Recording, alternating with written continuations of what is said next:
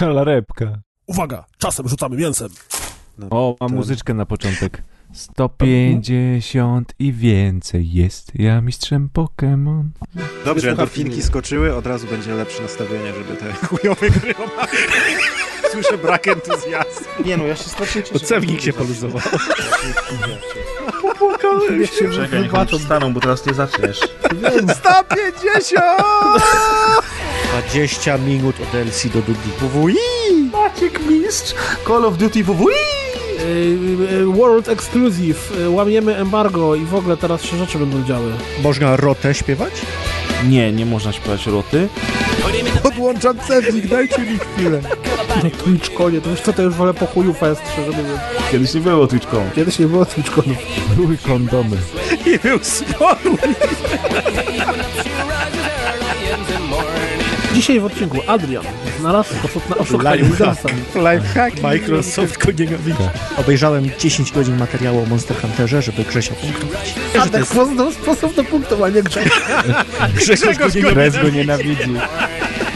Hitler zagrał Wolfensteina i powiedział, tam fajna gra była, nazwijcie tak. Zbudujcie mi tu zamek z gry. Nazwiemy go Wolfenstein. Zróbcie ze mnie bossa.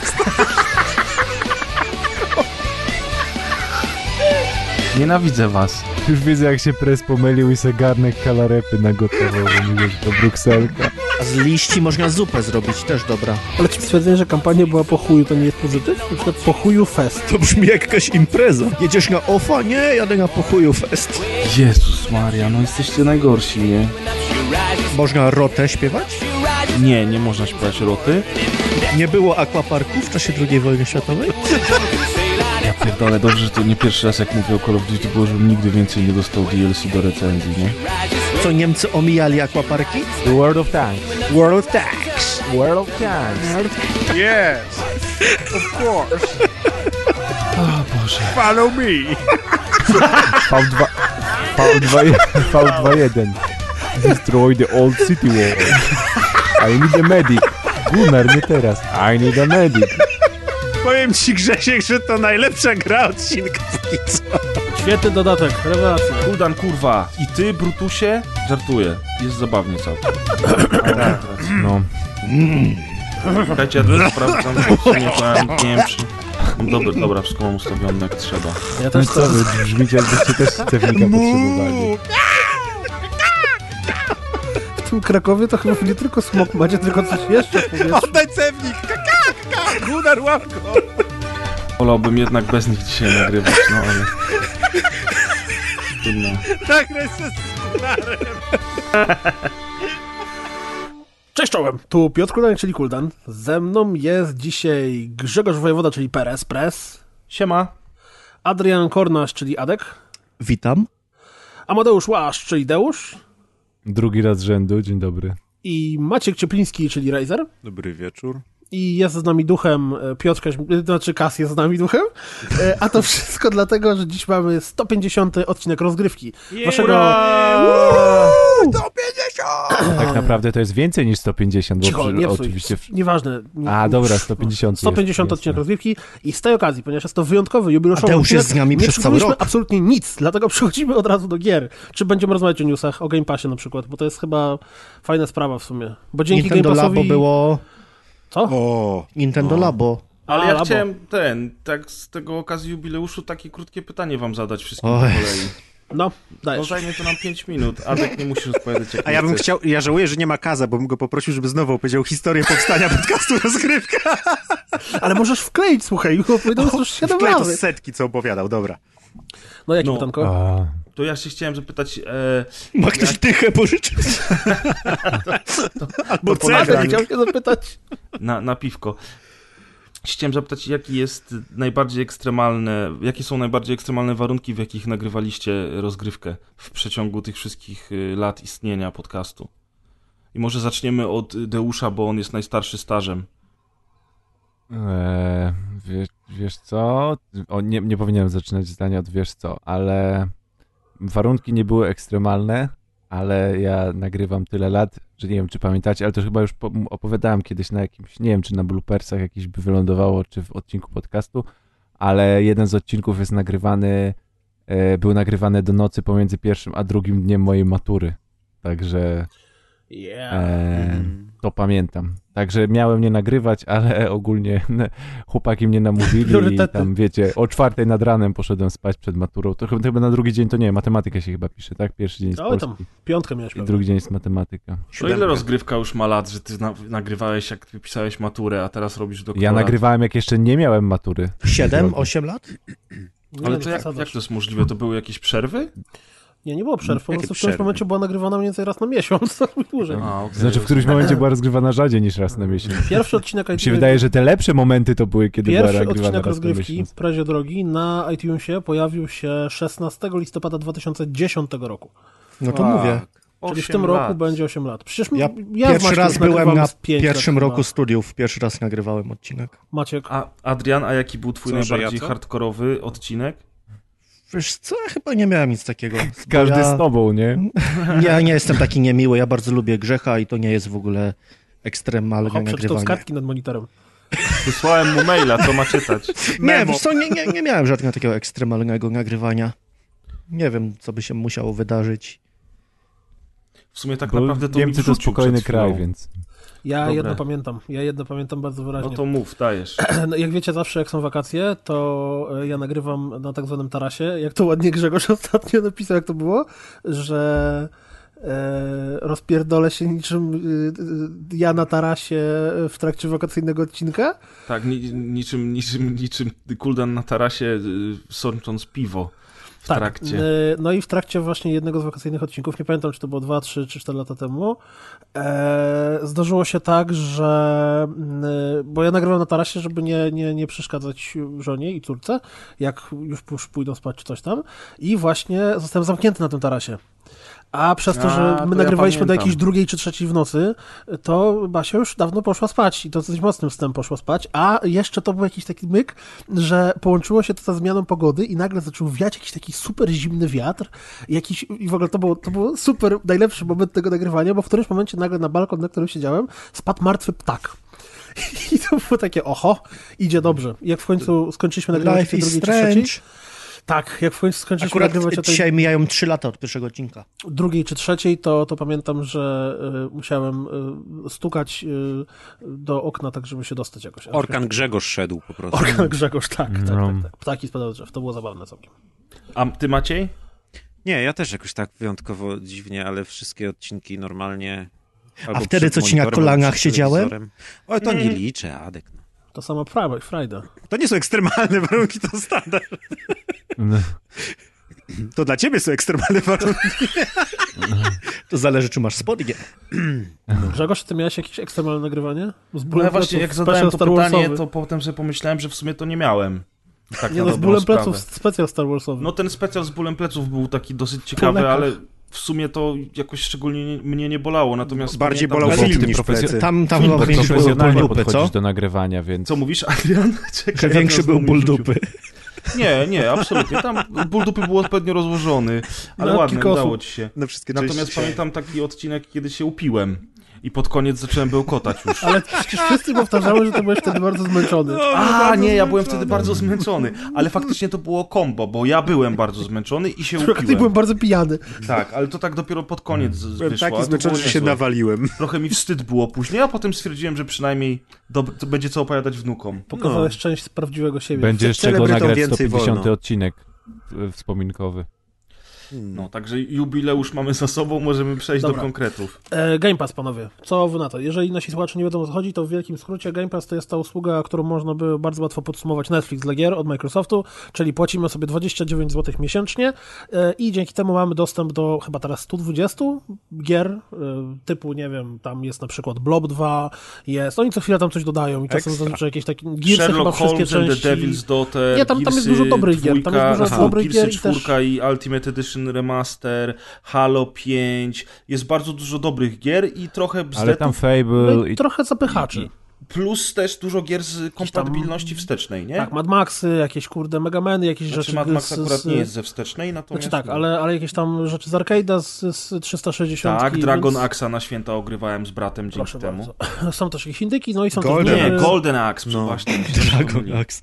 Ty, ale Więc jest wyjdzie teraz masa. moja znajomość branży, ale czy to nie działa już od 100 lat? Nie, to, działa od jakichś listopada Nie. chyba. czterech miesięcy? Tak. To czemu to teraz omawiamy teraz? Omawiamy Dlatego, teraz, bo, bo poszedł no wielki właśnie. news, który polega na tym, że od y, teraz wszystkie eksy Microsoftu, które będą się pojawiały, będą pojawiały się od razu w Game Passie. I będą Czyli tak jak nowe filmy i seriale premierowe na Netflixie w dniu premiery od razu są dostępne. Tak. Czyli y, od razu zapowiedziano to na temat Sea of, Sea of Thieves, Thieves. o którym będziemy dzisiaj mówić na temat bety, o Crackdown 3 i o State of Decay 2, ale Dokładnie. później, to było, to Jaram było się. ogłoszenie, które poszło, natomiast później w trakcie rozmów na Twitterze, nie na Twitterze, Major Nelson i tam różni inni dopowiedzieli, że to będzie dotyczyło wszystkich eksów Microsoftu, które się pojawią, Czyli czyli trzech rocznie. Halo, Forza i cała reszta też. Plus, co jest też bardzo interesujące, w przypadku gier, które obsługują Play Anywhere, czyli tak jak właśnie na przykład Recore, który jest też tam dostępny w ramach tego mm, abonamentu, czy tak w Game Passie, czy na przykład właśnie Sea of Thieves, e, te gry będą też działały na PC. I działają, bo ja mam tak zainstalowane y, pierwsze Halo Wars, bo ja mam Game Passa wykupionego i w Halo Wars mogę grać normalnie na PC. To jest mega, mega wypas. Po prostu jak masz Game Passa kupionego na konsoli, to sprawdzasz, która gra cię interesuje, wchodzisz do Microsoft Store'u na Windowsie i wpisujesz nazwę tej gry i pojawia ci się od razu informacja zainstaluj. Także to jest mega fajne. Czyli A jaki jest Record? sens kupienia gry za 250 zł teraz? Nie ma. Żaden. E, natomiast, No. y, wiesz, natomiast jest jeszcze fajny bajer, że jeżeli jesteś posiadaczem Game Passa, to gdybyś chciał którąkolwiek z tych gier kupić na własność, no bo nie wiem, na przykład będziesz grał w Halo 5 przez kolejny rok, e, to dostajesz jeszcze zniżkę, nie? Na zakup tej gry. Także bardzo fajne opcje tam są. Znaczy, prawda jest taka, że tu Adek zadał bardzo dobre pytanie. No bo na tą chwilę Game Pass kosztuje 29 zł miesięcznie. Nawet załóżmy, jeżeli on by miał podrożeć do nie wiem, 40 zł miesięcznie, to to i tak, jeżeli miałbyś opłacać go przez cały rok, A rocznie to pewnie jest taniej cena... Nie ma, nie ma czegoś takiego jak roczny abonament na tą chwilę. Właśnie pewnie Aha. dlatego, że będzie podwyżka ceny. Na tą chwilę jest po prostu miesięczna subskrypcja, tak jak Netflix. Co miesiąc sobie ściąga. Nie możesz zapłacić za rok z góry. I za pierwszym razem dostajesz 14 dni za darmo z bomby, a Plus na często przykład w okresie świątecznym były promocję- złotówkowe promocje. Tak. Że można było na miesiąc kupić za zeta tego season- A za Game Passa. 12 miesięcy za 12 zł. Natomiast 13,50, e, wiesz. e, reasumując to, na, wiesz, zakładając, że to będzie kosztowało, nie wiem, na przykład dychę taniej, albo jak się utrzyma ta cena, no to koszt miesięczny to będzie jakieś, kurde, tam, nie wiem, 400-500 zł. No i to jest... Roczny, e, nie miesięczny. Roczny, roczny, przepraszam. Koszt roczny to będzie 400-500 zł, czyli de facto cena dwóch gier na premierę? No tak, no ale Mhm. to jest bardzo dobre pytanie. Natomiast z perspektywy gracza odpowiedź jest prosta, nie? Yy, ale jak to im się opłaca z perspektywy producenta, to ja nie no wiem. a jak się Netflixowi opłaca wykupywanie filmów e, na No wszystkich więc- festiwalach, nie Znaczy, festiwalach? ja to jest bym kwestia skali. Wrócił już z perspektywy gracza, niekoniecznie to jest opłacalne, bo musi sobie odpowiedzieć na pytanie, czy kupujesz dwie gry rocznie. Czy Nie, no, wydajesz te Adek, 500 teraz zł? nie? Nie, no poważnie, czy kupujesz dwie nowe gry rocznie, bo ja Za pełną nie wiem. cenę. Ja nie No. wiem, chyba nie. Tylko no tak, ale kupiłem. zakładając, że... Dobra, okej, zakładając nawet, że nie kupujesz dwóch gier Gry Microsoftu rocznie, dodajmy na to, że jesteś. Tak, tak. jakby- to, to pytanie sobie zadaj inne. Czy opłaca mi się zapłacić 400 zł rocznie i mieć dostęp do 120 gier, z czego ogram wszystkie gry Microsoftu, które w tym roku wyjdą, bo mnie na przykład interesują, plus bardzo dużo ciekawych gier, w które do tej pory nie grałem, a będę miał do nich dostęp, więc A- być może będę grał więcej. Znaczy, ja też nie wiem, czy... sobie jeszcze jedno pytanie. Czy w momencie, w którym pojawi się jakaś gra, która cię choć trochę interesuje, ale nie tak, że kupiłbyś ją za dwie stówy, zapłacisz 29 zł, żeby w nią zagrać. To już ja prędzej, bo po te tej 400 informacji, miesięcznie chyba nie wydaje. Rocznie Po 400. tej- Rocznie, sorry, po, rocznie. po tej Nie wydaje. informacji, która poszła te- po, po mediach i tak Bo ty dalej, to ja dostajesz widziałem do kilka recenzji, osób, Adek, ale które... zobacz, Ale gówniane dostaje. Takie chcesz. sam zamawiasz, które chcesz. W każdym razie y, zwróć uwagę na naszych grupowiczów. Zobacz, ile ludzi ma, ile konsol, kupują stare rzeczy cały Oni są czas, nienormalni. ściągają w ogóle To, gry z, z to są Japonii i bogaci tak dalej. ludzie. Ja O, patrzę na bogaci. Maćka. Ale- nie, No, to a są- ja na to- Natka To są ludzie, którzy mają hobby, tak? I zakładając teraz, że, Nie, pieniądze ma. że są... No wiesz, w sensie, y, okej, masz rację, że wydają pieniądze na, na swoje hobby. I zakładając teraz, że na przykład y, część z nich gra na wszystkim, y, to może im się to opłacać, bo na przykład spójrz, co się dzieje przy premierze jakiejś głośnej gry. I u, u, zaufajcie mi, Crackdown 3 będzie w miarę głośny, bo to jest znana seria i teraz zazwyczaj wtedy na Facebooku ląduje milion zdjęć gości, którzy właśnie wracają z Media Marktu z zafoliowaną płytką e, w dniu premiery. Nie? Z Crackdownem to przygrywy. gości, które mm. będą wklejali, że właśnie ściągajmy w ramach Game Passu. Bo e, to, co jest najistotniejsze moim zdaniem, bo widzisz, e, jeżeli to by weszło razem z premierą nowego Halo albo nowej fazy, to było to dokładnie tak jak mówisz. Udało. Nikt by jej nie kupił, mhm. bo by wszyscy odpalili Game Passa. Natomiast Sea of Thieves to jest gra, o której wszyscy do tej pory mówili na zasadzie e, nikogo. A po tym, jak poszedł ten news, sam widziałem kilka, czy tam nawet kilkanaście osób, które pisało, nie ma bata, nigdy w życiu bym tego nie kupił, ale jak będzie ale za 29 zeta Sea of Thieves, jak będzie, znaczy tak naprawdę wszystkich tych trzech gier, no nie, szanuj State of Decay 2, ja czekam od trzech Ty lat. czekasz od trzech lat, ale... Ja wiem, wiem, no to Dużo jest... ludzi ma to, tak, no to nie, jest, to nie jest tytuł w stylu The Last of Us 2, tak? Że tak, chodzi, chodzi, chodzi mi o to, że to są takie gry, majty. gdzie ludzie nie kupiliby jej w pudełku za pełną cenę, ale bez żadnego problemu, albo dużo łatwiej wydadzą 29 zł, żeby chociażby tylko tego tytułu no spróbować. to jest dlatego dobry pomysł, dla, tym bardziej, że zwróć uwagę na to, że bardzo duża część tych gier, y, która tam się znajduje, mogła umknąć niektórym ludziom i nie, nie wiem, nie mieli wcześniej okazji tu zagrać. Jest, jest jeszcze jeden ciekawy hitów. pyk, że zarówno Sea of Thieves, jak i State of Decay 2 i wydaje mi się, że też The Crackdown, ale tego nie jestem pewien, to są gry, które mniej lub bardziej są nastawione na multi. Znaczy Sea of Thieves jest na maksa nastawiony na multi. No, Decay chyba też będzie chyba teraz też. nowy, też mocno. State of Decay 2 tak, no on jest reklamowany tym, no że wreszcie teraz, będzie kooperacja, dużo łatwiej być już w jedynce. przekonać kumpla, żeby kupił sobie abonament za 29 za to, żeby pograł z tobą, nawet tylko przez miesiąc. Załóżmy tylko przez miesiąc, potem odpuści. Niż przekonać go, żeby wydał 200 na grę. Nie, no jasne, poza tym, co to znaczy tylko przez miesiąc? Miesiąc to jest 30 dni grania za 29 no. zł, to jest wpip czasu. Możesz przejść grę kilkakrotnie. Natomiast to wszystko ma, y, przez to, że cała branża, grąża i cała reszta to jest system naczyń połączonych, to e, oburzyły się niektóre sklepy. I tak. jakiś sklep, jeśli w Austrii dobrze kojarzę, i na pewno w UK dzisiaj poszedł news, że powiedzieli w wielkim skrócie uproszczeniu, tak, wy chcecie y, sprzedawać swoje gry w ten sposób, to my nie chcemy sprzedawać waszych konsol. Tak, bo I... oni powiedzieli, że w tym momencie ich gry za 10 czy 15 funtów używane nie będą schodzić. I no ale dziwicie się w sumie, no jakby... I no, pewnie trochę o, o, to im chodzi, no. nie? Wiesz, zakładając, że ten system się przyjmie, bo to dopiero czas pokaże, nie wiemy, czy ten system się przyjmie i czy tyle ludzi się rzuci na Game Passa. Przyjmie, zobacz jak to od EA się przyjęło. No właśnie. No może. Yy, to wtedy te sklepy z używanymi yy, z grami umrą jak kiedyś wypożyczalnie. No niestety, ale taka jest prawda. No. Wiesz. Znaczy, to jest, to jest yy, można by powiedzieć, że Microsoft systematycznie i powolutku idzie w kierunku tego, czym miał być Xbox y, po tej pierwszej zapowiedzi. Czyli tak, system, tak. który jest bardzo online'owy. Właśnie masz gry... Pełnie cyfrowy. W pełni, w pełni cyfrowy. cyfrowy. tak naprawdę z wycofaniem prawie że kompletnym z, z pudełek, nie pudełek, no bo i Play i Game Pass, to, to wszystko idzie w tą stronę. I, no, Oni też gry wycofali, jest, Maciek. W tym wszystkim jeszcze w tych grach, bo w Sea of Thieves na pewno wydaje mi się też, że, że tak będzie ze State of Decay, bo teraz większość tych gier e, ekskluzywnych Microsoftowych ma od razu crossplay. I to jest jeszcze Czy jedna zaleta. Aha, crossplay, tak, crossplay też. Bo w tym momencie, wiesz, yy, jeden ziomeczek gra na konsoli, drugi gra na PC, każdy sobie opłaca abonament, grają razem, wiesz. No, faktycznie idzie to w tą stronę, o której powiedziałeś i to jest bardzo dobry kierunek, natomiast jak on się sprawdzi, to nie wiem, bo już się podniósł krzyk y, z każdej strony, że wiadomo, z jednej strony nie ma eksów, z drugiej strony coś tam, bla, bla, bla, bla. Pamiętaj też o tym, Kuldan i reszta, że 29 zł to jest Game Pass, a jeszcze musisz Golda Gold, opłacić. Za drugie tyle mniej więcej, nie? Nie? Także no. to jest jeszcze to. Zobaczymy. Że, ja mam wrażenie, że z Goldem to jest tak, że jeżeli grasz na Xboxie e, mniej lub bardziej regularnie, ale... to opłacasz tego Golda. Jakoś o, z PlayStation Plusem niekoniecznie, ale mam wrażenie, że ludzie, którzy mają Xboxa raczej zawsze mają Bo masz Golda. większą tradycję opłacania Golda. Ja już na 360 są przyzwyczajeni, tak? To jest jedno, a dwa, że jednak e, jest cebula, nie? E, I jak ja mam ce cebulę z Kuldanem, ale Kuldan ma Golda, no, to, to ja mogę grać po multi, nie? Dokładnie taką samą jak na Xboxie i też możesz sobie PS Plusa e, a czy tak, a, bo na pewno z Goldem jest tak, że jak ja mam cebulę od ciebie, to ja mogę grać po sieci, natomiast nie mogę sobie do konta przypisać gier z danego miesiąca z Golda. No tak, bo to już by było w ogóle, bo to już by było w ogóle totalnie. cebuli, nie? Sąsiad, sąsiad!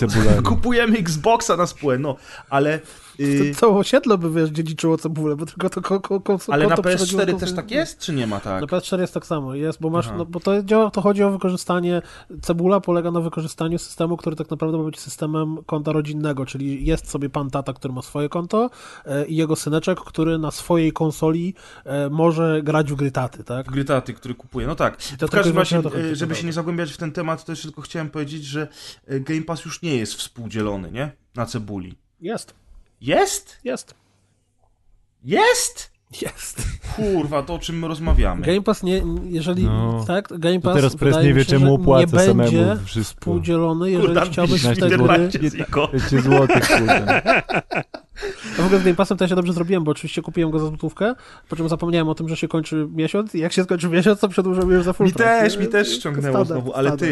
ty, y, a propos jeszcze, bo wspomniałeś wcześniej o Record, ja tylko chciałem powiedzieć, bo to jest dobry moment, żeby o tym powiedzieć, dlatego, że nie będę tej gry cenzował. Grałem 12 godzin, powiedziałem, bardzo fajnie, że jest w Game Passie, wreszcie zagram w Record i naprawdę 12 godzin to jest w pip czasu, y, ale ta gra mi nie podeszła.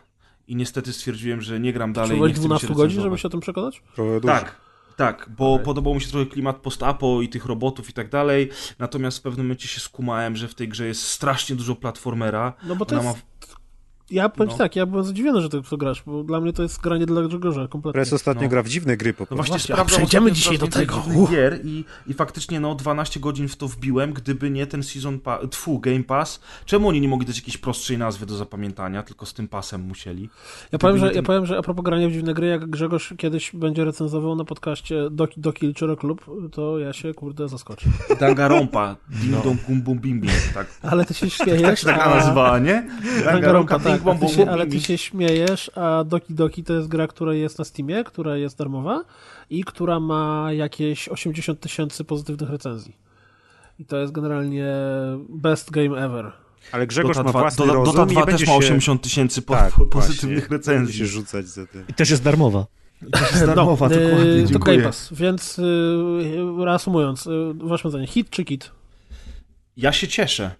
Chyba hit, bo teraz wszystko jest na te abonamenty. Super są te abonamenty, ja sobie Wszystko będzie ten, na abonament. ten EA Access, przeszedłem Titanfalla kampanię i od tego czasu w nic nie grałem. Zaraz rok Znaczy- minie, będę musiał od nowa kupić.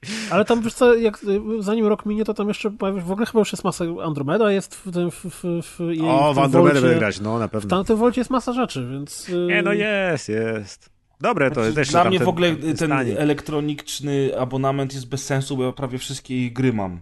No to właśnie, to inna sprawa. Ale to tak jak ten Humble Bundle, który wyszedł No. teraz Rockstarowy i też wszyscy No ale też cenowo to tam wychodzi Grosze, nie? Maciek, ty ile mówisz, że za miesiąc cię wyszło? Jak Y, kupiłeś? 6,66 chyba, No jeśli to się o na rok my kupi. rozmawiamy w No. ogóle. Dlatego jest, to kupiłem. y, ja nie wiem czemu, nie wiem czemu, jest duży ale- chleb. To jest duży chleb, ja z Właśnie. czegoś rezygnuję dla tych Kurde, gier chleb wideo. tostowy duży, No. nie? Za, to, a Co ty, to tostowe jest za dwójkę. śmiesznie, Przy okazji właśnie tych wszystkich EA Accessów i, i Game Passów, Plusów, Games with Gold i całej reszty, to teraz jest taki absurdalnie śmieszny moment w branży gier wideo, gdzie z jednej strony gry są potwornie drogie, bo przecież cena pod tytułem 289 zł na premierę, czy tam te jakieś wersje deluxe po 700 zł y, gier koszykarskich. Ale chociażby ten Sea of Thieves ma w sklepie, jak ściągałem tą betę 249, cena taka No. chciał... Więc te, te, te, te, te, te gry na premierę kosztują po prostu absurdalnie dużo i są potwornie drogie, a z drugiej strony gry jeszcze nigdy nie były tak tanie. Hmm. Ze względu na wszystkie abonamenty, humble bundle, promocje, niepromocje. Ale To są po prostu, wykształciły się jakby dwa, e, dwa, dwa wzorce kupującego. Są ci, którzy kupują na premierę drogie i grają i potem sprzedają, albo nie. I są ci, którzy grają tylko wtedy, jak cena spadnie do 30 zł albo Tak coś. zwany patient gamer. No, tylko zobacz, I Game są Pass cierpliwi i niecierpliwi. płacą 30 zł i grają w premiery. No nie we wszystkie premiery, w część Tak. premier, nie? Nie wiesz, y, wiadomo, Wiesz, że no nie nie, jak, no. jak kogoś stać, to sobie na wszystko kupi abonament. Ma 50 abonamentów i kupi sobie i ten, i tamten, i każdy. Jaki Tak jak wiesz, no to, to prawda, prawda. Hmm. Ale I to jest nic tak nie samo wiesz, Netflix, Amazon Video, Hulu coś tam jeszcze, nie? A i tak nie ma czasu w nic grać. No, No, oglądają bilet wiadomości na na Już nie i masz tych abonamentów się Starczy. I nie ma zbiera. na tak, chleb tostowy. że no. y, Origin Access to chleb tostowy rezygnujesz, a tam z Game Passa rezygnujesz z miesięcznego. I jeździsz na gapę i liczysz, że się nie złapie. Miesięcznie za trzy dychy? Proszę cię. Słuchajcie, ja wam wyglądam na króla Nigerii? wam, powiem wam szczerze, że bardzo mi się to wszystko podoba, ale teraz y, jak ograniczyłem ilość gier do recenzji do minimum e, i gram sobie w te zaległe gry, które chciałem ograć, czyli tam ta Zelda, czy Metal Gear Solid 5, czeka na mnie dodatek do Czy Uncharted, Danganronpa. Danganronpa, bum, bum, bim, bim, bum, to Tak centralnie tego się wam, tak że mi to w ogóle wszystko nie, nie jest potrzebne zupełnie, nie? W tej chwili. No, tak, ja tak, tak bardzo się usiadłem- wkręciłem w, to, w tą filozofię Maćka Jadka z tym Patient Gamerem, jak sobie uświadomiłem, ile ja mam fajnych gier do zagrania, to ja przez kolejne 3 lata mógłbym nic już nie kupować. I nic nie tracisz, nie, że usiadłem- grasz w teraz. Zwijamy, zwijamy interes Usiadłem podcastu, sobie na mówiącego o nowościach. Emerytura Usiadłem na Jamajce początku ze stycznia. Switchem. E, usiadłem sobie na początku stycznia, przyjrzałem wszystkie swoje biblioteki, przyjrzałem swojego Steama, PSN-a, e, Xboxa i te wszystkie gry, które tam nakupowałem w międzyczasie na promocjach i stworzyłem listę 30 mniej więcej gier, które mam, a które chciałem zagrać. E, Przydzieliłem im numerki, uszeregowałem jeszcze czasem grania i tak dalej, stworzyłem sobie listę i systematycznie z tej listy gry kończę. Wyszło ci, że grając- musiałbyś grać 7 lat non-stop, żeby przejść wszystko, Nie, co chcesz. wiesz co, tam w, tych, w sumie tych godzin na zaległości to mnie wyszło mniej więcej 400, ale no ja nie mówię, że wszystkie w tym roku skończę. Eee, to To do co, ty końca wpisałeś lutego dwie swoim, persony tam? Twoją maszyną czasu to do końca Persony w ogóle lutego. nie wpisałem, bo wiesz, ja, ja robiąc tą listę postanowiłem wpisać takie gry, w które faktycznie będę chciał zagrać. Więc persony w ogóle tam nie Danganronpa bim bom bum bim press polecam. Tak. A oprócz tego zrobiłem drugą listę wszystkich gier, które wychodzą do końca marca i tam się pojawiło też trochę tytułów. I po kolei sobie skreślam Do miejsca końca marca to grubo. Jak wszystkie Tak. będą takie fajne, jak niektóre, co dzisiaj będziemy o nich rozmawiać, to uff. Dobrze. No, Eee, newsy różne inne się dzieją, ale po nie odsyłam was wszystkich radośnie do pana codziennika. A jak nie do Nintendo pana sprzedaje kartony, super pomysł. Chcesz ja, mi się podoba. Nie, już Ale to, to jest ciekawa rzecz, bo... bo O Jezu, dzięki, na Maciek. ten temat. Dzięki Bo Maciek. y, wszyscy się krzy- rzucili y, z, wszyscy się rzucili z oburzeniem, że co za Nintendo przepotworne, chamskie, jak tak można, Nintendo Labo 70 dolarów za kartony. Tylko, że ile kosztowały pierdołowate gry na Switcha, te tam One to Switch? Strasznie 150 dużo. złotych. Ona w cyfrze w ogóle takie pieniądze kosztuje ta gra, że I też się z tego śmialiśmy. No tak, tak, ale chodzi o to, że Nintendo, wiesz, to nie jest tak, że oni sprzedają kartony za 70 dolarów, tylko oni sprzedają grę, do którego kartony dorzucają za free. Oni, Ale-. Ta gra jest potwornie bardzo droga. Ale Kuldan też jesteś rodzicem i jakbyś poszedł do sklepu, ja nie mówię nawet Lego czy nie Lego, ale taką interaktywną zabawkę do składania, to przecież w sklepie też by, w sensie to tak, taką cenę Poniżej by 100 osiągało nawet kupisz bez, pewnie. nawet Lego, bez tej halo, części multimedialnej. Tamagotchi. No tak, no ale, ale nawet jak sobie weźmiesz to Lego interaktywne, to już są po prostu setki złotych za jakieś tak, podstawowe tak, no zestawy. tak. No, ale Jakaś przynajmniej Lego inte- nie jest z kartonu, wiesz. Przecież jakby coś mrugało, jeździło i było do złożenia Jest w stylu taki- tego Nintendo Labo, to to też by Mm. kosztowało 150-200 zł. Znaczy śmiech jest z tego, że to nie jest na przykład plastikowe, że się nie rozleci, tylko to jest kartonowe. E, To, że i- to jest kartonowe jest według mnie świetne, bo można właśnie to po- pomalować, porysować, jest to bliższe człowiekowi nie jak plastik, tylko bardziej organiczne i tak dalej, jest świetne, I pasuje niestety, dla, i dla niestety dzieciaków. wbrew pozorom karton jest bardzo dobrym jakby materiałem. W sensie to nie jest tak, to nie jest ten karton, który przynosicie i, i macie opakowanie od Zanim herbaty ze sklepu w dojdziesz, to on już się rozpada. No. Znaczy, dla mnie, bo to w, w końcu wyszło na to, że oni tego nie sprzeda, znaczy nie da się tego za darmo ściągnąć, tylko możesz to Tak. tylko kupić z grą Tak, i jak ci się tak. zepsuje, to jesteś w To nie kupie, wiadomo tak? co. Jak ci się zepsuje, to nie No wiadomo właśnie, co. oni powinni sprzedawać do tego, y, kartony powinni wypuścić za darmo, żeby sobie każdy drukował jak chce. Mogą sprzedawać dla tych, którzy nie chcą ich kupować, nie chcą sobie sami drukować, bo są leniwi na przykład albo nie umieją, to mogliby je sprzedawać po jakiejś normalnej cenie, a powinni wy, wypuszczać tego oprogramowanie i wiesz, wyrzucają ci nowe gry, a wrzucają szablony do internetu za darmo i to według mnie tak powinno wyglądać. A tu, że bo- kasują za to kasę, no ja nie wiem, wiesz, wiadomo, że te gry One to Switch też były drogie, ale one tego nie były, nie były warte tej ceny i te raczej też pewnie tej ceny nie są specjalnie warte. No, problem jest chyba taki, że e, kartony, pytanie brzmi, jakiej jakości będą to kartony od Nintendo, bo wydaje mi się, że jak, wiadomo, że zaraz na, na AliExpressie, czy gdzieś tam na eBayu, gdziekolwiek pojawi się masa e, zamienników po 5 dolców za zestaw, Mhm. natomiast czy w ogóle jakichś, wiesz, dodatkowych zestawów do wykorzystania z tymi samymi grami, e, ale pytanie brzmi, jak będzie z jakością tych kartonów, bo jeżeli to będą takie zwykłe, cienkie dziadostwo, to kurde, e, może być ciężko, ale Znaczy co tak- jest najistotniejsze, Ale z drugiej strony przecież też nie będzie dziecko raczej w taką grę grało przez rok non-stop, nie? Ono No się właśnie, pobawi tym no motorkiem właśnie. trochę i rzuci to w kąt, więc zanim To ten jest- karton się zniszczy i rozpadnie, to ono się już znudzi tą Mm. grą. Wiesz, to, to, co jest najistotniejsze, to to, że Nintendo nigdzie przez nawet pół sekundy nie udaje, że to nie jest dla dzieci. Bo o czym ja nie wiedziałem, tam, tam doczytałem to albo gdzieś usłyszałem, że e, oni będą robili w Anglii, w Stanach takie jakby spotkania pokazowe z tym Mhm. labo, żeby właśnie ludzie mogli się tym pobawić. No to jest idealne, To nie? nawet- Rzucasz pudło kredek, dzieciaki się Eee, rzucają w sklepie. Dokładnie, ale słuchaj, co jest najlepsze? E, To będą zamk- znaczy każdy może się tam zapisać, natomiast wiadomo, że to nie będzie tak, że każdy, że idziesz ulicą i wchodzisz. Ale Wchodzi się jest- tylko do co jest- metra dwadzieścia wysokości i Co wzrostu. jest najciekawsze, żebyś wiedział, e, jeśli chodzi o branżę, e, o dziennikarzy growych, to Mają będą bana. mogli brać udział w tym tylko i wyłącznie ci, którzy przyjdą z dzieckiem. O, no tak, no bo to... No, to jest super, super zabawka, no. No, Mi się ten pomysł prawda. mega spodobał. To jest ja niesamowite, wiem, że Weronika że Nintendo- oszalała na tym punkcie. Nintendo wzięło karton i połączyło to z innymi kontrolerami. To jest Czy niesamowicie... Ja szczerze, szczerze powiem, żebym się nawet mógł ubrać w czapeczkę i, i za Przygarbić trochę. Strój małpy. Z twoim wzrostem będzie ciężko, Deusz. Tak, i sam chętnie bym sprawdził, więc... Ja pisałem Znaczy ja- Kuldanowi, ja jakby przez- mnie to mogło zainteresować, to by musiało być tak, że mogę sobie samodzielnie wyciąć takie kartony i dodatkowo dostaję możliwość pisania jakiegoś oprogramowania na Switcha Takie i robię sobie z tego takiego Lego, Arduino albo Lego Technics, nie? Że mam sprzęt i mogę się tym bawić. W ogóle to, co też jest dosyć zabawne, to mm, jeżeli spojrzymy sobie na Wii, to do Wii wychodziły tony plastikowych dodatków. Tak, Często mam- nie mam tylko zapera. Nintendo. Jakieś tam właśnie zapery, jakieś kurde kierownice, pistolety, wędki. Nie wiem, nie wiem, czy pamiętacie, kiedyś Kas opowiadał o strzelbie myśliwskiej do jakiejś gry myśliwskiej i tak dalej. Tak, I zazwyczaj tak, to było no. tak, że wydawałeś dwie, trzy stówy na zestaw plastikowy gadżet z grą jedną, jedyną, którą to obsługuje. Mhm. A tutaj teoretycznie rzecz biorąc wydasz dwie czy trzy stówy na zestaw iluś tam gier, które będą obsługiwały po prostu zestaw gadżetów. Poza tym Tylko wiesz co, ja ten dzieciaki- pistolet mam do teraz. No tak. No. Najlepsza działa. rzecz w twoim domu. Ale I w też... kartonie leży. Dzie... o... Y, Dzie... Dla, karton? dla dzieciaków pewnie będzie też, wiesz, sama, to one też inaczej do tego podchodzą. Dla nas czy gra jako y, gra, in, inaczej to oceniamy, a one, wiesz, jak sobie mogą pory, pomalować własny motocykl albo coś, tak, to one tak, połowę czasu na tym spędzą. No to daj mu zwykły karton, a nie. No Ale to jeszcze plus do tego, że potem ten motocykl ożywa i se jeździsz na nim, albo masz jakieś, czy tam jakieś tam dziwne rzeczy, tam plecaki zakładali, tam, Tam- tego switcha w plecaki, tutaj jakieś coś Jeszcze jeden myk, który jest y, trochę nie do końca wiadomy na tym etapie, bo oni teraz przedstawili nam trzy produkty. Jeden produkt, czyli zestaw minigierek i tam właśnie był ten domek, pianinko, jakieś tam wędki i tak dalej.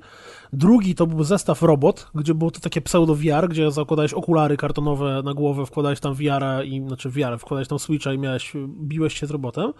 I jak spojrzysz na konstrukcję tego robota, to to będzie tak kurewsko trudne do złożenia, jakieś sznureczki, jakieś gumeczki, jakieś, wiesz, tuzek, y, meble z No, Ikei co ty myślisz, że to wiesz, w 10 minut masz, to złożyć? To jest, wiesz, to jest gra jednak. No właśnie, chyba część, część składania tego ma być też zabawą, jak z Lego. No to chyba właśnie cały pit polega na tym, że, że, że na tym składają. Zresztą tam miałeś na tym e, filmiku pokazowym ten fragment animacji, gdzie na Switchu ci się ma wyświetlać cała animacja, jak to złożyć. Nie Mhm. tylko kolejne Tak, kroki, jak tak. w origami, ale jakby... Ciekawe, ilu ludzi która popsuje część te kartony, zanim której części. poskłada. Pewno Ojej. No, nie Takie wiem, czy składaliście kiedyś origami, ale... Tak, ja ale no właśnie, No. jakby ta, taka animacja, co się dzieje pomiędzy, dużo zdecydowanie się przyda w większości użytkowników. Tak, tak, tak. Bo to jest jak z tymi ilustracjami, które przedstawiają na przykład jak narysować ładnego kota i masz pierwszy obrazek, dwie kreski, drugi obrazek, kreska i kółko i trzeci obrazek i gotowy kot taki ze szczegółami. Nie? tylko Gdzie- do, do, do, do, do, do Dorysuj pracy szczegóły. szczegóły. Tak. tak. Trochę tak jest. Natomiast nie zmienia to faktu, że Nintendo. y, Mają łeb na to. karku, coś takiego wymyślić. Kto by wymyślił Tak. teraz, żeby z kartonu składać takie modele? W ogóle to a, a. Arek przypomniał swój tekst, który napisał jakoś w okolicy y, prezentacji Switcha, gdzie wszyscy pukali się w głowę i mówili, że ja pierdolę, co za debilizm, przecież w ogóle Switch jest dla nikogo. No i jak spojrzymy na gigantyczny sukces rynkowy, który odniósł, nie wiem, czy ze względu na modę, czy ze względu na to, że jest fajną zabawką, czy ze względu na, na to, że Karen przychodzi na dach grać w One to Switcha, czy ze względu na cokolwiek innego, Kartony za 200 zł i gówno. Switch odniósł niesamowity sukces, mimo że mało kto się tego spodziewał, więc y, ja bym nie skreślał Nintendo Labo na tym etapie. No No spokojnie, ja nie skreśla. A słuchajcie, jeżeli. Ja jesteśmy już przy wróżeniu z fusów, to Maciek Krótkowski prosił, żebyśmy skomentowali po trochu plotkę na temat tego, czy Microsoft mógłby wykupić EA albo Valve. I teraz, żeby się nie, nie wdawać za, za, za, za, za głęboko w temat, bo gównoburza dzisiaj była już na grupie w związku z tym. Gówno Eee, burza, była interesująca dyskusja. Shitstorm? Taka powiedzmy, że interesująca. rzucali Ja już trochę jak mam dosyć tej... Jak, jak, jak, Ty- na, jak na naszą grupę to interesujące. Tak, jak na naszą grupę było całkiem nieźle. W każdym razie, y, jakby jestem ciekaw bardzo, y, co tam, co tam, tam słychać y, u was? sądzicie, nie? Co, Co, chodzi co o to, tam słychać? Chodzi o to, że poszła plota, że jakiś super wielki insider Microsoftu powiedział, że Microsoft myśli, że może by sobie kupił i Electronic Arts, albo może w ogóle kupiliby sobie Valve.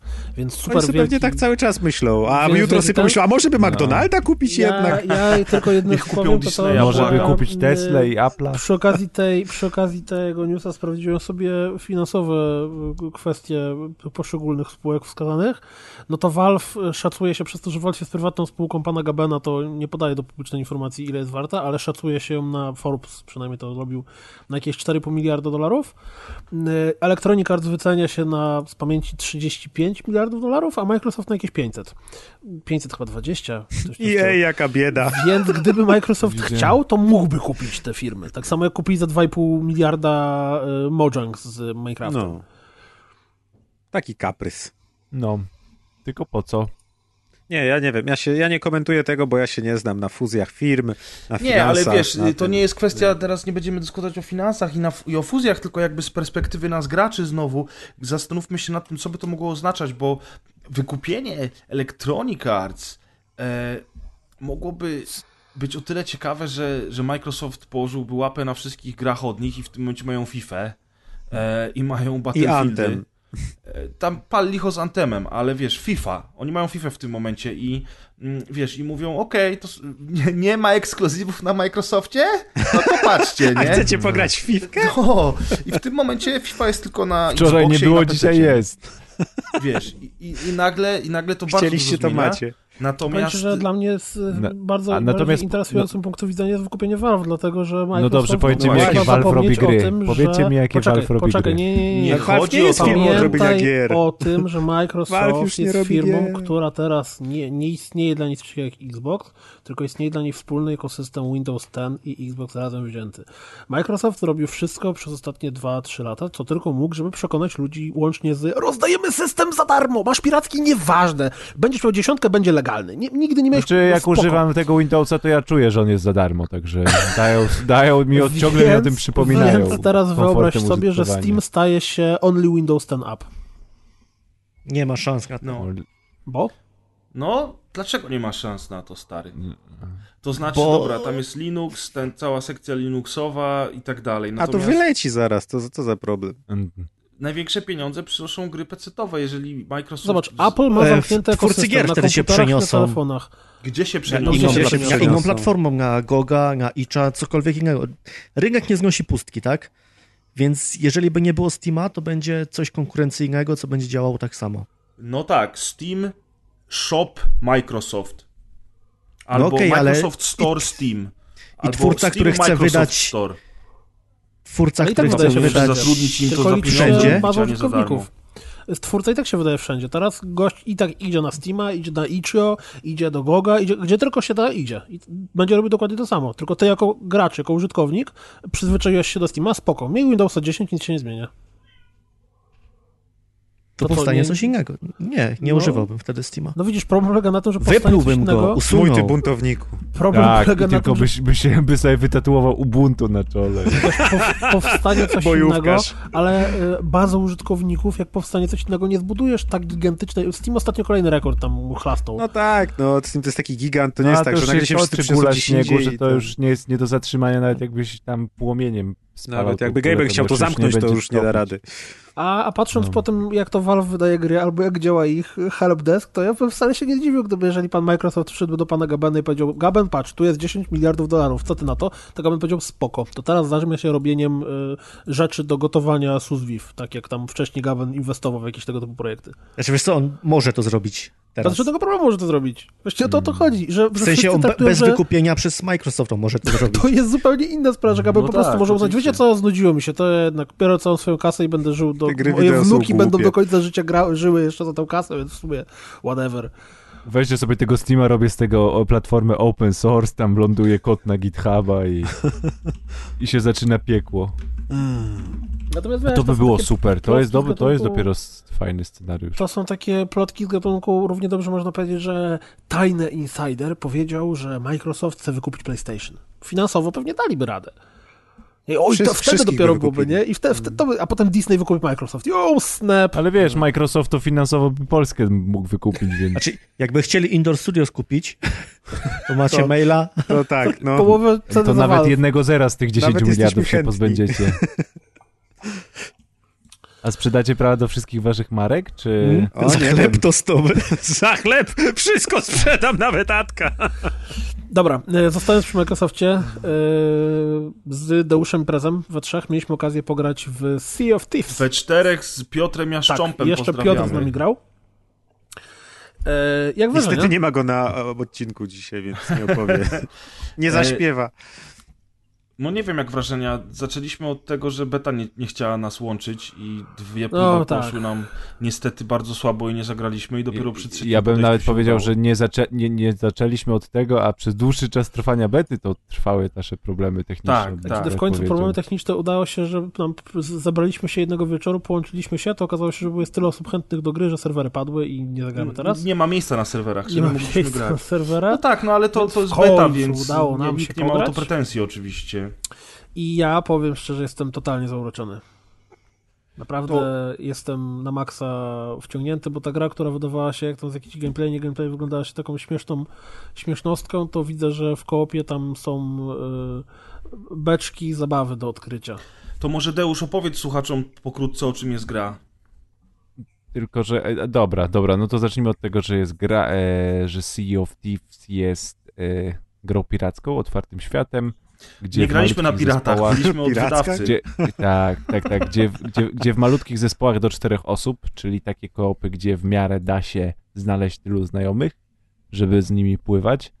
Em, wykonujemy cały świat to są jakby jest zrobiony w stylu takich archipelagów, czyli małe wysepki na wielkim otwartym morzu. No i my na naszych statkach e, eksplorujemy i prawdopodobnie wykonujemy misje, których w tej becie tam za dużo nie ma, ale w, e, w No w tej chwili wyglądało na to, że będą. dostaje się zlecenia polegające na poszukiwaniu skarbów. Nie? Tak, tak, tak. No natomiast, no, czyli tak naprawdę te zlecenia pokazywały ci tą eksplorację, która, która będzie dostępna, więc podejrzewam, że jakieś bardziej skomplikowane zadania e, będą się pojawiały potem. Oby. Natomiast tak jak Kuldan powiedział, cała zabawa w ogóle polega w, w świecie gry i w tej mechanice. E, to znaczy mm, cała, cały pit tej gry i, i, i to clue tej zabawy polega właśnie tak naprawdę na żeglowaniu tym statkiem, e, ponieważ wielkim e, takim frachtowcem, czy, czy nie znam się na statkach, więc nie wiem jaki to jest model statku. E, Żaglowiec. natomiast Wielkim sta- żaglowiec, natomiast takim wielkim żaglowcem Galeo, sterujemy, jeśli fregata. jesteśmy naszą jeśli, jeśli jesteśmy czteroosobową drużyną, to w cztery osoby. Więc oczywiście mamy wszystkie mechaniki dotyczące, nie wiem, e, o, obracania tym kołem sterniczym. Tu się popisuje bardzo dobrą tym znajomością Czyli e, lingo Po e, prostu żeglarskiego. kontrolujemy pracę statku, tak? Zespołu. Kontrolujemy pracę statku przez, poprzez e, odpowiednie em, rozkładanie naszych żagli, e, podnoszenie i opuszczanie e, kotwicy, e, nawigowanie wzdłuż kierunków e, geograficznych świata, obsługiwanie mapy i tak dalej, i tak dalej. E, No i jak bardzo fajne. jest to, że tam wszystko trzeba robić samemu. To znaczy nie, nie tak jak zazwyczaj, jak graliście kiedykolwiek jakąkolwiek grę piracką, to nagle widzieliśmy statek z y, rzutu izometrycznego i naciskałeś strzałkę i statek płynął. Nie. Tutaj jeżeli chcesz ruszyć, to jedna osoba musi podnieść kotwicę, druga osoba musi e, z, jak to się spuścić żagle, trzecia osoba musi pójść do mapy i zobaczyć, w którym kierunku mają płynąć, a czwarta osoba musi stanąć przy sterze i kiedy stoisz przy sterze na tym wielkim statku, to jedyne co widzisz to żagle.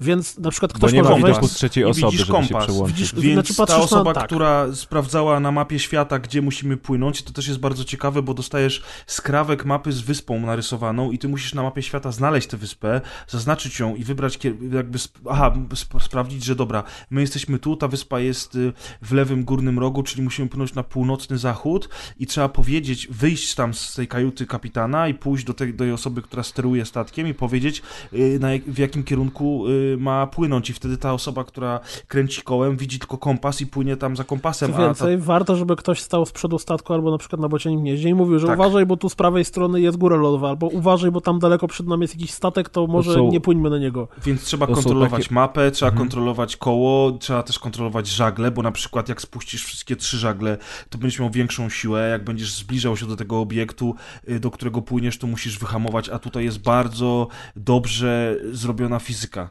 Co więcej, właśnie związane z fizyką jest to, że wiatr y, dmucha z konkretnej strony, więc żeby płynąć szybciej, po prostu trzeba ustawić żagle albo ustawić się do, do wiatru w odpowiedni sposób, a jeżeli chcesz płynąć w innym kierunku i tobie to nie pasuje, to po prostu można żaglami, co też ktoś musi podejść, chwycić za linę i po prostu przeciągnąć linę w ten sposób, żeby żagle się wypełniły wiatrem i dzięki temu płyniesz szybciej. Jeżeli dochodzi do bitwy morskiej, to każdy musi podejść do działa i ręcznie strzelać z tego działa, po czym je ładować. Żeby je ładować, to potrzebujesz mieć kulę armatnie. Żeby mieć kulę armatnie, jeżeli ci się skończyły te, które miałeś, nazwijmy to, przy sobie, to musisz zejść do ładowni, wziąć ze sobą kulę armatnie z beczki na kulę armatnie i wrócić do działa.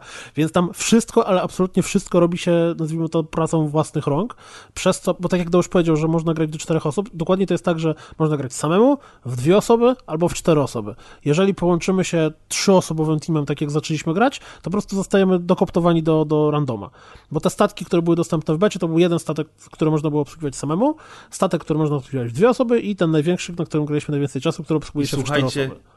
A propos tego grania z randomem, to też pokazuje nieco jakby specyfikę gry i taką tą interakcję międzyludzką w trakcie. Mi się w ogóle strasznie Sea of Thieves kojarzy z From Other Suns, o którym opowiadałem na specjalu Mhm. VR-owym. Mhm. E, to jest też podobna gra, tylko że tam mieliśmy science fiction, połą- takie połączenie FTL-a z kooperacyjną strzelanką. Tutaj natomiast mamy, nie wiem w sumie połączenie czego.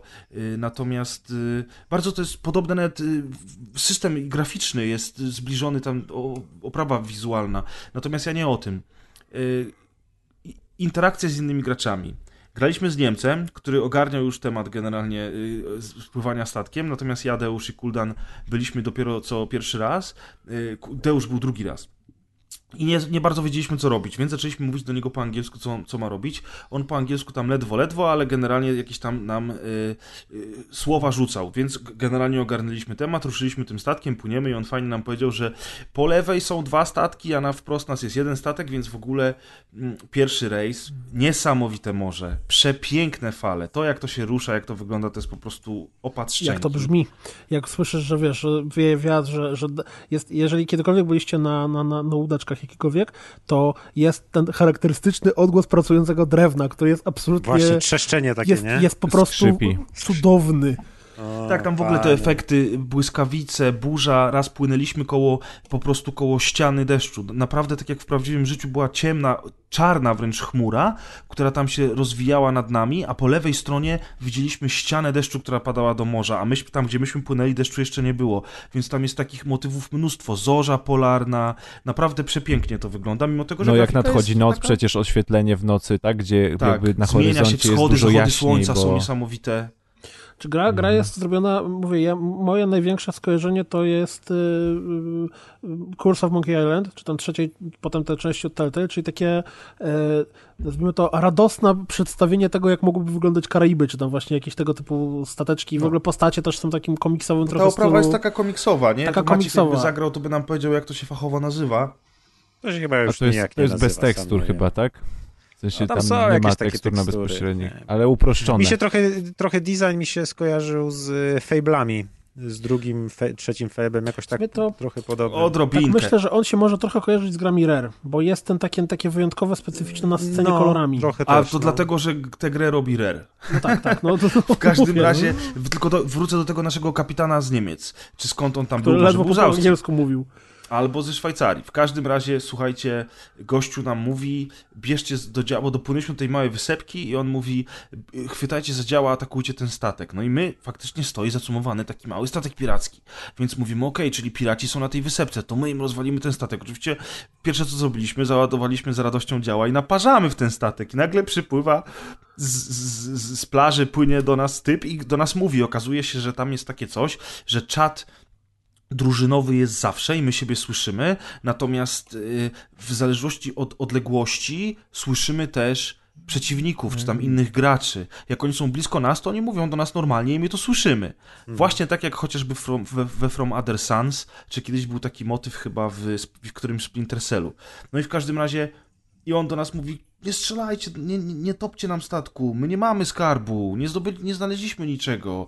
On mówi, wejdźcie na nasz statek i weźcie co chcecie, natomiast prosimy, nie niszczcie nam naszego statku. I on mówi, to ty jesteś! Zobaczył tego Niemca i mówi, już tam raz zatopiłeś statek, ty dupku, wiesz, nie?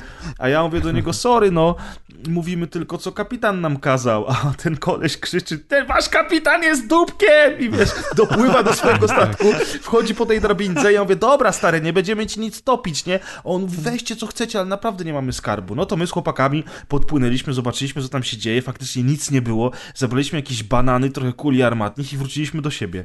I w tym momencie ktoś, chyba Kuldan, nie? Strzelił Nie, do tego nasz statku. kapitan, oczywiście Nasz kapitan. kapitan strzelił, bo em- emocje, em- emocje sięgały zenitu w tych rozmowach i niestety wywiązała się bójka już na poważnie. Tak. Natomiast ja próbowałem uspokoić, bo kolega, kolega, którego zaatakowaliśmy, dość mocno się zaczął ekscytować tym i próbowałem go uspokoić i, i próbowałem mu przetłumaczyć, że to jest piracka gra i w sumie czy on widział kiedykolwiek piratów, którzy okazują litość. I on krzyczał, i on krzyczał nam do słuchawek, że przecież oni są takimi piratami litościwymi. I I oni się wkurzyli, przybiegli jego kumple, zaczęli nas atakować, myśmy im zatopili ich statek. I on mówi, no i pięknie, kurwa, już nie musicie dalej strzelać, już nasz statek tonie. Brawo! Mówi. Wtedy oni wbili do nas na A ja, mówię, zabili. a ja mówię do niego jeszcze, stary, to jest tylko gra. On mówi, no właśnie, to jest tylko gra, a ty jesteś chujem.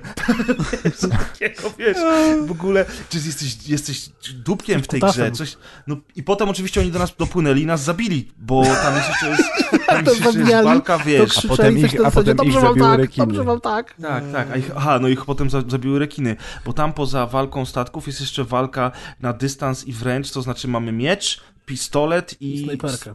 Tam Coś tego sprzętu właśnie typu, nie wiem, wiadro, de- deski i tak dalej jest dużo więcej, natomiast y, to była nasza pierwsza przygoda. Druga nasza przygoda polegała na tym, że graliśmy już cztery osoby, bo Piotr do nas dołączył, więc y, zrobiliśmy wszystko ładnie, wzięliśmy zadanie, znaleźliśmy, w ogóle branie zadania, tak jak chłopaki mówili, widzimy wyspę, którą trudno czasem znaleźć na mapie, bo zazwyczaj jest jakaś super mała.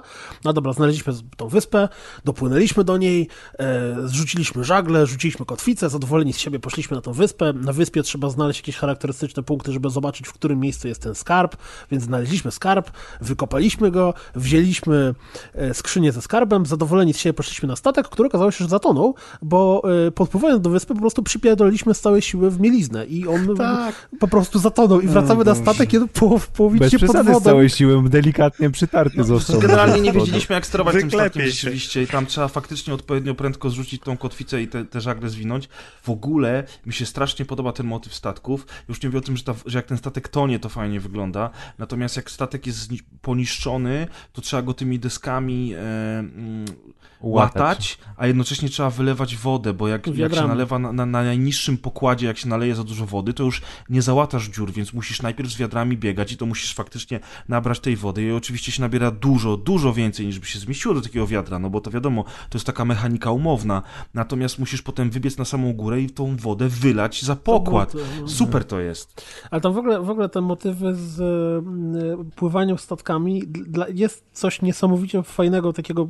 W, nie, nie dokładnie potrafię to określić, ale motyw, kiedy płyniesz na pełnych żaglach, jesteś już na wyspie, gdzie chcesz się zatrzymać, zrzucasz te żagle y, i zrzucasz kotwicę i słychać, czuć tak jakby fizycznie wręcz motyw, gdzie ta kotwica zaryła od dno i po prostu tym statkiem tak szarpnie do przodu. Tak, że ten dziób nawet w pewnym Tak, momencie, nie? On tak, tak się tak, tak, pochyli, tak, to tak. jest fajne. Jak Czyli w stoisz... ogóle to może, no. może też ma najróżniejsze fale, czasem jest mocniej, czasem jest, jest słabsze, delikatniejsze i kiedy płyniemy gdzieś sobie i ktoś wlezie na, mm, do bocieniego gniazda, to faktycznie to ma sens, dlatego że spokojnie można dzięki temu zobaczyć statki, które są daleko, daleko przed nami i uznać, że może jednak nie chcemy iść w konfrontację, albo właśnie takie rzeczy jak to, a tu nagle jakiś tam huragan idzie czy coś, więc to uczucie pływania na morzu, tej pirackich współpracy, klimatach to jest i rzeczywiście Ale tak współpracy, właśnie- fizyczna współpracy. współpraca. Tutaj naprawdę się są współpracuje. Jak To nie Ubisoft jest, pokazuje wiesz, swoje trzymaj gry, X, żeby podnieść drzwi z kolegą, nie? jak, jak Ubisoft pokazuje swoje gry, to zawsze te gry polegają na tym, że dobra, tam Roger 4, Alpha Bravo Team,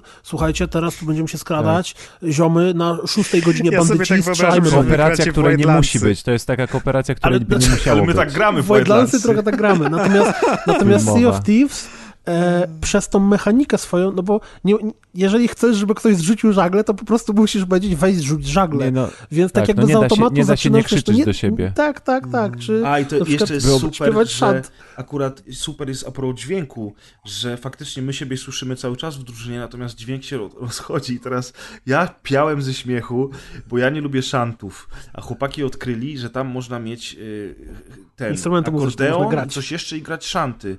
I Jaszcząb wyciągnął ten akordeon i grał na nim cały czas. I to było tak śmieszne, bo on na przykład wchodził, y, wszedł na ten, wszedł na bocianie gniazdo i tam potem szedł, stanął na dziobie i znowu tam. Potem biegał za tobą po statku i grał. biegał za mną cały czas i grał, bo mnie to wkurzało.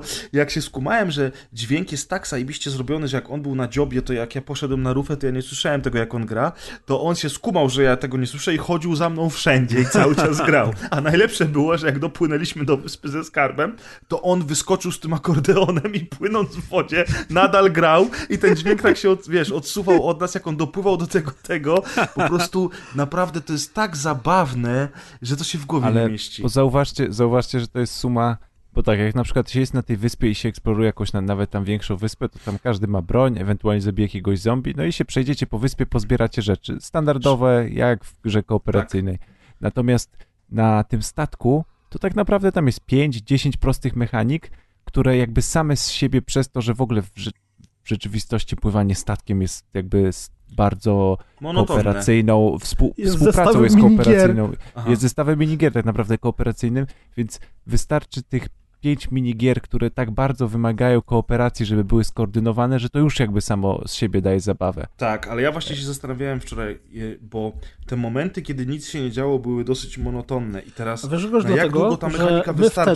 wtedy powinniśmy, bo, bo nic się nie działo w momencie, w którym jeszcze nie obczeliśmy, że można uruszać żeglami i to wyglądało w ten sposób, że dwie osoby odpierdalały e, Titanica na dziobie, jedna stała przy sterze, a druga jej mówiła, gdzie ma płynąć. A tak naprawdę to te dwie Tak osoby było. zamiast odpierdzielać Titanica na...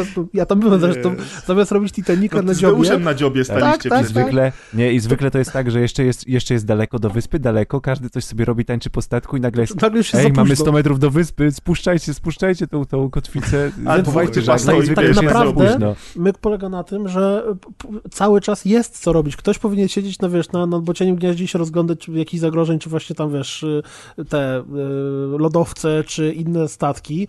Ktoś powinien biegać od żagla do żagla i ustawiać tak, żeby wiatr cały czas dmuchał. Ktoś musi stać przy mapie i mówić, którędy płynąć, bo y, ja nie wiem, Dałoszczy, ty w którymś momencie byłeś y, z sternikiem, ale jak się stoi przy tym sterze na tym dużym statku, to, To nic nie autentycznie nic nie widać. Widzisz po prostu, tylko i wyłącznie widzisz wielką płachtę żagla, która jest No rozpostarta i na całym kompas. tym. No I kompas, wszystko. nie? I więc jak wy mówicie, no Kuldan, weź tam omij tą, tego lodowca. Ja tak mówię, kurwa, ja tego lodowca i nic nie widzę, nie ma tego lodowca. No w lewo, w prawo, gdzie mam tak, A, no, a ogólnie, no i ogólnie jest dużo, dużo małych szczegółów, gdzie kiedy w trakcie naszego nocnego żeglowania zaczął nas gonić pewien statek, to, A to może mogliśmy opowiemy wyłączyć... w całości tę historię, bo to świetna A, misja dobra, była w sumie, misja, dobra, taki, dobra. takie No to- wydarzenie. To, To już jak już powiem, jesteś w y, gazie, Jestem w gazie, tylko zanim do tego przejdę, bo to akurat będzie pokazanie y, tej gry od bardzo fajnej strony, natomiast ja cały czas mam wrażenie, że w finalnej wersji gry będzie szukanie skarbów, bo te skarby się przywozi do bazy piratów, żeby je sprzedać i wtedy dostaje się surowce czy tam pieniądze, podejrzewam, żeby, nie wiem, No i tam będzie rozbudowywać statek. statek, lepsze sprzęt dokupować i tak teraz dalej. pytanie nie? brzmi, czy będą te misje, o których marzy Deusz i będą jakieś fajniejsze zadania, czy to będzie cały czas w kółko to samo, bo jak będzie w kółko to samo, to ta gra szybko umrze moim zdaniem. Ale to już jest inna kwestia, inna rzecz, bo jest, mówimy o samych fajnych rzeczach i naprawdę ta gra jest bardzo, bardzo fajna, natomiast walka na miecze, strzelanie z pistoletu i strzelanie ze snajperki jest ultra słabe. I o ile operowanie statkiem i bitwy morskie są mega cool, o tyle ta walka z tymi w szkieletami... ogóle na jest nieintuicyjna jest ta walka. jest taka jak, drętwa troszeczkę, nie? tak, tak, w plus- ogóle jak w takiej, jak w innej grze oderwane jakby od tej gry No, w ogóle było. I to jest wielka szkoda, bo jeżeli mamy spędzać dużo czasu na wyspach, nie wiem, walcząc ze szkieletami albo z inną załogą o te skarby, to jednak byłoby fajnie, gdyby to było bardziej miodne, a to jest takie trochę na, na siłę zrobione. I tutaj, tutaj się obawiam, że jeżeli oni tego nie rozbudują, to, to będzie nuda pod tym kątem. Ale zobaczymy, nie, nie będziemy wróżyć z fusów. y, Powiemy wam historię naszej, naszej bitwy morskiej, która była epicka. Mi się to tak podobało. Ja już chciałem skończyć grę. Ja mówię, dobra, chłopaki, jest późno, kończymy. Oni mówią, dobra, jeszcze, jeszcze jeden skarb. Ja mówię, dobra, dobra. I płyniemy sobie do celu. wszyscy już wiedzą, co robić, Jaszcząb gra szanty. to jest po prostu tak się... To, to jest taki ubaw i widzimy, że jest wyspa, do której nie, nie płyniemy, ale z tej, na, przy tej wyspie stoi statek. I Deusz mówi, chłopaki statek, a ja mówię, Deusz spokojnie, on jest zacumowany. No i Deusz odetchnął z ulgą, po czym spojrzał jeszcze raz w tamtą stronę i mówi, nie, on płynie w naszą stronę. I faktycznie widzimy, że ten statek płynie, żeby nas staranować.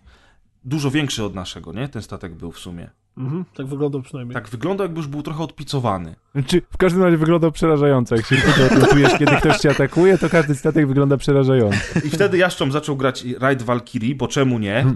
O Boże. Tak, zamiast, zamiast zawracać albo y, żagle tam postawić. Tak, Teraz to gra na akordeonie, rozumiesz? Y, Myśmy oddali do nich jakieś salwy, natomiast oni próbowali nas staranować, więc myśmy odbili od tej wyspy, zaczęliśmy im uciekać. I teraz wiedząc, że troszeczkę nie do końca jeszcze ogarniamy temat, chcemy im uciec i oni nas ścigają. I autentycznie uciekaliśmy przez przez morze od wieczora, przez całą noc, aż do poranka.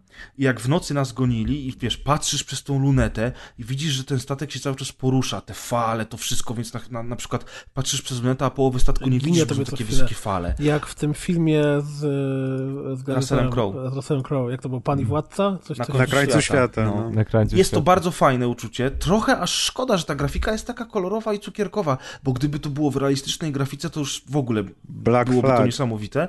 Natomiast, W realistycznej natomiast grafice tak jest mega to klimat. multi od e, Skull and. Bones, czy tam co? Tak. I ten Deusz mówi, ty, ale tam jest jeden koleś. No ja biorę snajperkę, patrzę, a tam tak, jeden, drugi, trzeci, czwarty. Ja mówię, nie, ich jest czterech. To też jest super, bo to jest Jak jak, nie na było filmach. dwóch? Nie, ich dwóch było czterech, stary. I trzeba naprawdę spojrzeć przez tą lunetę, żeby to zobaczyć. I ty to widzisz na tym I statku. przede wszystkim ja, ja w którymś momencie, to nie jest związane z tą historią, ale wcześniej było tak, że jak siedzisz na bocianim gnieździe i patrzysz przez lunetę na inny statek, to nawet jak on jest daleko, to może tobie się od, e, błyskać luneta z tego statku. Tak, tak, tak. Tak. Jak Ja- snajperzy celowali, też błyskało. widać, to mega że, było. widać, że strzelają na przykład do ciebie snajperzy z innego. I a propos oświetlenia, ja patrzę, a oni mają zgaszone wszystkie światła. Ja mówię, Deusz, to oni światła mają zgaszone. I ja mówię, o kurde. I zacząłem Jedno mieli po chyba jakieś tam zapalone, bo jeśli paliła taka jakby, taki jeden mieli oświetlony Mi punkt. się Wodowy wydaje, że mi się kajuta paliło. kapitańska, bo ja w kajucie kapitańskiej nie mogłem zgasić świeczek, natomiast wszystkie lampy, wszystkie lampy wokół statku musiałem zgasić. Mówię, ty, teraz nie będą nas widzieć. Nie zobaczą.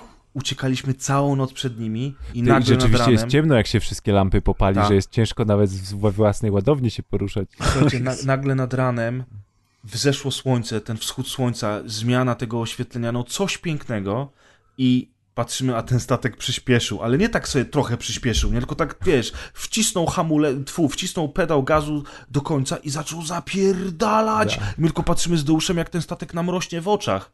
Okazało się, że oni Dobrze. złapali wiatr pod kątem i wszystkie Tak, żagle mieli, myśmy mieli żagle na wprost, oni mieli żagle pod skosem. I dostali takiego powera, że nas dogonili w Trymiga. I Mm. zaczęło się ostrzeliwanie. I my znowu walimy jak te ciamajdy, a ci lobbem do nas z daleka. I te kule lecą przez to morze, patrzysz, tylko zastanawiasz się, trafią, nie trafią. No A, coś czekaj pięknego. chwilkę, ja tutaj krótkie zrobię, zrobię krótkie wtrącenie. W momencie, w którym okazało się, że ten statek jest tuż za nami, to ja uznałem, że zrobię akcję e, e, samobójcy. Znaczy, e, liczyłem na to, że uda mi się wskoczyć do nich na statek. Znaczy, inaczej, wyskoczyłem z naszego i płynąłem w ich stronę. Niestety okazało się, że przypłynął koło mnie dużo szybciej i to było tak, że słyszę, jak wy już jesteście w trakcie tej bitwy morskiej i widzę za fal, które co chwilę tak, bo, bo te fale były dosyć duże, więc mnie podnosiło do góry i opadałem, podnosiły do góry i opadałem i widziałem gdzieś tam daleko na horyzoncie, jak oni do was strzelają i wasze, słyszałem w słuchawce wasze przerażone okrzyki, jest tam, szybko zawracaj! Bo myśmy z Deuszem, a potem my z Deuszem wpędziliśmy taką resztę salwę gry, z ich strony próbując, wiesz, wodę wylać z dolnego pokładu. Nie udało się. Tak, Zatopili ogó- nas. I tak, i ogólnie bitwa morska polega na tym, że myśmy latali, bo oprócz tego, że żegluga, żeglowanie jest trudne, to jeśli osoba, która w danym momencie steruje statkiem, nie widzi nic, a musi się ustawiać w bitwie morskiej jakby bokiem do innego statku, żeby można było z działa strzelić, bo działa są tylko po boku statku. Dodatkowo warto było też przy tym regulować prędkość, więc też trzeba będzie żagle ogarnąć. Jedna osoba musi ładować kulę, więc jakby jest tyle zadań na cztery osoby, a jak jeszcze statek przecieka, że to jest po prostu naprawdę Jeszcze nie wie, gdzieś co tam pływa człowiek ma ręce, tak, nie wie, co, w co człowiek ma ręce włożyć i super jest też to, co powiedziałeś, że wyskoczyłeś Tak. ze statku, że jak się jest na statku, to wydaje się, że się po prostu żegluje. Natomiast się ja wydaje, też raz że wolno stat- płyniesz, tak. tak. A natomiast ja raz wypadłem ze statku Ale to to stary, to tak, ja że się wypada i w sekundę ten No. statek jest kilkaset metrów e, od ciebie po prostu. To, to już jest taki Tak, ogrom z ja poziomu właśnie stałem wody. przy, ja wstałem przy przy Człowieku, burcie. to nieważne, Słuchajcie, stałem przy dalej. burcie i Deusz mówi, i Deusz mówi, wypadłem! I ja patrzę i widzę go w tej wodzie. Ja mówię, kuldan, ale za nami ten wielki statek pędzi.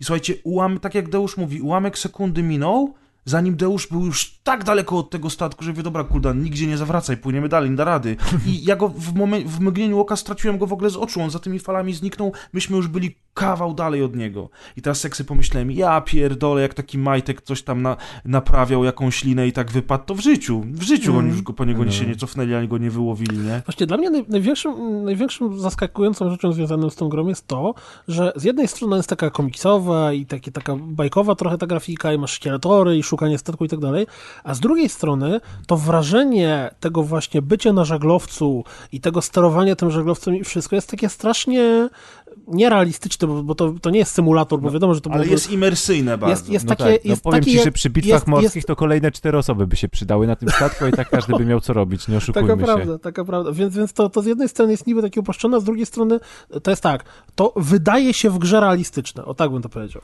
Tak, i przede wszystkim sprawia niesamowitą ilość frajdy, tak jak powiedziałem, jeżeli tam będą jakieś questy sensowniejsze i coś ciekawszego do roboty, to to, to będzie hit. A No jak jeszcze oni, ty, a jak jeszcze oni, wiesz ja teraz pomyślałem, że jak oni tam wprowadzą budowanie własnych baz, to ludzie zwariują, nie? Mm. Więc słuchajcie, Sea of Będą Thieves nie całe ligi, skreślajcie tej ten, gry. takie klany pirackie, na przykład, że będzie można nasz statek i kolegów statek, tak, tak, tak. No, wiesz, to by Ale nawet fajne, taki prosty, w sensie- kolejnym by wprowadzili właśnie, wiesz... na zasadzie z kumplami, fortecę. jakbyśmy mieli, jakbyśmy mieli 8 osób i na dwa statki gdzieś pływali po prostu.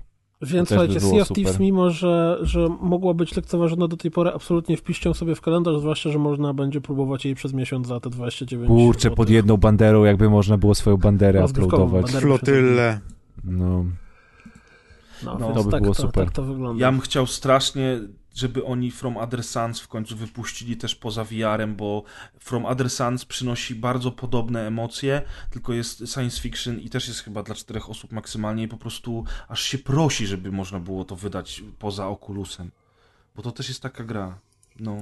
No dobrze, a powiedz mi Grzegorz, czy aż się prosi grać w Monster Hunter World? Eee, Wiecie co, ja wam mówiłem o becie i generalnie rzecz biorąc y, postanowiłem sprawdzić y, Monster Hunter World w pełnej wersji, dlatego że namówił mnie do, do wspólnego grania niejaki Mickey D. Może wam to coś mówi. E, Pierwsze słyszę. Ktoś. i, I tenże właśnie Mickey D e, powiedział, słuchaj Grzegorz, weź y, sobie załatw y, Monster Hunter World na Xboxa One X, bo on to tam w ogóle ma, wiesz, te wybajeżone opcje, będziemy grali razem. Ja mówię, ty, no jak będziesz grał ze mną, to w ogóle super, nie? To bardzo chętnie, bo ja w samemu w to nie będę grał. I Mickey D mówi, no stary, ja teraz we wszystko gram na Xboxie One X, bo jest zajebisty. Kupiłem i wszystko jest super. Ja mówię, dobra, okej, no i dostałem tą grę do recenzji. A Mikołaj dostał na PS4. Pierdol się! Muszę grać w to sam. Muszę grać w to sam. Jest to, jest to gra absolutnie nie dla mnie, ale ponieważ y, jakby... Rzetelny recen... Hashtag Muszę rzetelny recenzent. zrecenzować. Nie, ponieważ ostatnio próbuję sił z tymi 10. wszystkimi rzeczami, nie? Które, które nie są, niekoniecznie są w moim y, guście. Hashtag można inaczej. E, tak, to stwierdziłem, dobra, będę dzielny, poradzę sobie. Poradziłem sobie z godzinnym wstępem, w którym nic się nie dzieje. On jest fabularny i tam się trochę chodzi po wyspie. W ogóle się nie walczy, bo się uczy jakichś podstawowych mechanik. A czy masz Poradziłem kota już? Tak, kota masz od początku. Ja od razu, ponieważ moje nastawienie do tej gry jest jakie jest, a ja nie lubię kotów, a ten, te koty w ogóle można zrobić, że one tak wyglądają dosyć, e, dosyć tak e, strasznie, powiedzmy, niektóre, jak się je odpowiednio ustawi. To zrobiłem sobie czarnego kota i nazwałem go szatan. Więc. e, To tak jakbyś Biegać lubił koty. tak jakbym lubił koty, może tak, mo może. W każdym razie szatan się zgubił od razu na początku, bo żeśmy się rozbili. E, I to było całkiem fajne, bo płyniemy sobie na taką wyspę. Fabuła w ogóle jest o tym, że mm, raz na ileś tam lat wielkie smoki z naszego kontynentu lecą na inny kontynent, który oryginalnie nazywa się Nową Ziemią, e, czy, czy tam, przepraszam, Nowym Światem. I y, ekspedycja pierwsza, bo my jesteśmy piątą ekspedycją, natomiast pierwsza ekspedycja wyruszyła dawno temu i my teraz mamy dotrzeć do, do, do tego nowego świata, bo ludzkość, czy tam jakkolwiek to nazwać, chce sprawdzić, dlaczego te smoki migrują raz na ileś tam lat i co tam jest na tej wyspie, czy tam na tym nowym kontynencie, że one tam sobie latają. To No mi prawie jak w płynąć- tym, jak w fabule, jak wytrasować Smoka 2. A nie wiem, nie oglądałem. Yy, dobry film. Chętnie kiedyś obejrzę. Natomiast y, tutaj właśnie rozbijamy się tym statkiem na takim wielkim potworze, który idzie w ogóle w stronę tego kontynentu e, i, i myśl, myślisz na początku, że to jest wulkan, że biegasz po takiej wulkanicznej wyspie, a okazuje się, że ty biegasz po takim wielkim stworze. I to jest nawet całkiem spoko i ten, ta pierwsza godzina gry, w której nic się nie dzieje, kończy się na tym, że docierasz tam do y, bazy, gdzie wszyscy są i zaczynasz się uczyć. Jest taki pan, który cię oprowadza po, po całej tej wyspie i pokazuje ci, gdzie jest kuźnia. Tutaj będziesz przynosił materiały, z tych materiałów będziemy ci robili upgrade broni i pancerzy, albo będziesz sobie wykuwał nowe. E, I jest takie pi- pitu-pitu. Y, japońszczyzna pełną gębą, to znaczy połowa dialogów w ogóle nie jest y, udźwiękowiona, przez to czasami on coś do ciebie mówi, pojawia się w prawym dolnym y, rogu y, ekranu napis, który możesz umknąć, bo nie wiesz, że on do ciebie mówi. Bo ktoś był na tyle genialny, że w trakcie chodzenia na przykład albo robienia misji, albo chodzenia po, po, po, po bazie, te napisy się pojawiają w prawym dolnym ekranu i totalnie je w ogóle y, nie zauważasz. Interfejs jest napaćkany. Jest mnóstwo rzeczy. Każde kolejne okienko i każda rzecz, którą otwierasz, o, zaczyna się od tutoriala, który zazwyczaj ma dwie strony i filmik do obejrzenia. Więc y, bardzo dzielnie znosiłem wszystkie informacje, którymi mnie zarzucono, zanim w ogóle pozwolono mi iść na misję.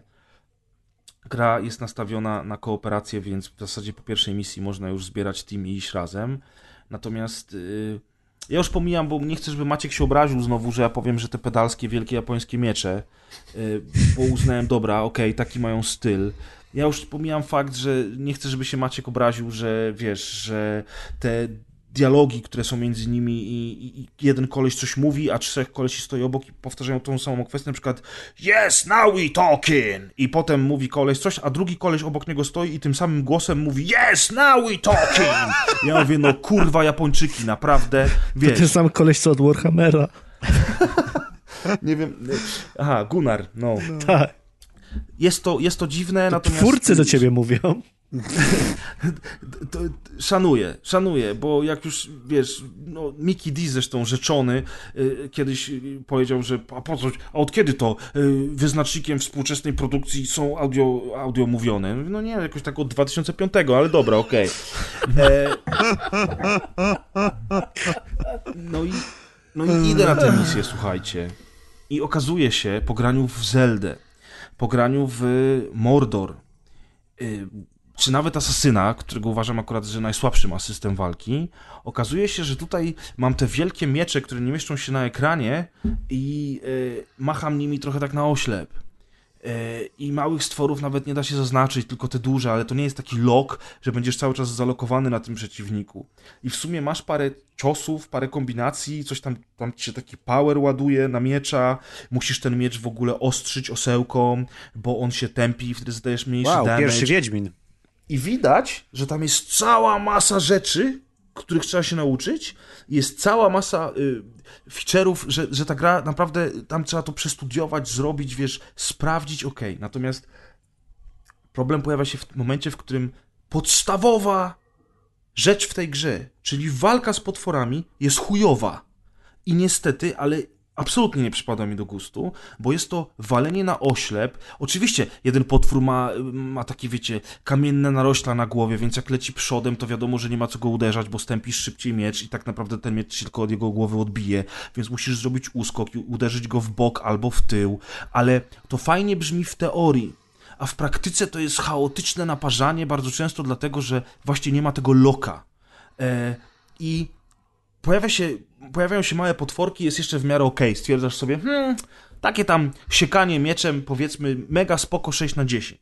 Ale jak pojawia się duży potwór, za którymś idziesz i musisz go prześledzić i tam zbierasz takie, e, na przykład e, sprawdzasz jego ślady, albo kupę, albo coś tam i zbierasz informacje, które pojawiają się w, w twoim notatniku i te informacje potem możesz sprawdzić na przykład, jakie są słabe strony potwora ale jak przychodzi do walki z potworem, słuchajcie, ja spędziłem wczoraj 32 minuty walcząc z jednym z pierwszych z potworów, który jak go uderzasz, to pojawiają się różne cyferki damage'u, natomiast to nie jest wcale takie proste, żeby tak sobie z nim walczyć, żeby tam dziachać go w te miejsca, które go bolą i tak dalej, więc kończy się na tym, że go napierdzielasz, napierdzielasz, jeszcze wpadłeś przypadkiem w gniazdo jakichś małych dinozaurów i te małe dinozaury go, gonią ciebie, gonią jego, jest wielki cha chaos, ty machasz tym mieczem i nagle się okazuje, że ten, że ten y, potwór się już zmęczył i on ucieka przed tobą i ty biegniesz za nim jak Vivolve i biegniesz po tej mapie i biegniesz i go szukasz, znowu go znalazłeś, znowu go bijesz, on znowu się przestraszył albo zmęczył i znowu ucieka i ty znowu za nim biegniesz i znowu go bijesz.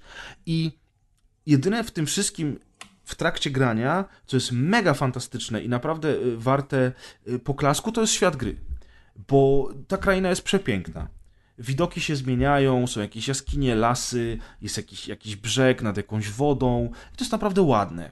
Tylko szkoda mi tej mapy, bo bo nie wiem po co grać. W, znaczy, ja, ja mówię ze swojej perspektywy, ja wiem, że są, jest cała masa fanów, że ludzie się tym cieszą, bawią, natomiast taka z grubsza jest pozbawiona fabuły. Ona jest nastawiona na to, że ty z kolegami idziesz ubić coraz większe potwory, żeby zebrać y, coraz lepszy y, ten y, sprzęt, czy tam itemki, z których ten ubić coraz większe wykujesz. potwory, dzięki którym zrobisz sprzęt, to gdyby... coraz większe potwory. System walki był lepszy, to to mógłby Tak, być fan. że Natomiast potwory po to, żeby mieć lepszy sprzęt, żeby jest jaki większe potwory? jest i u, nawet jakbym grał z kolegami, to chyba by mi się nie chciało. Ja już abstrahuję od tego, że jak w jednej z pierwszych misji musisz wybić stado jakichś zwierząt, samic i samców, bo ci mówią, że jest ich za dużo, bo coś tam, i ty wpadasz w te zwierzaki i je tłuczesz tym twoim kotem, twój kot szatan wyciąga na przykład takie małe działko i strzela, nie? W ogóle skąd oni mają te pomysły, to ja nie wiem. Natomiast szatan gdzieś tam biega, ci pomaga, on potem może jakieś zwierzę oswoić i przyjechać na tym zwierzęciu. E, Czasami przeciwnicy się na nim zafiksują, więc masz na przykład spokój, bo na przykład w połowie walki z wielkim potworem musisz wyciągnąć osełkę i naostrzyć miecz. Co jest bez sensu, no ale tak to działa. Yy, W każdym razie ostatecznie o co mi chodzi, no trochę mi było przykro, jak musiałem zabić tych, te wszystkie samce i samice po prostu, bo dostałem takie zadanie i ktoś wpadł na pomysł, że świetnie będzie zrobić animację ko- konającej samicy, która przez minutę jeszcze pod moimi nogami, jak ja zbieram surowce, umiera, yy, trochę tymi swoimi kopytami tam macha i jęczy. No to jak ja to zobaczyłem, to stwierdziłem, yy, no chyba nie. A Jakoś da się później jak kiełbasę przerobić, czy coś? Nie, ale zbierasz z nich różne rzeczy i tam potem wykuwasz jakieś pierdoły z nich. Natomiast no to nie było Wykuwasz fajne, kiełbasę. powiem wam szczerze. Y, I tak ogólnie rzecz biorąc muszę przyznać, że to, że mam nadzieję, że uda mi się komuś tę grę dać do recenzji, kto zagra całość za mnie, bo ja absolutnie po tych kilku godzinach nie jestem zachęcony do tego, żeby grać dalej w tę grę. I mówię, to nie musi być zła gra, to może być po prostu gra absolutnie nie w moim y, klimacie, natomiast nie wiem. Ja jestem Nie wiem. totalnie zachęcony. Haha, widzisz. Mega bym chciał zagrać i, i szkoda, że to nie jest na, na PS4, bo chętnie niestety. bym ograł. Mm. To jeszcze tylko wspomnę a propos tego Xboxa X, czemu on tam ma różne zmiany. To jest akurat ciekawe, bo mm, masz trzy opcje graficzne i możesz sobie ustawić, y, że priorytetem dla ciebie jest rozdzielczość i zakładam, że to jest dla telewizorów 4K i wtedy masz jak najwyższą rozdzielczość, że priorytetem jest dla ciebie grafika i wtedy y, gra dostaje dodatkowych cieni, y, ale widać gołym okiem, że chodzi gorzej. Y, Nie jakoś strasznie źle i pewnie większość ludzi grających na konsolach nie zwróci na to uwagi, natomiast ja na to zwróciłem uwagę. I trzecia opcja to jest, słuchajcie, płynność. I wtedy te dodatkowe cienie znikają. Gra i tak wygląda bardzo ładnie, ale jest dużo płynniej. I myślę, że to jest spoko. Natomiast ta opcja jest dostępna tylko i wyłącznie dla Xboxa One X. I jeżeli mam być szczery, to po tym, co zobaczyłem, jak ona działa i plus jak ona wygląda w tych różnych ustawieniach, to, to ja nie wiem, czy to jest coś, co powinno się chwalić, nie? No dobra, ona jest faktycznie ładna ta gra, natomiast kurczę, no, jeżeli Xbox One X jest potrzebny do tego, żeby to wyciągnąć, to ja nie wiem, jak ona na zwykłych konsolach chodzi, nie? Mm. Czy, czy jak ona wygląda. To już pozostawiam wam do sprawdzenia na jakichś tam YouTubach, czy, czy, Należy, czy należy pamiętać, że podcastach. wszystkie gry będą dostępne na, zarówno na zwykłe konsole, jak i na ulepszone wersje i można równie dobrze grać na zwykłych. Wcale nie są źle a najlepiej traktowane, nie? Za pół roku zagrać na PC, bo podejrzewam, że tam będziesz po prostu miał wszystko na maksie. 4K 100 klatek. W każdym razie ja nie jestem zainteresowany Monster Hunter Worldem i nie mam z kim grać, jak ktoś będzie To chciał nie jest- mnie to nie jest pouczyć. chyba Właśnie, to Zaskoczenie zapytaj, dla kto gra, kto gra na Xboxie w Monster Hunter World, może się znajdą chętni, bo Może się ja, znajdą. Wiesz co, to jest dla Drodzy mnie słuchacze, to jest- ale to niesamowicie jest- dysonans pomiędzy tym, jak ty cierpisz, z tym, jak ta gra zbiera bardzo dużo pozytywnych opinii. Ale wiesz, jak ale ludzie się to- zachwycają tymi systemami, jakie one skomplikowane. O mój Boże, nie chcę nawet Ale jeść przecież to jest śniadania, gra bo na od setki rana godzin, gram. przecież ludzie setki godzin na tym spędzają. Nie, bardzo dobrze, dlatego mówię, że, że, że ja rozumiem, że komuś się może coś takiego podobać. Jak ktoś lubi grind i takie tam machanie tym mieczykiem, no to spoko. I tak samo powiedziałem, tam jest dużo mechanik. Tam jest dużo, tam jest tak dużo statystyk, cyferek i tabelek, że aż się żygać chce. Natomiast, no, to po prostu ja nie jestem zainteresowany. No tak, no, ja, ja znam ludzi, którzy na przykład nie podobał im się Wiedźmin 3 i w ogóle go nie Ale to, to są dziwni ludzie już, no. Tak, Albo ci są którzy dziwni. nie skończyli na przykład. No. Co jeszcze raz? Albo tacy, którzy nie skończyli Wiedźmina 3. Też są dziwni. A są tacy, co hejtowali, a skończyli. Chciałem zauważyć. O, to już najgorzej. No. Chyba ty, Kuldan. Hm. To teraz czerwone stringi Deusza. Długo nad tym myślałeś? O, Tak, No już nie wcześniej. Już Mało wcześniej płynne to było Całą przejście, tak. tak To noc myślał było o jego czerwonych stringach. no. W klubie jeszcze dodaj. E, ja mam nowość, znaczy gra miała premierę kilka dni temu, nazywa się The Red Strings Club i, i, i, i to jest tytuł e, typowy indyk, jak to by cierpiał e, założyciel tego podcastu, jak go można stworzyć na 150 odcinku, czyli typowa gra shareware. Fleszówka. Jest z nami duchem dzisiaj. Za darmo. W każdym razie The Wrestling Club, w ogóle czemu się zainteresowałem takim indykiem, to zainteresowałem się z uwagi na to, że pierwsza rzecz, jaka się kojarzy z tą grą, to jest cyberpunk. A wiadomo, że wszystko, co ma cyberpunk e, w tytule, w nazwie i w klimacie, e, musi być, ma co najmniej dwa oczka do oceny więcej. I em, mimo, że w tym przypadku jest to pixel art, którego no, nie jestem wielkim fanem. W każdym razie w, tę grę zrobiło Destruction Team, które jest znane e, osobom, które się interesują za taką poprzednią ich produkcją jest The Gods Will Be Watching. I nie wiem, czy kojarzycie tą grę, która chyba Mhm. powstała jako, jako dzieło w jakimś dżemie, e, a potem została tam rozwinięta o, o parę elementów. To była taka trudna gra o, o przeżyciu na bezludnej wyspie, e, która chyba w sumie zapamiętana zostanie za to, że była po prostu masakrycznie trudna. W każdym razie The Red Strings Club takie nie jest i, i, i pierwsze recenzje się pojawiły takie, że nie jest, więc od razu się tym zainteresowałem. I jak w pierwszym momencie zobaczycie screeny z tej gry, e, to zauważycie, że tak naprawdę tych screenów dużo nie ma. To znaczy, wydawać by się mogło, że ta gra jest takim klasycznym point and clickiem, ale wcale nie jest, ponieważ e, w tej grze nie rozwiązujemy zagadek jako takich, tylko można powiedzieć, że gra jest podzielona na trzy chaptery.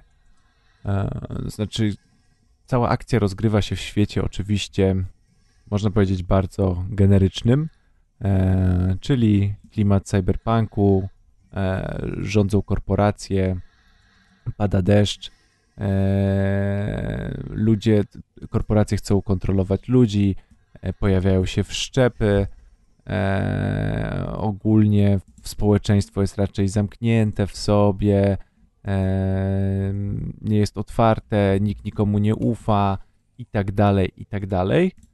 No i w tej sytuacji e, my wcielamy się w rolę barmana na samym początku oraz jego kolegi, który jest takim jakby hakerem.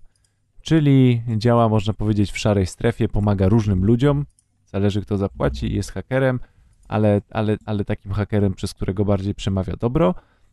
I do naszego baru w pewnym, pewnego dnia wpada postrzelony android. I tutaj zaczyna, można powiedzieć, gówno wpaść wiatrak, ponieważ ten postrzelony android staje się trzecim bohaterem. I teraz gra się dzieli jakby na takie trzy etapy. Znaczy w pierwszym etapie gramy androidem. Eee, Nie będzie to duży spoiler, ponieważ to, co teraz będę opowiadał, to jest jakby w ogólnym opisie gry, a możecie mi zaufać, że tak naprawdę całe clue tej gry e, e, rozgrywa się w innym miejscu i to, co powiem, do was tylko zachęci, a nie zdradzi fabułę. A więc jakby w pierwszym etapie, pierwszy etap gry polega na tym, że ten android pracuje dla korporacji, która to korporacja zajmuje się montowaniem wszczepów u ludzi, którzy za to zapłacą. Natomiast mm, i sama gra polega na tym, że te wszczepy kształtujemy za pomocą takiego jakby nowoczesnego koła garncarskiego. Znaczy dostajemy projekt, który wygląda jak jakaś waza, garnek i tak dalej, które ma różne żłobienia na swoim obwodzie i my po prostu odpowiednio, używając odpowiednich narzędzi i kręcąc kołem tym garncarskim musimy e, jakby wyprodukować określony szczep. I tak naprawdę ta gra, ta minigra to jest tylko mm, taki mały element, który nam tą grę urozmaica, bo tak naprawdę wszystko dzieje się w fabule i w tym, jak ta gra jest napisana i w dialogach, ponieważ w tym, e, w tej fabryce, w której my wszczepiamy ludziom te wszczepy, ludzie przychodzą nie z problemami takimi, że chcieliby na przykład lepiej widzieć albo mają artretyzm w kolanie, tylko to są problemy na zasadzie spada mi liczba osób na Instagramie, które mnie obserwują. Mm. Albo idę na, idę na osobę, idę na rozmowę kwalifikacyjną, ale boję się, e, że nie mam daru przekonywania. I dostaje się dosłownie taki brief o osobach, e, gdzie mamy mm, mm, przerysowane problemy współczesności, E, ale też takie proste problemy. A takie w stylu problemy mamy pierwszego cał... świata? Tak, i, i no tak, proszę, pro, pro, pro, problemy pierwszego świata, ale najlepsze jest to, że my mamy też bazę wszczepów i to my decydujemy, co wszczepimy. To znaczy, na przykład ktoś się czuje e, e, niepewnie przy rozmowie o pracę, to albo mu możemy coś wszczepić, co według nas podniesie jego na przykład, że sobie lepiej radzi z, nie wiem, ze stresem, albo jest pewniejszy siebie, albo może po prostu wszczepimy mu, że jest bardziej przystojny i te osoby później w całej pętli do nas wracają, to znaczy wracają z pewnym, e, z pewną historią, co ten nasz wszczep zrobił i jaka jest tego konsekwencja. To znaczy, załóżmy, że wszczepilibyśmy komuś e, najprostszy wszczep, że jest ładniejszy i ktoś, okej, okay, mam więcej teraz ludzi na Instagramie, mnie followuje, no bo jestem ładniejszy, ale to jest trochę przytłaczające. Czemu, załóżmy, nie chcą mnie e, e, teraz followować za to, co tworzę? I musimy mu wszczepić kolejny wszczep. I jak sami się możecie teraz domyśleć, po prostu mm, my wymyślamy pewne rozwiązania na te problemy, natomiast gra nas tak naprawdę często uczy i każe i pokazuje, jakie one mają konsekwencje. Znaczy, jakie konsekwencje mają proste rozwiązania i pokazuje, że te proste rozwiązania nie istnieją, bo zawsze gdzieś jest ta sytuacja dodatkowa, która, mm, która całkowicie zmieni tą sytuację. I to jest, to jest jakby pierwsza część tej gry. Druga część tej gry polega na tym, że jako barman, teraz wcielając się jako barman, e, bo fabuła rozgrywa się jeszcze o to, że oczywiście nasz android ucieka z pewnych względów ucieka z tej fabryki, zostaje postrzelony, trafia do naszego baru i okazuje się, że ta korporacja, która robi te wszczepy, opracowała pewien algorytm, który pozwoli kontrolować wydaje się, że pozwoli kontrolować ludzi. To znaczy, chodzi o to, żeby ludzie nie mieli złych emocji. Albo nawet, żeby mieli te złe emocje, ale żeby one się nie rodziły ze strachu. Żeby panowało ogólne szczęście i tak dalej. Natomiast nasi bohaterowie dostrzegają w tym jakby zagrożenie dla po prostu dla kontroli umysłów. No i jako barman rozlewamy drinki. Chodzi o to, że do naszego baru przychodzą po kolei różne osoby, między innymi przedstawiciele tej korporacji, z którymi prowadzimy dialogi i dialogi są bardzo rozbudowane. Dialogi podejmują takie tematy, o których byście się nie spodziewali, które można znaleźć naprawdę w dobrych opowiadaniach science fiction, bo to jest mniej więcej, y, rozmawiamy z nimi na tematy takie, czy technologia obecna to jest odpowiedzialność, czy to jest sztuka. I czy jeśli to jest sztuka, to powinniśmy dawać pełną wolność twórcy, czy jeśli to jest odpowiedzialność, to powinna być kontrolowana. I, I, to jest tylko przykład na jeden z takich małych smaczków, które się pojawiają w tych dialogach. Oczywiście mamy yy, za każdym razem yy, mamy kilka ścieżek do, na odpowiedź.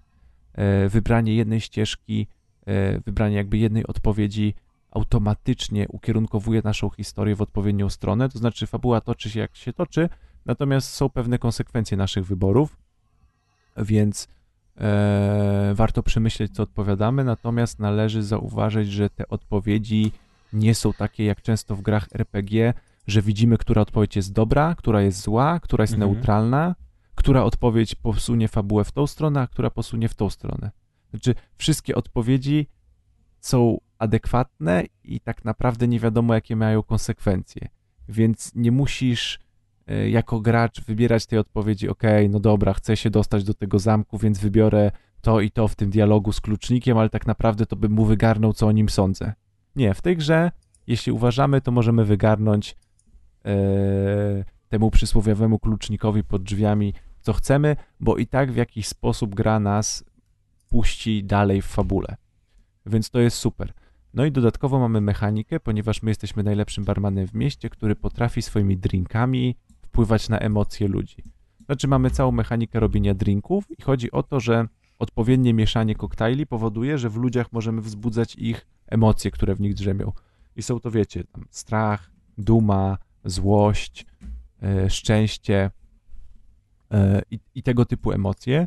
Czyli jak nalejemy komuś drinka, który pobudzi jego dumę, to wtedy, żeby wyciągnąć od niego jakieś informacje, powinniśmy wybierać dialogi, które według nas kojarzą się z dumą, to znaczy, które jakby e, pod, uderzą do jego ambicji, tak? I gdzie wykorzystamy to podbicie dumy. Potem możemy mu nalać innego drinka, który e, e pobudzi bardziej jego strach i wtedy wybierać takie odpowiedzi, które bardziej go zastraszą. Także na tą mechanikę tych bardzo fajnych dialogów dochodzi, bardzo ciekawych dialogów, dochodzi całe to mm, operowanie ludzkimi emocjami. A powiedz mi, e... czy to jest tak, że to wszystko składa się na jakąś spójną fabułę, czy to są po prostu wszystko nie, wszystko, osobne historie? Wszystko, nie, wszystko składa się na, na, oddziel, na fabułę i co więcej, w wielu miejscach, tak jak powiedziałem, ta gra podejmuje takie problemy typowe dla opowiadań w wielu y, cyberpunkach, czyli o technologii, odpowiedzialności, o sztuce, o tej kontroli umysłów. I często jest tak, że sobie myślisz, a prosty pomysł, y, a e, na przykład pomysł kontroli umysłów, tak, nie zgadzam się. I na przykład jako gracz w wielu dialogach przyjmujesz taki stosunek, że za, za wszelką cenę nie możemy dać kontrolować swojego umysłu. Wtedy gra w pewnym momencie, nie powiem jak, ale yy, i to jest tylko przykład, pokazuje ci sytuację, że może jednak to rozwiązanie, które ta proponuje ta korporacja, nie jest złe. Mhm. I wprost stawia cię przed sytuacją, gdzie tak naprawdę możesz przyznać rację, albo, albo nawet przyznasz rację w pewnej sytuacji, że to jest dobre. I jakby to będzie miało krótkofalowo pozytywny skutek, albo zaprzeczysz i też krótkofalowo będzie miało pozytywny skutek, i za jakiś czas, za kilka minut, zupełnie jakby w innej scenie, ta gra ci przypomni i pokaże w drugą stronę, a nie jednak pokaże ci konsekwencje twoich wyborów. Czyli ona zawsze cię uderzy jakby w twarz tym, że to nie jest zero-jedynkowe, że te wybory, o których tu rozmawiamy i ta dyskusja o technologii, o kontroli umysłów, o emocjach i tego, jak technologia wkracza w życie, że to nie jest takie, że albo stoisz po jednej stronie, albo stoisz po drugiej stronie, a jak stoisz po jednej stronie, to zawsze są dobre rozwiązania ona w bardzo fajny sposób pokazuje konsekwencje Twoich działań i to w takich miejscach, które byś się nie spodziewał. I to zwykle jest gdzieś przy, pokazane przy, przy, przy jakichś większych i mniejszych twistach fabularnych, gdzie to, co wcześniej ci się wydawało, że jest oczywiste, nagle zupełnie inaczej musisz się nad, nad tym zastanowić. Więc to jest bardzo fajne.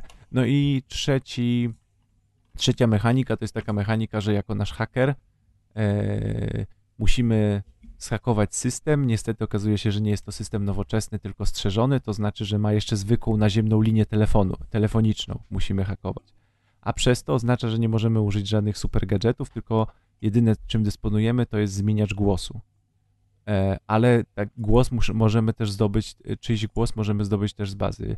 Więc cała zabawa polega na tym, że musimy zdobywać numery pewnych ludzi, dzwonić do nich w imieniu innych ludzi, wypytywać się o różne rzeczy, dowiadywać się różnych danych i po prostu budować na podstawie rozmów z innymi ludźmi i rozmów telefonicznych, e, e, budować sobie całe tło historii i wyciągać odpowiednie dane od różnych ludzi. Ale jak, Czyli to jest jak, takie jak tak ma, ma, ma, manualne hakowanie. To mam wrażenie, że ta gra to nie jest gra, w którą można tak jakby przegrać albo coś w tym stylu, to jest, tylko to jest bardziej takie własnoręczne przeżywanie historii jakiejś? W sensie, tak, dokładnie że, że tak. To, że I pokazanie się ro- rozgałęzia i jak temu dasz y, chip, przez który będzie zbyt y, y, zawadiacki i nagle potem coś mu odpierdoli i zrobi masakrę w biurze, to może się tobie twoja historia potoczyć zupełnie inaczej niż jakbyś tego nie zrobił, tak? I, i tam się to jakoś, pewnie to oczywiście ta, ta ilość tych, tych, tych pointów ro- rozgałęzień jest ograniczona i pewnie niektóre akcje i tak prowadzą do wspólnego zakończenia, ale to bardziej jest takie właśnie przeżycie jakiejś historii w cyberpunkowym klimacie, Tak, to, aniżeli... To, to, to, jest bardziej, to jest bardziej jakbyś przeczytał opowiadanie, które daje ci możliwość, aha, jeśli zrobiłbyś to, to przeskocz do rozdziału 20 i przeczytaj, co twój wybór e, wniósł. Ale właśnie tyle, wydaje mi się, że tą wartością dodaną przy tym medium, że to, że ta opowieść jest podana w, e, jako gra, jest to, że przez to, że ja się zastanawiałem nad odpowiedzią i miałem różne odpowiedzi do wyboru i przez to, że ja się zastanawiałem i wybrałem według mnie najlepszą i w pewnym momencie fabularnym dostaję w twarz i, i pokazana jest druga strona mojego jakby wyboru i konsekwencji tego działania, to że ja ten konflikt i problem zapamiętam. Znaczy, że to jest takie podbicie tego, żebym ja o tym pomyślał. I wydaje mi się, że tutaj jest, yy, tutaj jest plus tego, co daje tej opowieści mechanika gry, a nie tylko mechanika tego, jakbyśmy to przeczytali w zwykłym opowiadaniu. Bo oprawa jest standardowa, oczywiście w tle jest, mamy, wiecie, połączenie takiego, połączenie typowego takiego plumkania pianinowego z, z, z e, jakąś taką muzyką delikatnie elektroniczną, e, syntezatorową, więc, więc wszystko w tej grze jest takie w miarę, że tak powiem, standardowe, natomiast no na pierwszy na pierwszy strzał i na pierwszy ogień się wysuwa ta fabuła. A nawet nie tyle fabuła, co prowadzenie tej historii i, i, i, i takie małe dialogi, które się wywiązują między poszczególnymi postaciami, bo każda postać jest tutaj e, e, taka bardzo charakterystyczna i wyjątkowa, z którą przyjdzie nam rozmawiać. I sama, sama, sama gra jest y, y, jakby ma potencjał do, do kilkukrotnego grania. E, bo wi- chociażby No tak, no, zobaczenia innych innego, postaci, nie? tak, tak, tak, co się, tak, co się stanie innego, czy jakie inne postacie, czy, czy co inny wybór do czego by doprowadził. Natomiast przy pierwszym przejściu i nawet zastanawianiu się to jest 4, y, między 4 a 5 godzin trwa ta historia, czyli takie dwa wieczory można powiedzieć. Spoko, To elegancko. Brzmi, dobrze, ja bym w to zagrał, wyda- wydaje mi się, że to jest taka gra, która by zainteresowała i, i, i Preza, i Maćka. Wydaje mi się, że to jest taka gra, że jakby Maciek sobie zagrał, to by mu się spodobała. Tak? No właśnie jak tak opowiadasz, tak myślę, że to jest jakieś za, za, za ciężkie i za trudne. I za Nie, mądre. Nie, wyda, wyda, wyda, wydaje mi się, że, yy, że ty jesteś jakby takim typem gracza, że jeśli dostrzeżesz jakiś pewien bajer w grze, który ci się spodoba, to jakby jesteś bardzo rozentuzjazmowany tą jedną rzeczą, tym takim, No. tym takim gimmickiem. I wydaje mi się, że jakbyś tutaj chwycił w pewnym momencie, o co twórcom chodziło, to, to, to, to byś docenił.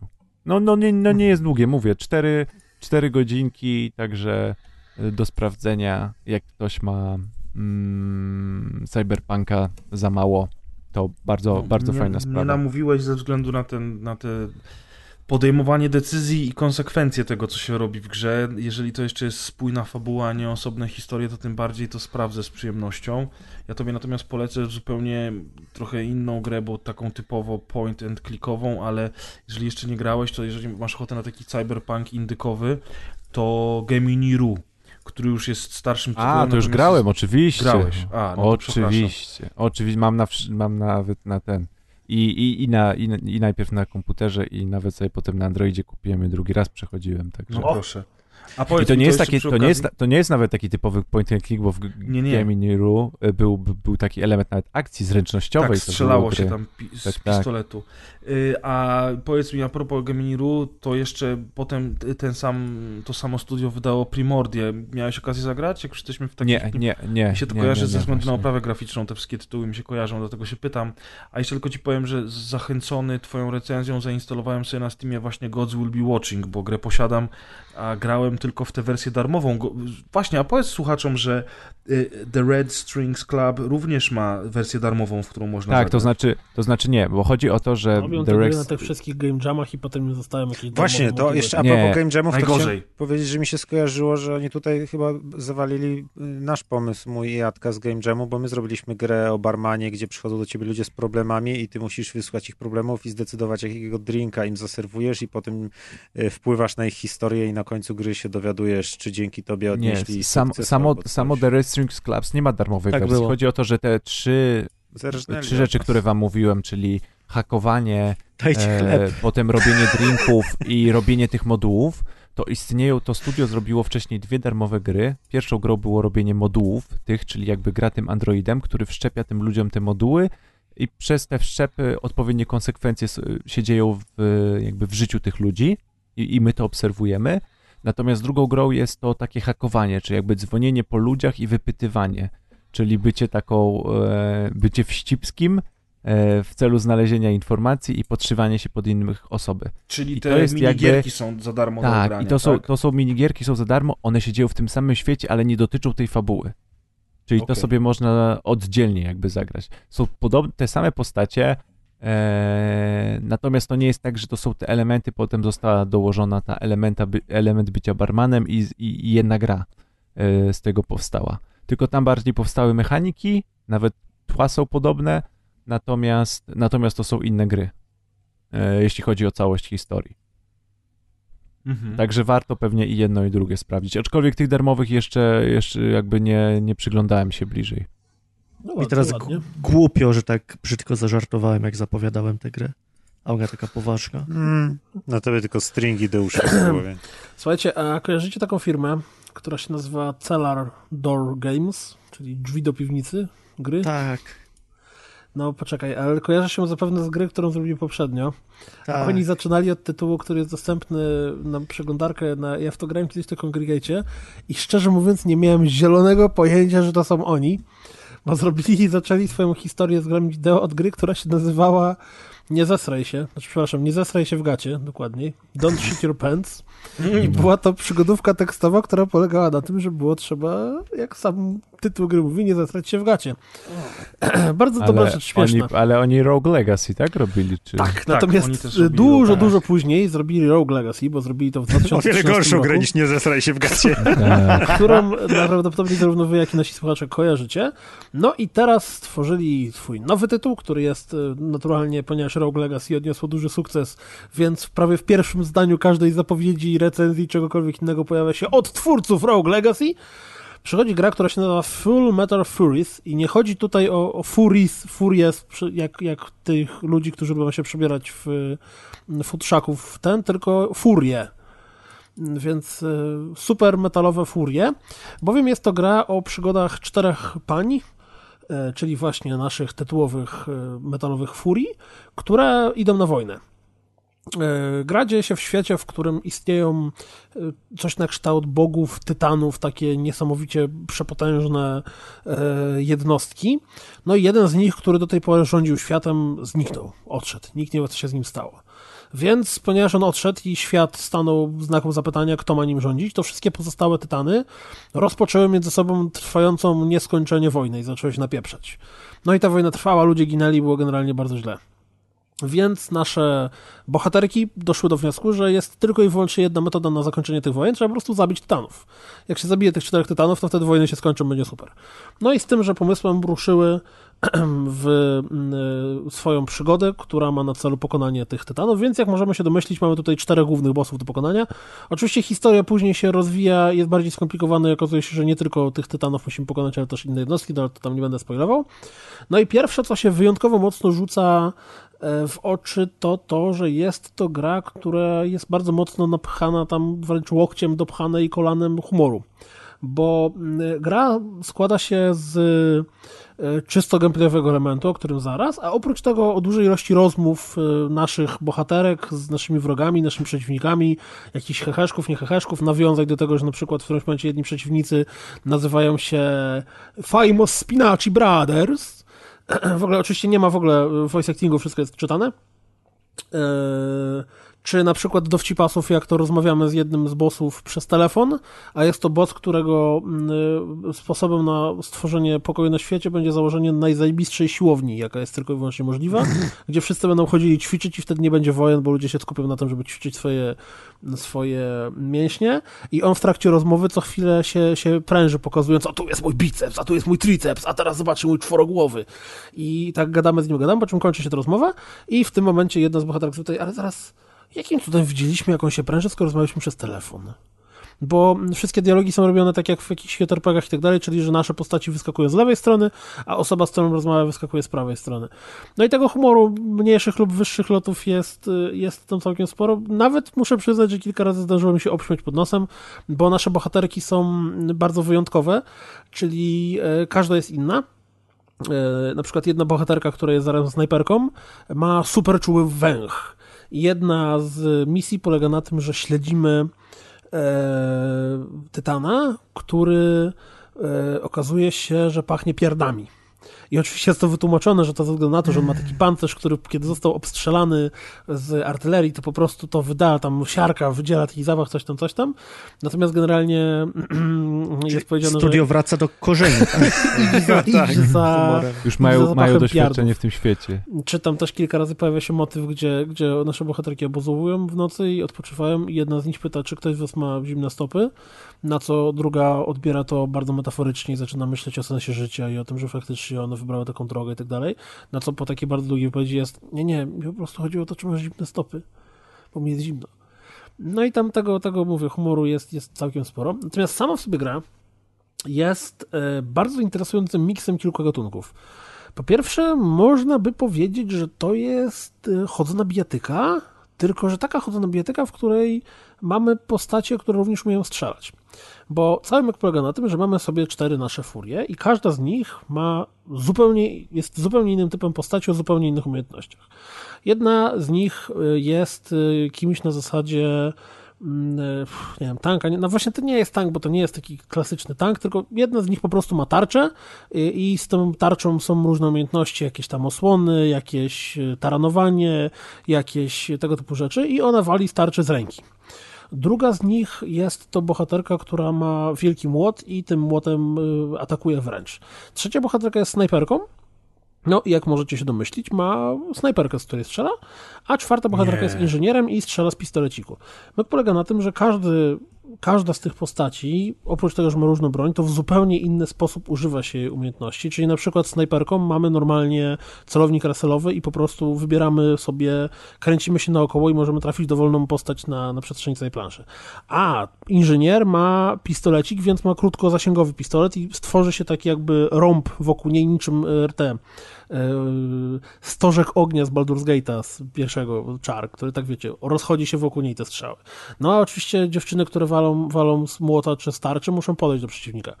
No, oprócz tego każda z nich ma również dodatkowe umiejętności, które jedne zazwyczaj są związane z tym, żeby się szybciej poruszać, czyli na przykład y, to może być linka z hakiem, która wystrzeliwana jest, dzięki czemu możemy się przełączyć, albo e, wyskok, y, albo jakaś tymczasowa nieśmiertelność, albo jakaś tarcza.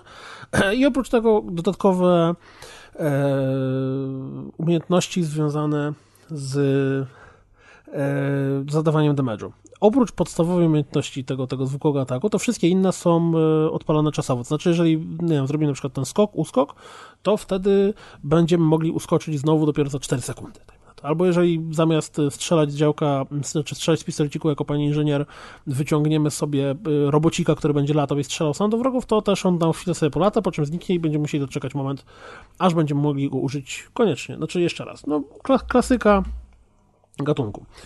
Natomiast myk polega na tym, że dodatkowo e, każda z naszych bohaterek ma kolor, który jest jej przypisany. Jedna jest czerwona, niebieska, pomarańczowa i chyba zielona.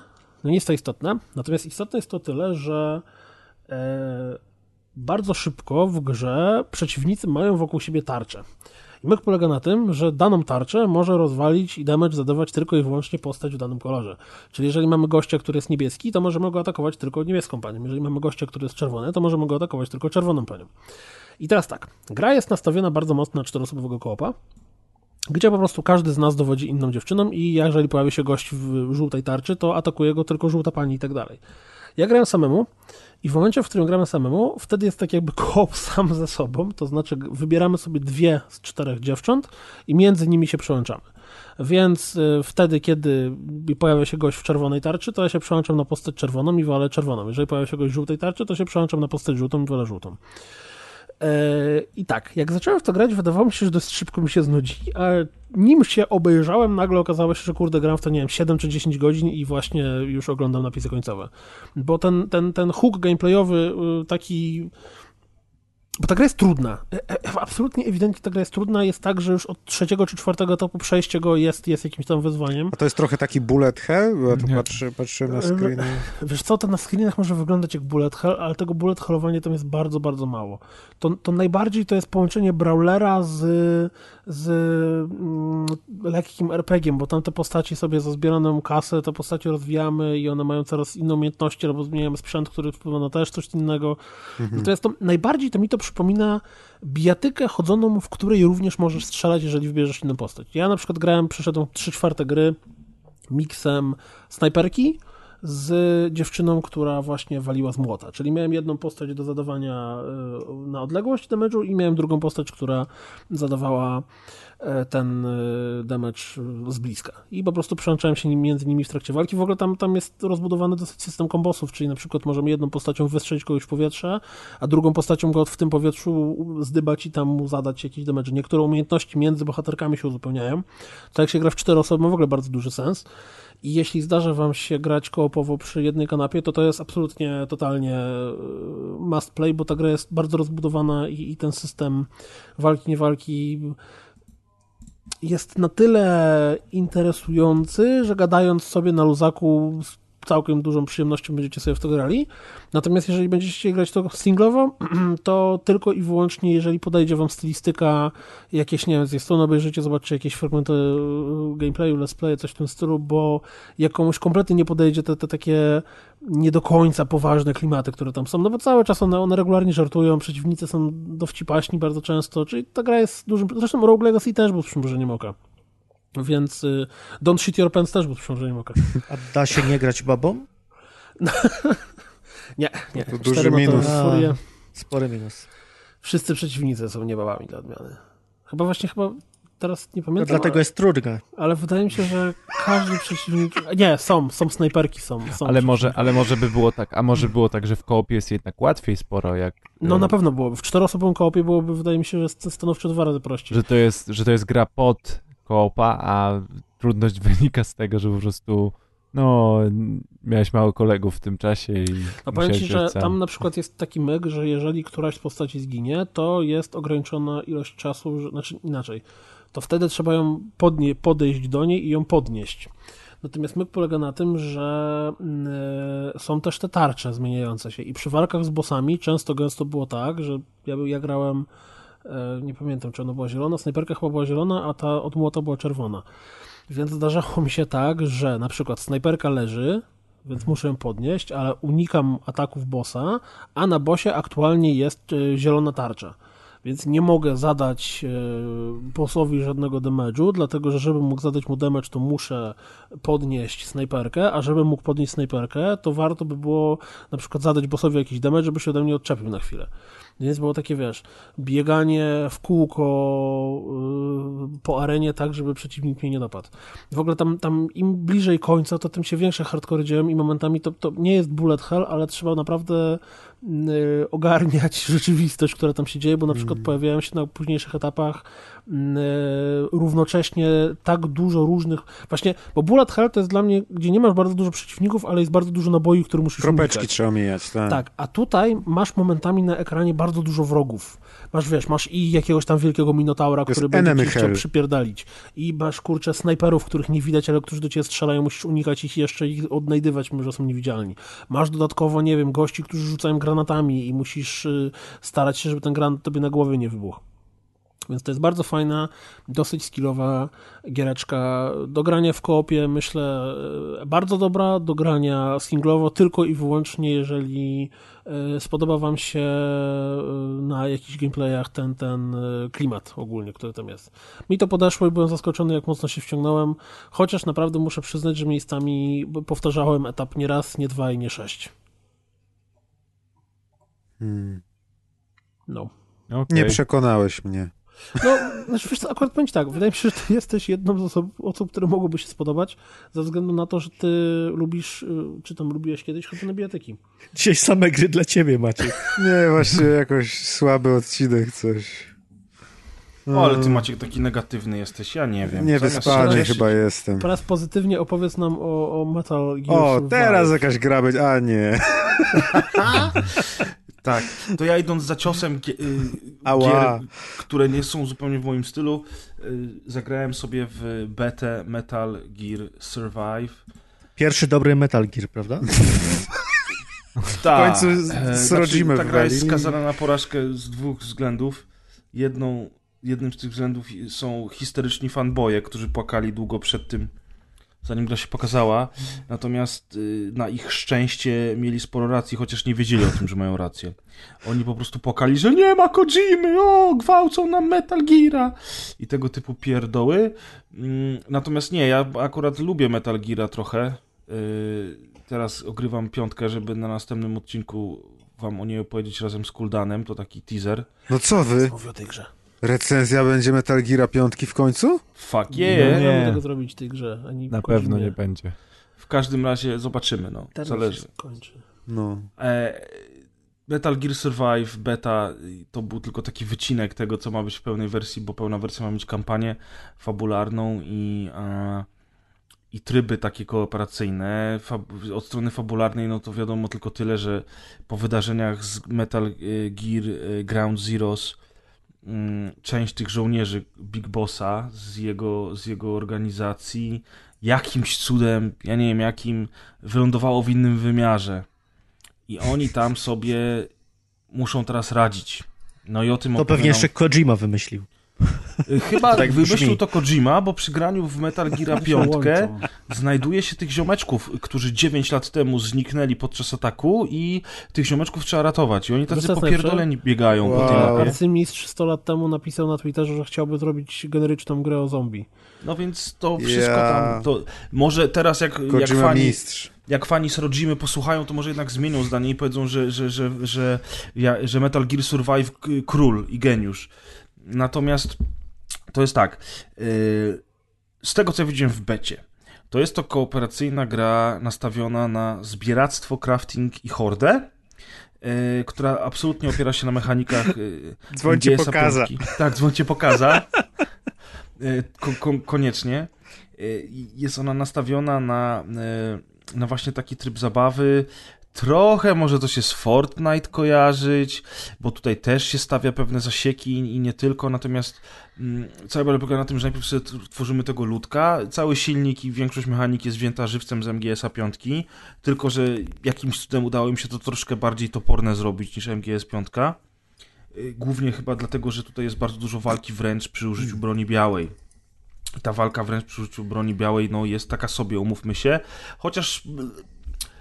Dobra, po kolei. Zaczynamy się z ziomeczkiem. Ja grałem akurat z Piotrem Ziętalem z Chronicastu. Pozdrawiam. Graliśmy we dwójkę. On mi tam pokazywał rzeczy i sprawy. Menu jest absolutnie nieintuicyjne. Interfejs jest beznadziejny. To lobby, w którym się zaczyna, jest tak popierdolone, że Kojima byłby dumny. E, I mnóstwo rzeczy tam jest do zrobienia, natomiast tego wszystkiego trzeba się nauczyć. A potem wyrusza się na taką misję, gdzie jakaś maszyna coś tam wydobywa i to w sumie jest nieistotne, a naszym celem jest bronić tej maszyny przed kolejnymi falami wrogów. Zresztą ja zaznaczam, ten tryb był tylko w becie pokazany, natomiast sama gra ma oferować jeszcze do tego kampanię fabularną, więc nie będzie się opierała tylko na trybie hordy. Natomiast w trybie tej hordy faktycznie bronimy sobie tego sprzętu. Zaczynamy taką postacią, na, na jakim akurat jesteśmy poziomie, z taką bronią, jaką akurat mamy rozbudowaną, natomiast w trakcie kupujemy z, taki, z takiego urządzenia dodatkowe elementy, takie jak y, płot, żeby te stwory nas atakujące musiały najpierw ten płot zniszczyć, czy, czy działo, które możemy postawić gdzieś tam jeden z graczy może za nie chwycić, żeby, że, żeby bronić reszty i przede wszystkim tej maszyny, o którą się rozchodzi. Więc jak zapewne słyszycie, znacie tego typu gry, nie jest to jakiś super oryginalny pomysł, natomiast ma on bardzo, bardzo, bardzo dużo rzeczy tam zaimplementowane. Już samo przeglądanie tego wszystkiego w lobby e, może przyprawić o zawrót głowy. Jest oczywiście przebieranie ziomeczków i można biegać w krótkich spodenkach safari albo są z kapeluszem. Czapki? Więc tak, są czapki, więc wszyscy będą zadowoleni.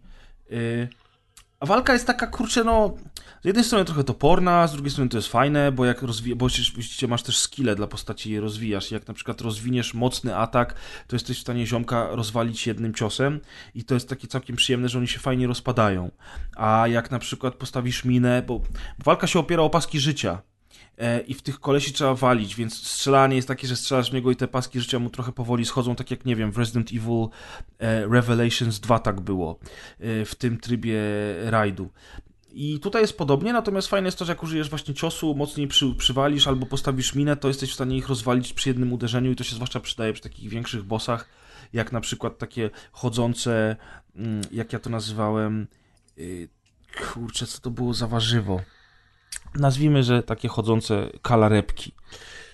I są takie wielkie, są takie wielkie, wiesz, napuchnięte stwory na zasadzie grubasów z Left 4 Dead dwójki, które podchodzą. To jest absolutnie niezrozumiałe w związku z tą grą.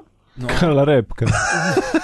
Nie, pomijając kwestię kalarepki. Kurczę, to nie, jak są teraz, jak się nazywają te warzywa takie małe, co gotujesz? One śmierdzą, one są takie dobre. Brukselka. Brukselki, o, dziękuję. Ja mówiłem Dzisiaj miałem na obiad, ale ty, brukselka nie śmierdzi. Ale nie wybuchła ci na talerzu, jak w Metal Gear Survive?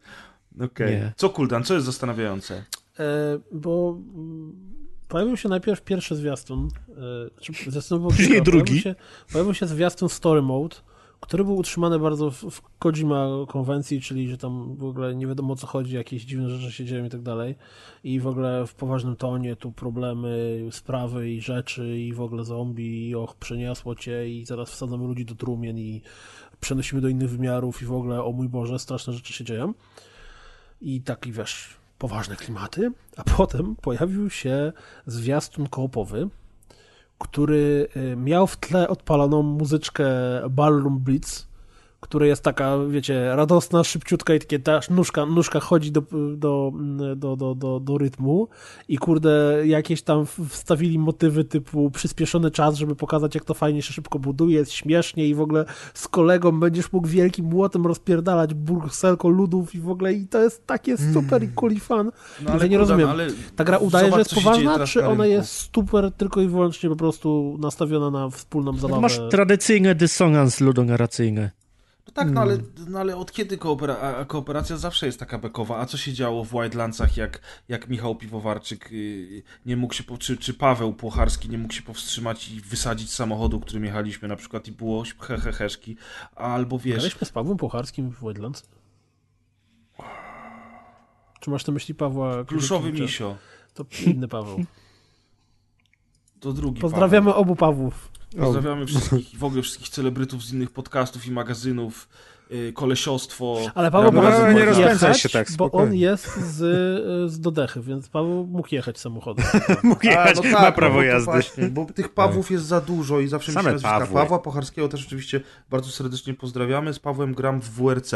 Dobrze, chodziło mi o pluszowego misia Masz prawo jazdy w ogóle, żeby w WRC grać? A ty masz kur... umiesz kurwa Fatality, że grasz w Mortala? Gamer nie gram w Mortala. Nie gram w Mortala, bo nie umie Fatality. No, no, no, Gamer Maga. W każdym razie, kochani. Nie no, gram, bo stringi no to jest dysonans ludonarracyjny, natomiast no, to jest gra nastawiona na kooperację, w której się zbiera drewienka i buduje tak jak w trzech czwartych gier, które teraz się wydaje na multiplayer. I widocznie Konami chciało też y, kawałek tego tortu uczknąć, a jednocześnie zrobili kampanię singlową, która pewnie będzie poważna i w ogóle Kojima i uu, a do tego masz tryb taki multi, no i z tego co ja widziałem po reakcjach ludzi, to ludziom to się nie spodobało.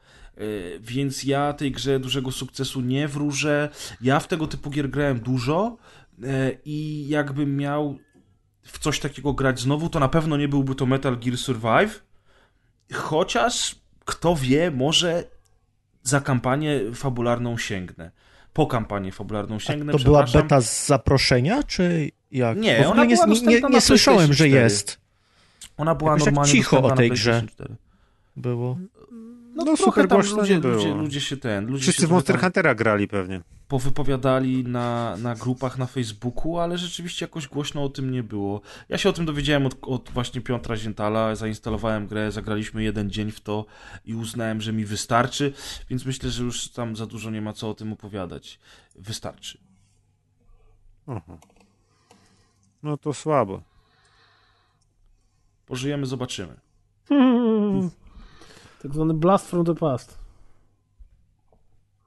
To co, to, to co teraz? No, Bo ja E, myślę, jeśli żebyśmy jesteśmy sobie- przy Nie ma- nie Blast from the. Past, jeśli jesteśmy przy Blast from the Past, to wróćmy na chwilkę do Egiptu, bowiem pojawił się e, pierwszy Czwarty dodatek... odcinek. Pierwszy, nie, nie, nie Koron Królów.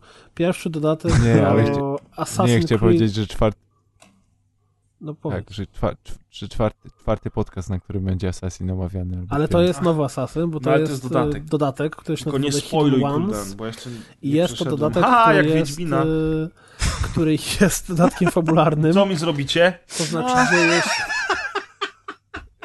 Horizona też nie przeszedłeś. Żadnego. Ani Forzy, ani y, y, ten. Zero świtów. Bo Vincent Horizon Zero Dawn przeszedłem. No co, ty zwariowałeś? Przecież przeszedłem całość. Przeszedłeś? A, ty Pewnie. A jedną grę przeszedł, niech ma. Jedną na rok I, to i, się, tego. I się ten, i się Jedną, sadzi, no. nie? Jedną grę przeszedł. Podcaster wielki. W każdym razie Znawca m, gier. Assassin's Creed Origins The Hidden Ones, czyli ukryci. Kto grał w podstawkę, ten wie, czemu ten dodatek tak się nazywa. Kto nie grał, to niech zagra. Ja grałem i nie wiem. No, ale to... Okej. No to, to widać, jak grałeś. A nie, dobra, domyślam polskie się. napisy. Dlaczego? Aha, no, tak. W każdym razie. Ja po egipsku grałem. E, gra, Full wczuwa, człowieku. I ogólnie się dalej nie zorientowałeś, czemu nie rozumiesz, o co chodzi Abdul? Kebab, daj pieniążek. Tulkę, co? Nie wiem, To tak mogło być grałem. lekko rasistowskie. Odrobinkę. Ale co tam? Ale Dobra śmieszne gra. całkiem. Dobrze, A więc pisz jeszcze raz czasówkę, Creed kiedy zaczyna recenzja, bo to nie jest The do Hidden słuchania. Ones, czyli dodatek, czyli pierwsze DLC, które otwiera przed nami kolejny obszar, malutki, taki składający się z trzech małych obszarów i e, otwiera przed nami historię, która dzieje się 5 lat po skończeniu gry, albo i 6 lat po skończeniu gry, nie pamiętam, chyba 5. E, I i w tejże historii, no właściwie nie mogę wam mówić e, Nic. co tam się działo, no bo to było spoilowanie No to gry po podstawowej, ale powiem wam, że jeżeli graliście w, gier. że jeżeli graliście w podstawkę, to nie ma się co ani chwili zastanawiać nad y, i wam się podobała, to nie ma się co chwili zastanawiać nad dodatkiem, dlatego że dodatek to jest po prostu więcej tego samego dobra asasynowego. Mamy mm, y, w ogóle ja skończyłem grę, jak się okazało, na 37 poziomie. I mimo, że wydawało mi się, że wyżej byłem, to jednak skończyłem grę na 37 poziomie. Teoretycznie rzecz biorąc, dodatek zaczyna się na 3, sugeruje tobie, że ma się zacząć na 38, więc ja tam kozak jest 37, 8, żadna różnica. Więc odpaliłem dodatek i okazało się, że o to, owszem, niby quest jest na 38 poziomie, to pierwszy quest polega na tym, że musisz zabić typa, który jest otoczony właściwie tylko i wyłącznie 40-poziomowymi gośćmi. Więc w moim przypadku wyglądało tak, że przez jakąś godzinę czy półtorej yy, absolutnie nie byłem w stanie tego zrobić, bo co tylko się zbliżałem, ktoś mnie widział, to natychmiast mnie zabijali. I, a jak wiecie, trzy poziomy w tej grze, to znaczy, że jesteś na strzała, a gościa musisz nawalać. A próbowałeś wjechać koniem na pałę i go siepnąć? To zawsze u mnie działało. E, wiesz Nikt co, mi nie on dał rady stał trafić. na Przecież takim rusztowaniu. Aha, gdzie na- nie można było go szans. zrzucić. Nie było szans, żeby wjechać O, tym koniem. skubany. No ale w końcu udało mi się go jakoś tam z zaskoczenia zabić, potem go do dobić, potem coś tam, tamto, siamto, wam to spierdalałem przez 10 minut od przeciwników. Klasyczny Przeszedłem tego asasyn. questa, przeszedłem tego questa, dostałem 20 tysięcy doświadczenia i dwa poziomy od razu wyżej, więc nagle Ładnie. ta dysproporcja się stanowczo zmniejszyła. W ogóle y, questy są bardzo mocno y, pełne XP-ków, dlatego że jak skończyłem dodatek, zrobiłem wszystkie questy poboczne i, i główne, które tam są, to mam teraz 45 poziom, bo z dodatkiem również jest związane zwiększenie level capu z 40 na 45. Jest trochę nowego sprzętu do znalezienia i to takiego sprzętu z gatunku klękajcie narody, więc jak na tym 45-poziomowym poziomie, brawo, brawo ja, na tym 45 poziomie i z super dobrym sprzętem wróciłem do, do dawnego Egiptu, w którym dzieje się podstawka, to teraz generalnie pan i władca na krańcu świata. Chodzę i absolutnie nikt nie jest w stanie im podskoczyć, nawet ci łowcy niby najpotężniejsi, to robię ich kurde na na kilka strzałów, więc jest całkiem śmieszne A sprawdzałeś bycia... tą opcję podniesienia poziomu trudności? e, Nie, po co? Mi się podoba to, że Aha, jestem aha, takim aha, wypasionym dobra, teraz okej. motherfuckersem z LA. A właściwie Okej. to z, z Dobra, siwy, pod- siwy. No to musisz odpowiedzieć pod, na podstawowe pytanie, które pada przy każdym dodatku. Na ile starczy? 7 godzin, jakieś 7-8 godzin. Mniej więcej tyle czasu mi zajęło przejście go. Sporo. Więc U. jest całkiem sporo. I szczerze mówiąc, historyjka jest, jest spoko. Nie, nie tak, że rzuci was na kolana, ale jest, jest całkiem fajna. Jest tam kilka... Lepsze niż ostatnie Star Warsy? Tak, wszystko jest lepsze niż Fabularnie. Star Wars. Okej. Nie ma, nagle, nagle w nie połowie gry nie, nie lecisz do, wiesz, do kasyna i, i ten. E, natomiast... E, A ten obszar duży jest? Ten obszar jest mały. Znaczy, widzisz, on jest wielkości e, odnosząc to do podstawki, tak jakbyś na przykład wziął sobie całą Aleksandrię. Czyli z jednej strony nie jest jakoś super małe, ale też za dużo to on nie jest. No jest taki do zjechania koniem, e, jak się, jakbyś był na krańcu tego obszaru i zaznaczył sobie punkt, który jest na drugim jego krańcu, to by pokazywał chyba z 3000. Tych tam, nie wiem, czy to ma być metry, czy w Metry czym on podaje tą odległość. Łokciostopy. To, to właśnie, 3000 łokciostóp na ale metr tak mnie- kwadratowy. Czy Maciek ma po egipsku, to go nie pytaj. I co jest istotne, to to, że e, w związku z tym, co się działo w podstawce, to tutaj jest, powiedziałbym, że bardziej asasynowo. To znaczy mamy już swoje szmaty takie klasyczne i kaptury białe i tam te wszystkie inne rzeczy. Nie mówię o oczywiście. I te wszystkie inne rzeczy, które się dzieją i w ogóle jest dalej... Nie, ja, ja naprawdę się bardzo dobrze bawiłem i, i jak ktoś grał w podstawkę i mu się podobało, to naprawdę nie ma co czekać na, na e, ogrywanie dodatku. Polecam. Andrzej Masłowicz. Myślałem, że powiesz, że nie ma na co czeczekać na przecenę. Już Nie, nie miałem ma. gotową, 43 już, już, już, miałem, już miałem gotową ripostę, że zawsze jest po co czekać na przecenę. 40... To 39 Maciek przelicza, złotych. ile to będzie tych Ile e, będzie rub- zwykłych rublo bochenków i załóżmy, że ze dwa tostowe. Stara marchewka, trochę plasteliny. Tam wiesz, najwyżej I nie kalarepka. Jesz, nie zjesz przez dwa dni czy coś, Brukselka. a, a pograsz sobie 7 godzin. Już no. widzę, jak się pres pomylił i se garnek kalarepy na gotowo. A jak jesteśmy przy dodatkach, to pojawił się też pierwszy dodatek do Call of Duty WW2 The Resistance. WWI? pakiet DLC 1. Czyli w ogóle ja miałem mindfuck trochę, bo y, jest pakiet DLC 1, który się nazywa The Resistance i oprócz tego trwa Mindfuck. chyba dalej... To ja pierdolę. On miał mindfuck. Nie wiem. Maciek mistrz. Call of Duty on Okej, miał to już ten czas. Dwie godziny minęły. Że myśmy wcześniej Nie, na to bo nie to jest wpadli. Call of Duty jak ten, jak y, WWE wrestlingowe te federacje. Call of Ja Duty Andrzeja WWE. opowiem, bo ty jesteś widzę zmieszany i zszokowany, nie wiesz dlaczego jest dodatek i event, który tak No Bo samo ma mindfuck. Ten, ten event jest po to, żeby zareklamować dodatek. Wow, Nie kurde, no, Magic! W Dodatek- każdym razie. Dodatek się nazywa The Resistance, więc łatwo się zorientować, że po prostu ktoś po całym Call of Duty, po- ktoś w trakcie II wojny światowej postanowił stawić opór. Tak, tak jakby. Y, Była rebelia. W każdym razie był event zimowy, który nazywał się Zimowe Oblężenie. E, I teraz. Event zimowy, który nazywał się Event zimowy, a teraz Nie, jest Event Resistance, Zimowe Oblężenie. Oblężenie. A teraz trwa y, event, który nazywa się tam Ruch Oporu właśnie i on wprowadza za darmo dla wszystkich nową klasę żołnierza. Dla nas właśnie też? Opornik się nazywa. wszystkich. Jak tylko, masz, jak tylko masz grę... Opornik, to, to wprowadza opornika. Czy mamy tam możliwość Opor jest bardzo oporny, nie chce iść się bić. walczenia ramię z ramię z omem? Ty go wybierasz, a on mówi, nie będę podnosić broni, bo wierzę w pokój.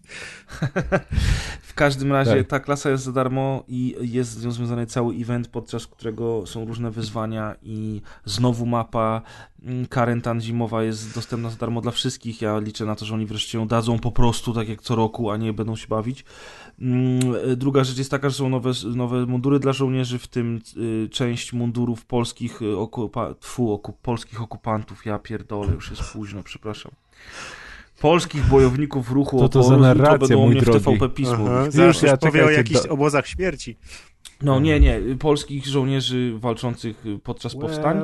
Łeło, bagiety. Ale są, y, są, są, są też inne, bo i też francuskie. W ogóle cały dodatek i ten event, bo to warto jakby opowiadać o tym razem, bo to jest połączone ze sobą właśnie w ramach promocji tego dodatku.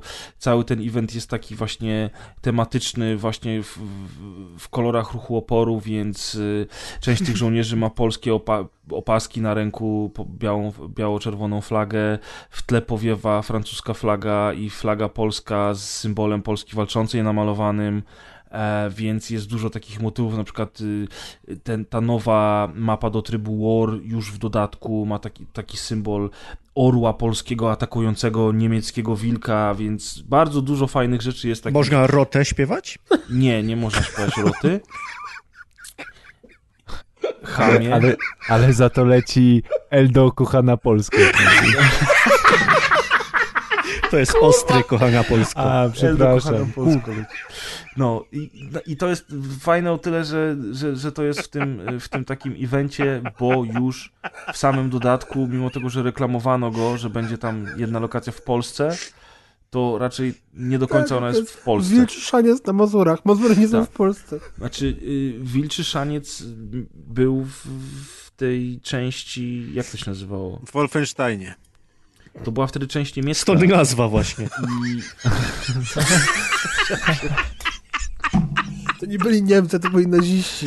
Ale stąd nazwa czego? Wolfensteina? Tak, Czy... wilczy sz- szaniec oznacza Wolfenstein. Dlaczego Maciek się śmieje? Bo nazwali miejsce po grze. Aha, no bo ja my tak myślałem, że ty tak to zrozumiałeś. Że Hitler zagrał Wolfensteina i powiedział, tam fajna gra była, nazwijcie tak. W każdym razie... y, Zbudujcie mi tu zamek z gry. Nazwiemy go Wolfenstein. I wstawcie tam Hitlera, żeby był ostatni boss. I załatwcie mi ten taki mechaniczny... Nie, zróbcie mnie jako ostatniego robota, bossa. Mecha Hitler, Mecha Hitler on się nazywał. No, tak jak żeśmy się pośmiali, jutro nas aresztuje rząd za śmianie się z powstańców. Dzisiaj jest, jest zabawnie. No, w każdym razie... Zróbcie ze mnie bossa ostatnio. Jest dobry, dobry wątek na przerobienie tego filmu z upadek. Och, ja. Super dodatek. Powiem ci Grzesiek, że to najlepsza gra odcinka póki co. Czy Maciek się dobrze bawi przy tej No. no. jednak. Już mamy tytuł, nazwijmy to Call of Duty to. Wii. Call of Duty Wii mi się akurat podoba bardzo, to jest fajne. No, w każdym razie, do brzegu. Świetny dodatek, rewelacja. Strzelać do brzegu. Też Niemców. polecam. Kuldan, kurwa. I ty, Brutusie? Przepraszam. Żartuję. Jest zabawnie całkiem. Powinieneś powiedzieć na przykład nie i te Brutusie, tylko jakoś wiesz. I Jak Hitlerze. się nazywał ten generał? Hitlerze, Himmlerze? I Jak ty, się i nazywał ty ten generał, który zdradzić e, w Wilczym Szańcu e, Hitlera właśnie? Grał go Tom e, Cruise. Tom Cruise w odcieniu raczej. do.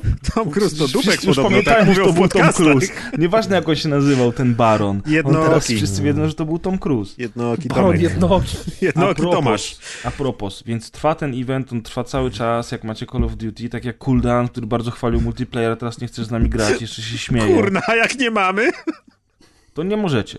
Natomiast jak macie, to możecie za- zagrać w ten event, warto, fajne stroje, pomyśleli. czapki, nowe bronie dodali za darmo też, a poza tym wyszedł dzisiaj ten, ten pakiet The Resistance, czyli pierwsze DLC do Call of Duty WWE i wyszły do niego trzy mapy do multiplayer, jedna mapa do trybu wojna i jedna mapa do zombie, czyli tak jak przewidziałem już wiele miesięcy temu, ucięli ilość map do multi kosztem nowych map do trybu War. Był o to straszny ból dupy w internecie, głównie lu- ludzi, którzy nie grali, chociaż oczywiście trochę szkoda. Trochę szkoda, natomiast te mapy są zrobione z taką pieczołowitością i z, tak, z, z taką ilością szczegółów i, są tak bardzo klimatyczne, że y, nie ma co narzekać. Mm, Generalnie rzecz biorąc, tak jak się zawsze z Kuldanem śmialiśmy, że były stoły do... Do czego to były stoły Kuldan? Do ping-ponga. do ping-ponga, czy tam jakieś place zabaw, czy jakieś tam bieganie To po nie no, stole rozczarował podczas wszystkim, po którym barbecue. można było wallrunować. Tak, to teraz to wszystko zniknęło i są tak wypasione mapy, że ten cały klimat tych starowojennych, y, starych Call of Duty wraca totalnie. Znowu Czy c- Czuć nie ma trochę. aquaparku na przykład? Nie ma aquaparku, nie ma dinozaurów, wyobraź sensu. sobie. To, to nie, Hitler ale to co, to dinozaurem. To nie nie było aquaparku w czasie II wojny światowej? Może był. Co, Niemcy omijali jeżeli był, to tutaj jest zniszczony. Generalnie rzecz biorąc... Co? Co on powiedział? Po, po parkach. No czemu nie ma? No, W Berlinie nie Przedszkola można z martwymi dziećmi ale były, taką mapę aquapark, DLC. znaczy że to były najbezpieczniejsze miejsca w czasie wojny, tak naprawdę. Teraz wiem, gdzie spieprzać, jak wojna wybuchnie. Do aquaparku! a w Tarnowskich Zależy, kto będzie ma- atakował, bo może na przykład Ruscy atakowali tylko akwaparki. Widzisz. Ja Co pierdolę, teraz? dobrze, że to nie pierwszy raz jak mówię o Call of Duty, było, żebym nigdy więcej nie dostał DLC do recenzji, nie? E, tam. E, tam. Żartuję. Że ktoś tego będzie słuchał? Przyszedł Need for Speed, przyjdzie i Call no of teraz Duty. mamy te, wszyscy mamy te, teraz mamy te przełączniki, więc ten. No nie, no słuchajcie, no skoro był taki ból dupy o futurystyczne y, Call of Duty, dostaliśmy wreszcie drugowojenne i pomijam fakt, że kampania była po chuju, natomiast multiplayer jest świetny i w ogóle wszyscy Czekaj, czekaj, czekaj, czekaj. Ale czy przypadkiem stwierdzenie, że kampania była po chuju, to nie jest pozytyw? Na przykład po Dlaczego? chuju fest. To mi się wydawało, że to jest Albo, że pozytywne się, określenie. ale tak pozytywnie. Nie, Kuldan, nie, to nie, to nie było pozytywne. Po chuju fest nigdy nie oznaczało, że to coś dobrego. Natomiast y, dobra wiadomość jest To taka. brzmi jak jakaś impreza po chuju fest. tak, 2018, jo! Jedziesz na OFA? Nie, jadę na pochuju fest. kto będzie grał? Rozgrywka party po prostu. Wybuchające, wybuchające te Spotkanie z ciekawym człowiekiem Grzegorz. Wojewoda. Cały czas mi się teraz będzie mieszać. Już zawsze. Dobra, słuchajcie, do Nie brzegu, wiem, czy wiesz, to... ale istnieje taka impreza. Dobra, dawaj tego. Gintera i idziemy spać. Nie no, męczycie bułę strasznie, no nic się nie da powiedzieć. No ja was tak nie lubię, jak A wy wiecie, a wiecie kto występuje na na, na YouTubie tej po fest Fioko 2016. między innymi. Ty, naprawdę jest impreza, która nazywa Tak. się Pochuju Fest? Jest impreza, która jest... Kurwa, zaklepali. Zawsze musi być za późno gdzieś. Tak. Ja Najpierw pierdolę, człowiek panowie. Facebooka wymyślił, to już Zuckerberg musiał się wpieprzyć ze swoim kodem. Potem my Zatkiem zrobiliśmy, wymyśliliśmy grę na Game Jamie, to nam ukradli i zrobili czerwone stringi Deusza. Mm. Ja jeszcze Tesla A wymyśliłem teraz przed jeszcze Elonem Muskiem. fest na koniec. Wszystko Przelało czarę goryczy.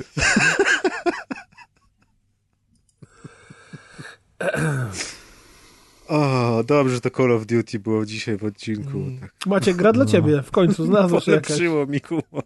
Nie, wydaje mi się, że jakbym grał w to sam już w domu, to nie byłoby tak śmiesznie, jak tu z wami. Ależ, ale szkoda, że Presto tak zjechał, nie? To DLC. Dziwne. Ja mam- Dziwne jest, że przyłączył się do, że, dziwne jest, że przyłączył się do tego bólu dupy, co jest Jakbyśmy byli miesięcznikiem, ja bym głosował, żeby to na okładkę dać.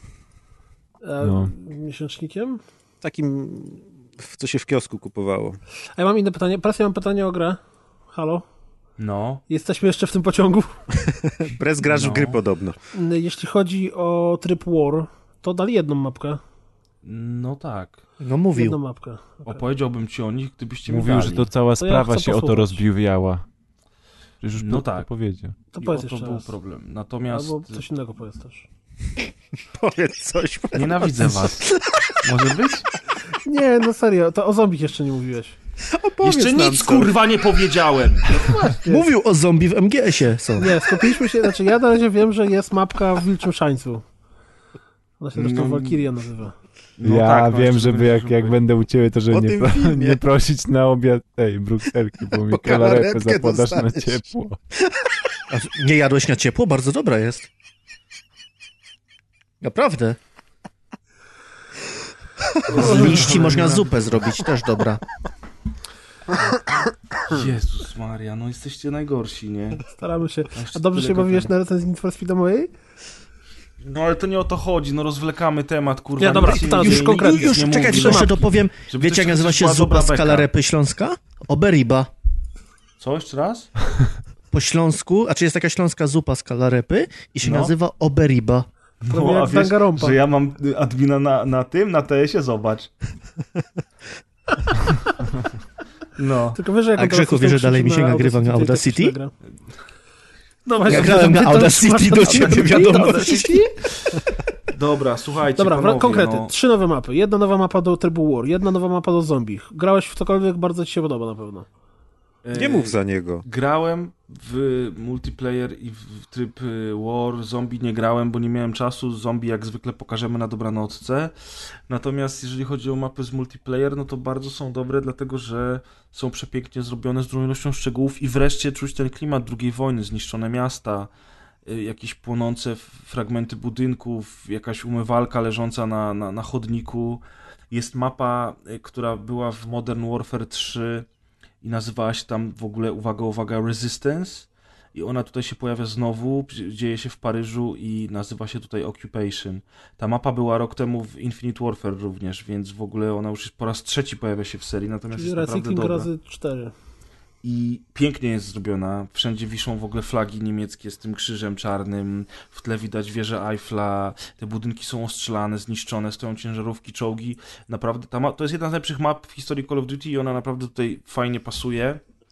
I tu jest ten taki klimat właśnie taki sam, jak był właśnie w Carentan zimowym. Taki klimat starego Call of Duty drugowojennego, bo w podstawce znowuż te mapy są troszeczkę przekombinowane. Jest ten pociąg działo w Rosji i są jakieś doki w Londynie, jest statek marynarki wojennej Ameryki, na którym się walczy i troszeczkę jakby oni tak w, w tej podstawce poszli za bardzo w takie dziwactwa, a teraz w DLC-ku jakby chyba właśnie specjalnie po to, żeby zachęcić ludzi do kupna, dają takie klasyczne, klasycznie wyglądające mapy, jak w starych Call of Duty, to ci wszyscy co mówią, kiedyś to było, United Offensive, najlepsze Call of Duty, ja wiem, bo to ostatnie Call of Duty, w które grałem, nie, i tego typu rzeczy, więc to, to, to jakby, ale to jest, ja to chwalę, to naprawdę świetnie wygląda. Y, Valkyria też jest świetna, ja mówiłem, że Valkyria, się, że oni to reklamowali, że to będzie działo się w, w- Polsce, bo to teraz są tereny polskie, natomiast wtedy to, to były tereny należące do Niemiec i Valkyria jest mega fajna, bo to są te bunkry wszystkie, jakieś baraki żołnierzy, bardzo wąskie korytarze, tam się fajnie na krótki dystans walczy. Piękne oświetlenie w ogóle jest, ten las, przez który przenikają promienie słoneczne. Las krzyży. Jakaś wieża wartownika, naprawdę fajny klimat. I w tej, ta Valkyria im się udała. I też jest taka mocno militarna, mocno w klimatach starych Call of Duty. Natomiast trzecia mapa multiplayerowa jest wypierdolona w kosmos. Ja z chęcią sprawdzę, y, czy rzeczywiście ona przenosi to, to, to miasto, ten fragment miasta w miarę realistycznie do gry, bo y, ta mapa dzieje się przy moście Karola w Pradze. I przepięknie to wygląda. Też jest wojna, wiszą wszędzie niemieckie flagi, natomiast y, lekko pruszy śnieg. Mm, Są jakieś ka- kafejki, kawiarenki, tu stoi jakaś ciężarówka, tu jest jakiś hostel, przez który można przejść. Jest, walczy się pod mostem Karola, to jest fragment rzeczki, jest jakiś tam jeszcze fragment, gdzie można przejść pod tym mostem normalnie taką ścieżką dla pieszych z brukiem. No te mapy są super i tutaj naprawdę nie ma się czego przy, przypieprzyć, one są genialnie zrobione i wyglądają naprawdę ładnie, więc y, myślę, że warto tym razem zainteresować się DLC. Zresztą zanim ja w ogóle dostałem grę do, do, do, do znaczy to DLC do recenzji, to już chłopaki, którzy z nami grają, czyli Szokis, y, w- Hagi czy, czy Paweł Matula z y, Wszystko Gra, wszyscy już kupili to DLC. Ja się bardzo cieszę, że w tym roku ta, ta część jest tak popularna, że wszyscy grają, wszyscy kupują DLC i warto, bo już teraz jestem w stanie sam ocenić, że, że naprawdę to jest y, cholernie dobrze zrobione. No i ta, ta nowa mapa w trybie wojny jest naprawdę świetna, Kuldan. I ponieważ tobie się wojna strasznie podobała, to będziesz zachwycony tą mapą, bo to jest francuskie miasto totalnie zniszczone przez bomby i nie tylko, e, więc są budynki, uliczki, wszystko zawalone, tu leży fragment czegoś tam, tu płonie jakiś samochód i my musimy najpierw uratować e, jeńców, czyli uratować e, francuskich powstańców, którzy zostali przez Niemców złapani. Następnie musimy wbić do kolejnej części mapy i zniszczyć radiostację, tak jak w jednej z map z podstawki, a na końcu przetransportować czołg przez zniszczony dworzec kolejowy, taki ogromny francuski dworzec kolejowy z zawalonym e, sufitem, gdzie stoją, gdzie jest mnóstwo torów i na tych torach stoją pociągi, niektóre z nich rozładowane, niektóre zniszczone, można przez, między tymi pociągami przechodzić, na przykład otwierając przejście wagonu. I między tymi pociągami my eskortujemy czołg, żeby dojechał do ostatniego y, toru, na którym jest y, niemiecki pociąg z amunicją, która ma być zawieziona na front. I naszym zadaniem jest powstrzymać ten pociąg, więc to jest bardzo duża, bardzo efektowna, mega klimatyczna mapa i się cieszę, że, że oni o ten, y, że, że, że oni dodali do, do trybu War kolejną mapkę, no bo już te trzy mapki, które były się zaczynały powoli nudzić.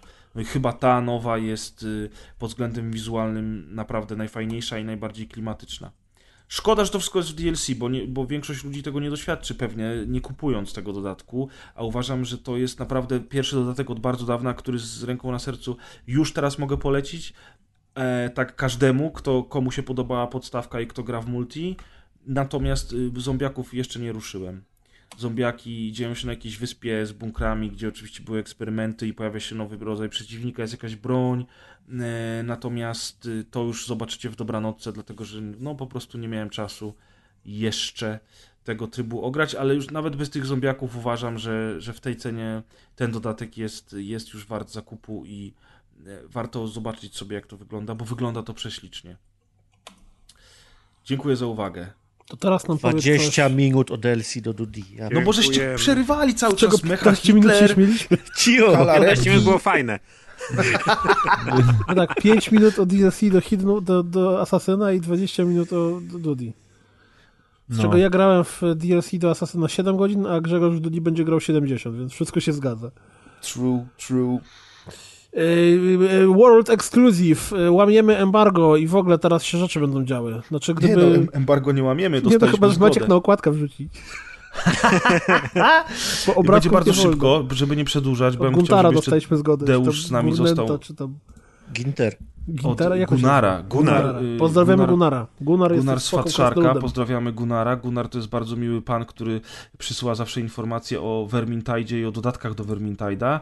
I, I medyka potrzebuje. I o najnowszej modzie wśród wikingów. Gunnar, Gunnar Johansson z Fatshark wysłał nam, kochani, y, demo y, Warhammer Vermintide 2, które było pokazywane na TwitchConie i na Paris Games Na Week. TwitchConie, to już na to, to już wolę po chuju fest, szczerze mówiąc.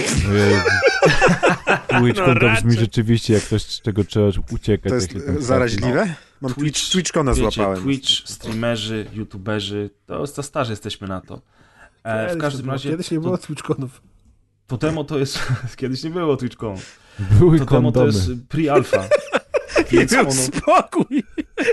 i był spokój, tak. Ale to jest, czekaj, teraz, teraz mam pytanie, uwaga, uwaga. No. To jest pre-alpha pod tytułem, to jest po prostu krótkie demko, tak jakby single-playerowe, tak? Tam nie ma Tak. żadnych serwery, jeszcze nie działają, nic Nie ma żadnej kooperacji, grasz z botami, to nawet nie jest pełna misja, ona się kończy chyba, w, nie wiem, w połowie, e, e, więc jest naprawdę niewiele tego dema, chyba całość zajęła 15 minut.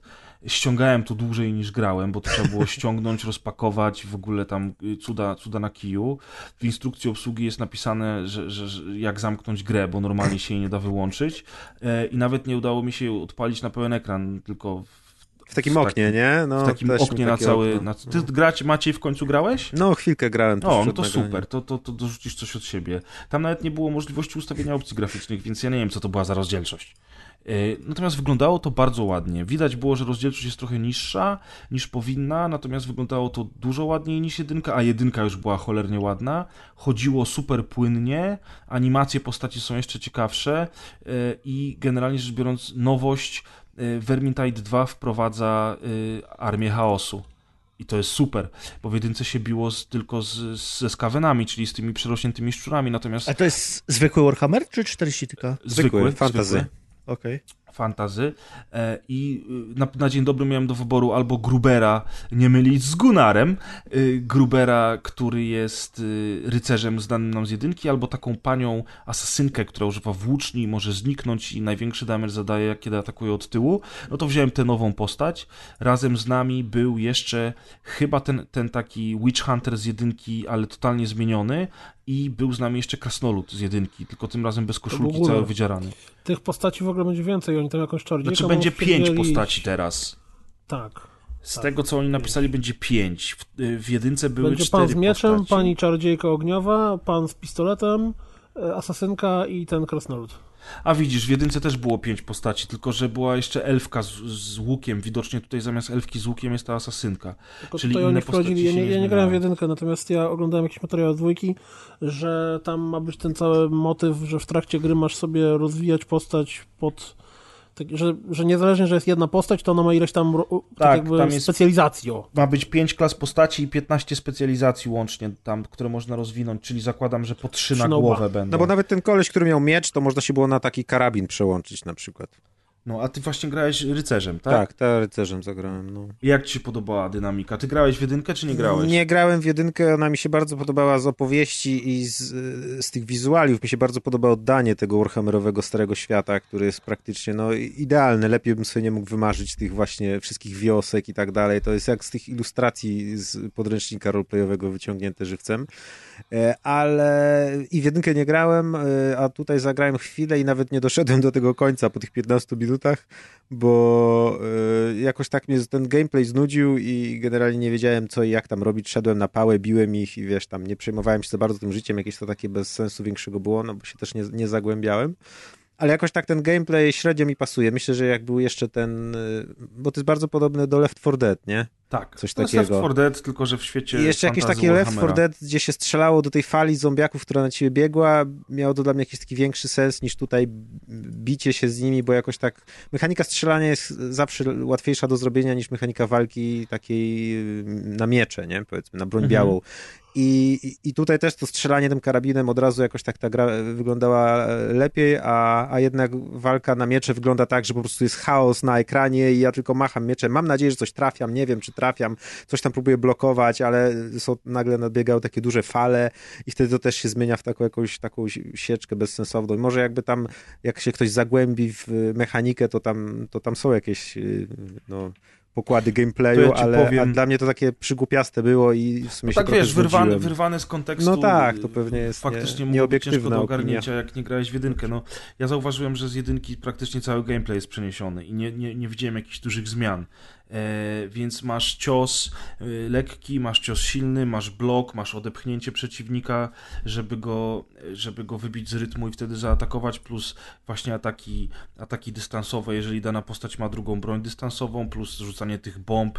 E, I jeszcze zauważyłem, że są beczki, które można teraz rzucić i można w nie strzelić, żeby one po chwili wybuchły. Można je też walnąć na początku, potem szybko Można. złapać i rzucić. No. Chyba wtedy, chyba w jedynce tego nie było. Natomiast ogólnie opiera się o to samo i faktycznie to jest taki Left 4 Dead właśnie nastawiony na walkę bronią białą. E, Jeżeli komuś się podobała jedynka, jedynka miała tam całą fabułę, misje fabularne, one tam jakoś super fabularne nie były, natomiast jakąś tam historię opowiadały i jak się człowiek nauczył grać i grało się w zespole, to były ciekawe rzeczy, zwłaszcza, że dosyć wymagająca była i z tego co widzę tutaj, to, to w zasadzie mamy bigger and better. E, more badass, bo pojawiają się e, siły chaosu i cokolwiek więcej chciał powiedzieć, to nie mogę, bo więcej nie widziałem, dlatego że pojawia się taki, taki chaos spawn, taka właśnie kalarepka pomieszana z brukselką i ona ma takie macki jak ośmiornica do tego i, i się z nią walczy i potem jak się ją pokonuje, to przychodzi jakiś wielki opancerzony rycerz y, chaosu, który się tylko pojawia i od razu demo się kończy. Także dużo nie widziałem, natomiast y, to, co widziałem, mi się podoba. Ja lubiłem grać w Vermintide'a i wiem, że ludzie będą zadowoleni, ci, którzy Vermintide'a jedynkę grali, natomiast chciałbym zobaczyć troszkę więcej innowacji, bo z tego, co widziałem, to jest lepsza grafika i nowy rodzaj przeciwników, a dużo więcej się nie zmienia. Ale to jest demo, które powstało we wrześniu 2017, tak Gunnar mi napisał w mailu i nie odzwierciedla tego, co obecnie przygotowujemy, w związku z czym być może to demo tak naprawdę kompletnie re- nie reprezentuje tego, co zobaczymy w wersji finalnej. O. Mm, Ja bym, kurde, zobaczył y, grę, ale z mechaniką soulsową, z trzeciej osoby i trochę wolniejszą. Y, W takich wizualiach, bo te wizualia są naprawdę super, takie warhammerowate, że, że aż bym chciał w to grać, no ale nie leży mi kompletnie. Nie czuję tej mechaniki walki z pierwszej osoby po prostu. No, A ja bym trudno. sesję RPG zagrał. A, ty sobie chleb lepiej kup. O co Bo chodzi z tym chlebem? Bo mnie nie było na, na, na bloopersach, które będą na końcu. Ja Z zupełnie nic chlebem nie to wiem. akurat chyba o nic nie chodzi, po prostu chcielibyśmy czasem zjeść coś z Atkiem. To Mm. kurczę, to mówcie, to przyjedziecie do mnie, pójdziemy do baru mlecznego. No tak, to chleb kosztuje 2 zł, a bilet do Wrzeszcza 50, to ciekawe co kupimy. E, ja też tak się zastanawiam, bo tutaj widzę w, w notatkach właśnie pod koniec odcinka wyciąć 30 minut, wyciąć preza.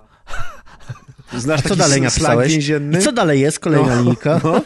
Dalej napisałem Adek co do cholery. Mhm, Co do motylej nogi chyba. Cholera Jo. fest. Adek Cholera co do cholera Inaczej się fest. pisze cholera, nie przez takie U. No, w każdym razie skończyliśmy dział gier, przechodzimy do działu Patient Gamer, który tak y, bardzo propsowali Chcesz odpocząć Adrian. trochę? Czy... Tak, y, chcę, tylko zanim, zanim odpocznę, tylko powiem, że bardzo mi się podoba ta konwencja i proponował ją Adrian z, z Razerem, chociaż wiem, że już teraz, że jej nie wymyślili. Ja myślałem, że to będzie taki, Ale wiecie... od... nigdy nie mówiliśmy, że ją wymyśliliśmy. Jest. Brawo, Grzechu. Ja myślałem, że to będzie taki, wiecie, taki jednorazowy wystrzał, jak wam się czasami zdarza, jak, a, jak Adrian siedzi razerowi na kolanach.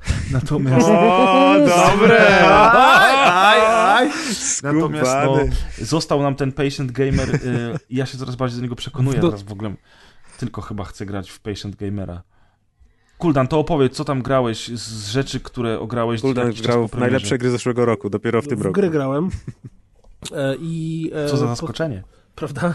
Nikt się tego nie spodziewał. E, I pod wpływem e, tego, co Maciek i Deusz opowiadali przy naszym, wielkie słowa, podsumowaniu roku, zagrałem w What Remains of Edith Finch. E, Czy raczej przeżyłem tą grę. Zajęło mi to jakieś 3 godziny. I generalnie nie mam co powtarzać tego, co chłopaki mówili, ale tylko podkreślę, że absolutnie się z nimi w 100% zgadzam. I jest to jeden z tych tytułów, które jeżeli ktoś z naszych drogich słuchaczy do tej pory ominął, czy tam ma tylko na wishliste, albo ma na kupce wstydu kupione niezagrane, bo na promocjach już bywało, to absolutnie warto, warto, warto, koniecznie wręcz trzeba to nadrobić, bo to jest jedno z tak zwanych doświadczeń growych, gdzie mm, gra w fajny sposób wykorzystuje mechanikę do jakiegoś tam wpływania na opowiadaną historię i robi bardzo duże wrażenie. I muszę przyznać, że jak skończyłem grę, to tak siedziałem i tak patrzyłem w monitor, czy tam w telewizor raczej tak sobie musiałem posiedzieć chwilę, bo byłem pod wrażeniem tego, co zobaczyłem, generalnie rzecz biorąc, nie wchodząc w fabularne szczegóły, ale warto, warto, jeszcze raz warto.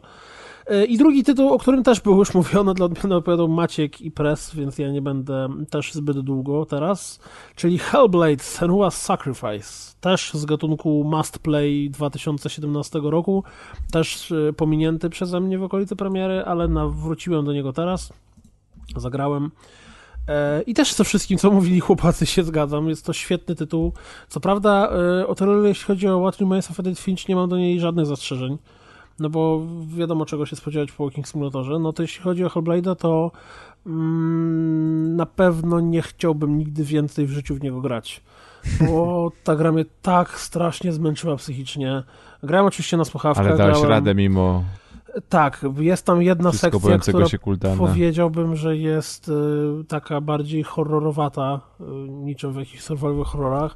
I autentycznie grając w to po prostu siedziałem na brzegu fotela i tylko i wyłącznie myślałem cały czas w duchu, niech to się już kurwa skończy, niech to już się To kurwa skończy. ja się to tak już świetnie bawiłem przy tych horrorowatych To momentach. jest Byłem straszny zachwycony. faktycznie. Zachwycony byłem. To jest tak fantastycznie E, zrobione Dla w tej ludzi, grze. którzy grali, powiem, że to jest tak zwana jedna z prób, gdzie mamy mało zmysłów. To to był ten fragment, który naprawdę jak przeszedłem go, to odłożyłem pada, wziąłem e, telefon i napisałem do Grzegorza, że kurwa w końcu to przeszedłem, ja pierdolę. Ja. Więc tak to właśnie było. Natomiast e, pomijając to i pomijając to, że ja nie wiem, czy to jest mój problem, ale na przykład pamiętam, że, że też o tym mówił. E, Pierwszy kontakt z grą jest trudny bo naprawdę nie jestem w stanie tego zrozumieć, bo ta mechanika game, gameplayowa, nazwijmy to, w ogóle się nie zmienia na przestrzeni potem całej gry, a kurde, pierwsza godzina jakoś tak miałem wrażenie, że się z nią męczę.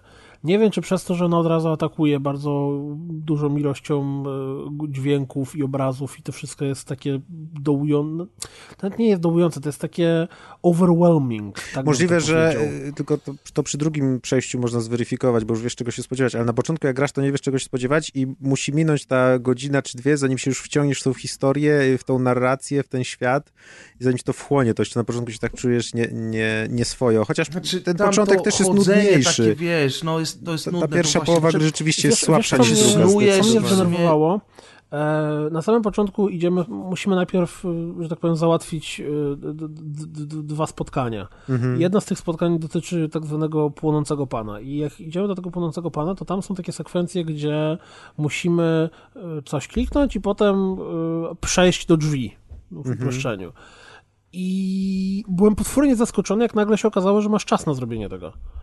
Bo, bo dla mnie w tym momencie... Myślę, że krótki czas na zrobienie. Tak, w tym, że, że jeżeli nie, nie pójdziesz prosto do drzwi, tylko na przykład będziesz coś innego robił, to nagle się udusisz, musisz powtórzyć tę sekwencję. Taka sekwencja ucieczki, można Tak, powiedzieć. i, a ja w ogóle gra mi, jakoś w ogóle nie czułem się, żeby ta gra mi w żaden sposób sugerowała i byłem zadziwiony, jak w którymś momencie nagle, nagle Czy tam się takie rzeczy dzieją, że no, odruchowo ja biorę trochę, nogi za no, ale pas. to wiesz...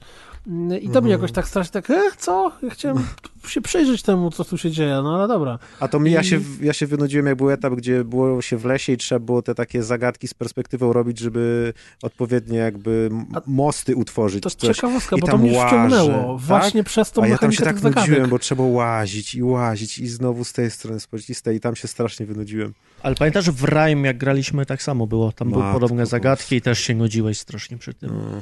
Natomiast y, po tych, nie wiem, pierwszej pół godzinie, godzinie gry, które jakoś tak, tak ciężko mi weszło, nagle, ja w ogóle dwa wieczory. Pierwszego wieczoru grałem dwie godzinki i właśnie skończyło się to, z, zacząłem, y, skończyłem po spotkaniu czy Ognistego Pana, a drugiego wieczoru y, przeszedłem całą grę. Całą resztę. No. Y, I to jakoś zacząłem jakieś dziesiątej, skończyłem jakieś trzeciej w nocy. Mm, Więc to jest na 6 godzin więcej tytuł, tak mi się wydaje. 6, gdzieś może tak. 7. No, plus minus, zależy, wiesz, ile chodzisz tam. Ja No pamiętam, tak, że ile była ta sekwencja się z szuka. przechodzeniem przez te maski takie. Trzeba, tam trzeba było spojrzeć tam przez Aha. rozbite lustro, Tak, żeby te schody się fajne. pojawiły. Ale Ja tam całkiem fajne. długo się męczyłem, natomiast ta cała początkowa sekwencja, mus- o której ty mówisz, Mhm. to dla mnie to chodzenie w tej we w te po tych spalonych wioskach i szukanie tych Znaczy symboli. właśnie, wydaje mi się, że później jest mniej backtrackingu, bo na początku jest kilka takich zagadek, które polegają na tym, że Tak. się chodzi po Tak. jednej lokacji Tak. i się trochę znudzisz, a potem już lecisz jakby korytarzem, co czasem na boki trochę schodzisz, ale to też nie jest zarzut, że się leci korytarzem, bo to jest fajny korytarz. No. I co jest najistotniejsze z mojego punktu widzenia, to to jest gra, którą naprawdę niezależnie od tego, że nienawidzę horrorów i tam jeden fragment jest bardzo intensywny, to to Wspaniały. jest gra, która zrobiła na mnie bardzo duże wrażenie e, emocjonalne. Nie to, że się popłakałem, popłakałem, ale coś w tym stylu nie, bo ta gra w ogóle nie idzie w tę stronę. Ona idzie w takie... Ona przytłacza. Przytłacza, tak, dokładnie. Ona przytłacza, ona ci tak, ona ci tak miętosi To duszę w taki nieprzyjemny depresja sposób. trochę. No. To jest właśnie nawet to, to ciężko nawet nazwać depresją, bo depresja to jesteś smutny, a po tej grze nie jesteś smutny, po tej grze czujesz się zmęczony, czujesz się, się tak jakby ktoś cię, wiesz, w, w, Mhm. przeżar i wypluł. I, Trochę tak jest, no. I, i to zako- i naprawdę niesamowity tytuł, niesamowite przeżycie pod względem audiowizualnym. W ogóle, wiecie, ja z punktu widzenia pana codziennika bardzo dużo o Hellblade wiedziałem, oglądałem dzienniki deweloperskie i tak dalej, ale dopiero grając w nią dostrzegłem bardzo mocno, że faktycznie to jest indie. Bo y, jeżeli rzucasz sobie okiem na screeny czy jakieś fragmenty gameplayu, to to wygląda bardzo porządnie. Ale tak naprawdę tam mamy tylko jedną postać. Bo wszystkie inne postacie, które się pojawiają, to są filmy.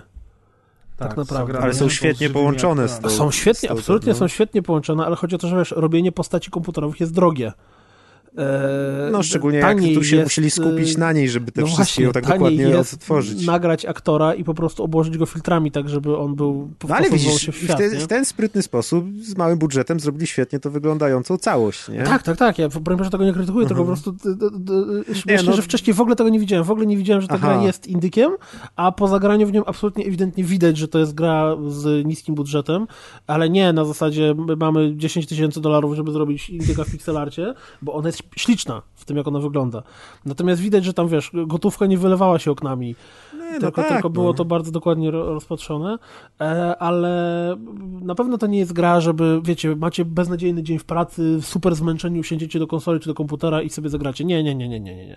To jest A gra, to do już- której trzeba podejść y, z, wiesz, z A to, to, tak samo jak, to tak samo jak niektóre filmy. Wiadomo, że są Tak, dołujące i trudne, dokładnie. więc trzeba mieć odpowiedni nastrój, żeby je Nie będziesz obejrzeć. oglądał 21 gram, kurczę, będąc y, na skraju załamania nerwowego. Mhm. Okej, a Deusz, chciałeś coś powiedzieć i tak trochę ci nie daliśmy dojść do słowa. Nie, ja się chciałem wciąć, że jakby ja nawet z Kultanem, jak Kultan przeszedł, to też z nim chwilę rozmawiałem, ale dalej nie wiem, czy bardziej sobie nie cenię swojego spokojnego snu. Bo ja też nienawidzę horrorów, a już grać w filmy, które mają elementy horrorowe czy straszne, to już No to tych horrorowych To już elementów jest szczególnie, tak mało. To tak Jest- samo jak jest ludzie jedna, mówią, że na przykład Resident, 10-minutowa sekwencja. że Resident 7 Nie. nie. jest horrorem, tylko jest grą akcji z elementami horroru. To... nie, No tak, Resident oglądałem jest sobie- Mega horror. Jest mega Proszę cię, oglądałem no to sobie różne gameplaye. Jest, ja Resident pięciu Evil minut jest gameplayu nie wiesz. potrafię obejrzeć. Senua, Senua, czy tak, Senua Sacrifice y, jest y, jednak taką grą przygodową, tak? Tam no to nie jest na horror, pewne aspekty. No, natomiast ona ma taki fragment, który jest mocno horrorowaty. On jest fantastyczny. Ale ja to, to jest taki horror typu jumpscare, czy to jest taki nie, horror taki nie, psychologiczny, nie, przytłaczający cię? Przytłaczający, okay, okay. niesamowicie klimatyczny, świetnie zrealizowany fragment, horror który jest po prostu trwa... straszny. Tylko ten horror, tam, ta, ta sekwencja, która ta jest sekwencja... dla mnie stricte horrorowa, to ona trwa z 10 minut. A, bo to chodzi o to, że jest ciemno i jest, jest potwór, powiedzmy, i, no, no, i musisz uważać. Tak, no. plus minus. Troszkę mnie wystraszyliście tym, szczerze mówiąc, bo nie wiedziałem, że jest taki... Ale to jest, to gry. jest, Poza to jest mną nie gra w horrory creepy. na rozgrywce? Sami wszyscy normalni. A Kaz? Ja mieszkam Nie. w horrorze. A ja no tak. oglądam horrory różne, ale A tak no. generalnie powiem ci tak, ta sekwencja horrorowata, która jest, Dasz tak Asi, to jakbyś ci ty w przejdzie. nocy szedł do łazienki. O ja. Nie, to O, jest ten nie. klimat. Dokładnie. To jest, to jest wiesz, porównywalne trochę. Natomiast, Właśnie tego się boję. nie? Tego nie chodzi nigdy w nocy. Natomiast naprawdę ta gra zrobiła na mnie niesamowite wrażenie i to No. zrobiło na mnie to niesamowite wrażenie, że e, następnego dnia po skończeniu jej e, musiałem fragmenty na YouTubie Wasi pokazywać, żeby się z nią podzielić tym brzemieniem, które na mnie Mhm. spadło po, po zakończeniu, żeby jej trochę opowiedzieć tego, o co tam chodziło, co tam się działo i żeby jakoś Dokument się... oczywiście obejrzałeś. Tak, tak, oczywiście, oczywiście. Dokument oczywiście Bardzo dobrze. obejrzałem. Dokument jest Dokument, integralną dobrze częścią tego. Dokument jest interesujący z, z kilku względów, natomiast faktycznie koniecznie trzeba go obejrzeć. I to, o czym wszyscy mówili, też potwierdzam, uważam, że to jest gra do grania w słuchawkach. Ze względu na, na te ich mikrofony binauralne i, i to, że e, w ogóle jak ktoś wie, to sam początek gry był taki bardzo fajnie przyjemny, bo prawie jak ASMR zaczyna Mhm. się, bo oni używali tych mikrofonów, które są używane do ASMR-u właśnie do nagrywania tych, tych głosów. Naprawdę wyjątkowy tytuł, rzadko kiedy się w takie ma okazję zagrać. Koniecznie uważam, że każdy, kto się interesuje grami wideo i w nie gra, powinien spróbować Hellblade'a, ale również uważam, że ja nigdy w życiu więcej nie mam zamiaru w niego grać, bo to było zbyt mocno mm, Jeden mnie... strzał. E, Tak, tak. Ale to się, na że już to masz to za zbyt- sobą. Tak, dokładnie. To jest, wiesz, to jest jak wyrwanie zęba. Musisz to zrobić, bo potem ci będzie. Herbert jest jak wyrwanie zęba, rozgrywka, podcast 150. Nie, znaczy, bo to jest, to jest, to jest, bo, bo to jest ten moment, że ta gra nie jest po prostu tylko i wyłącznie grą, tylko ona jest jakimś tam doświadczeniem, które wykorzystuje do narracji, i bo, bo, bo tam, tam, tam wszystko ma sens. Tam nie ma żadnej rzeczy, która byłaby wrzucona od czapy.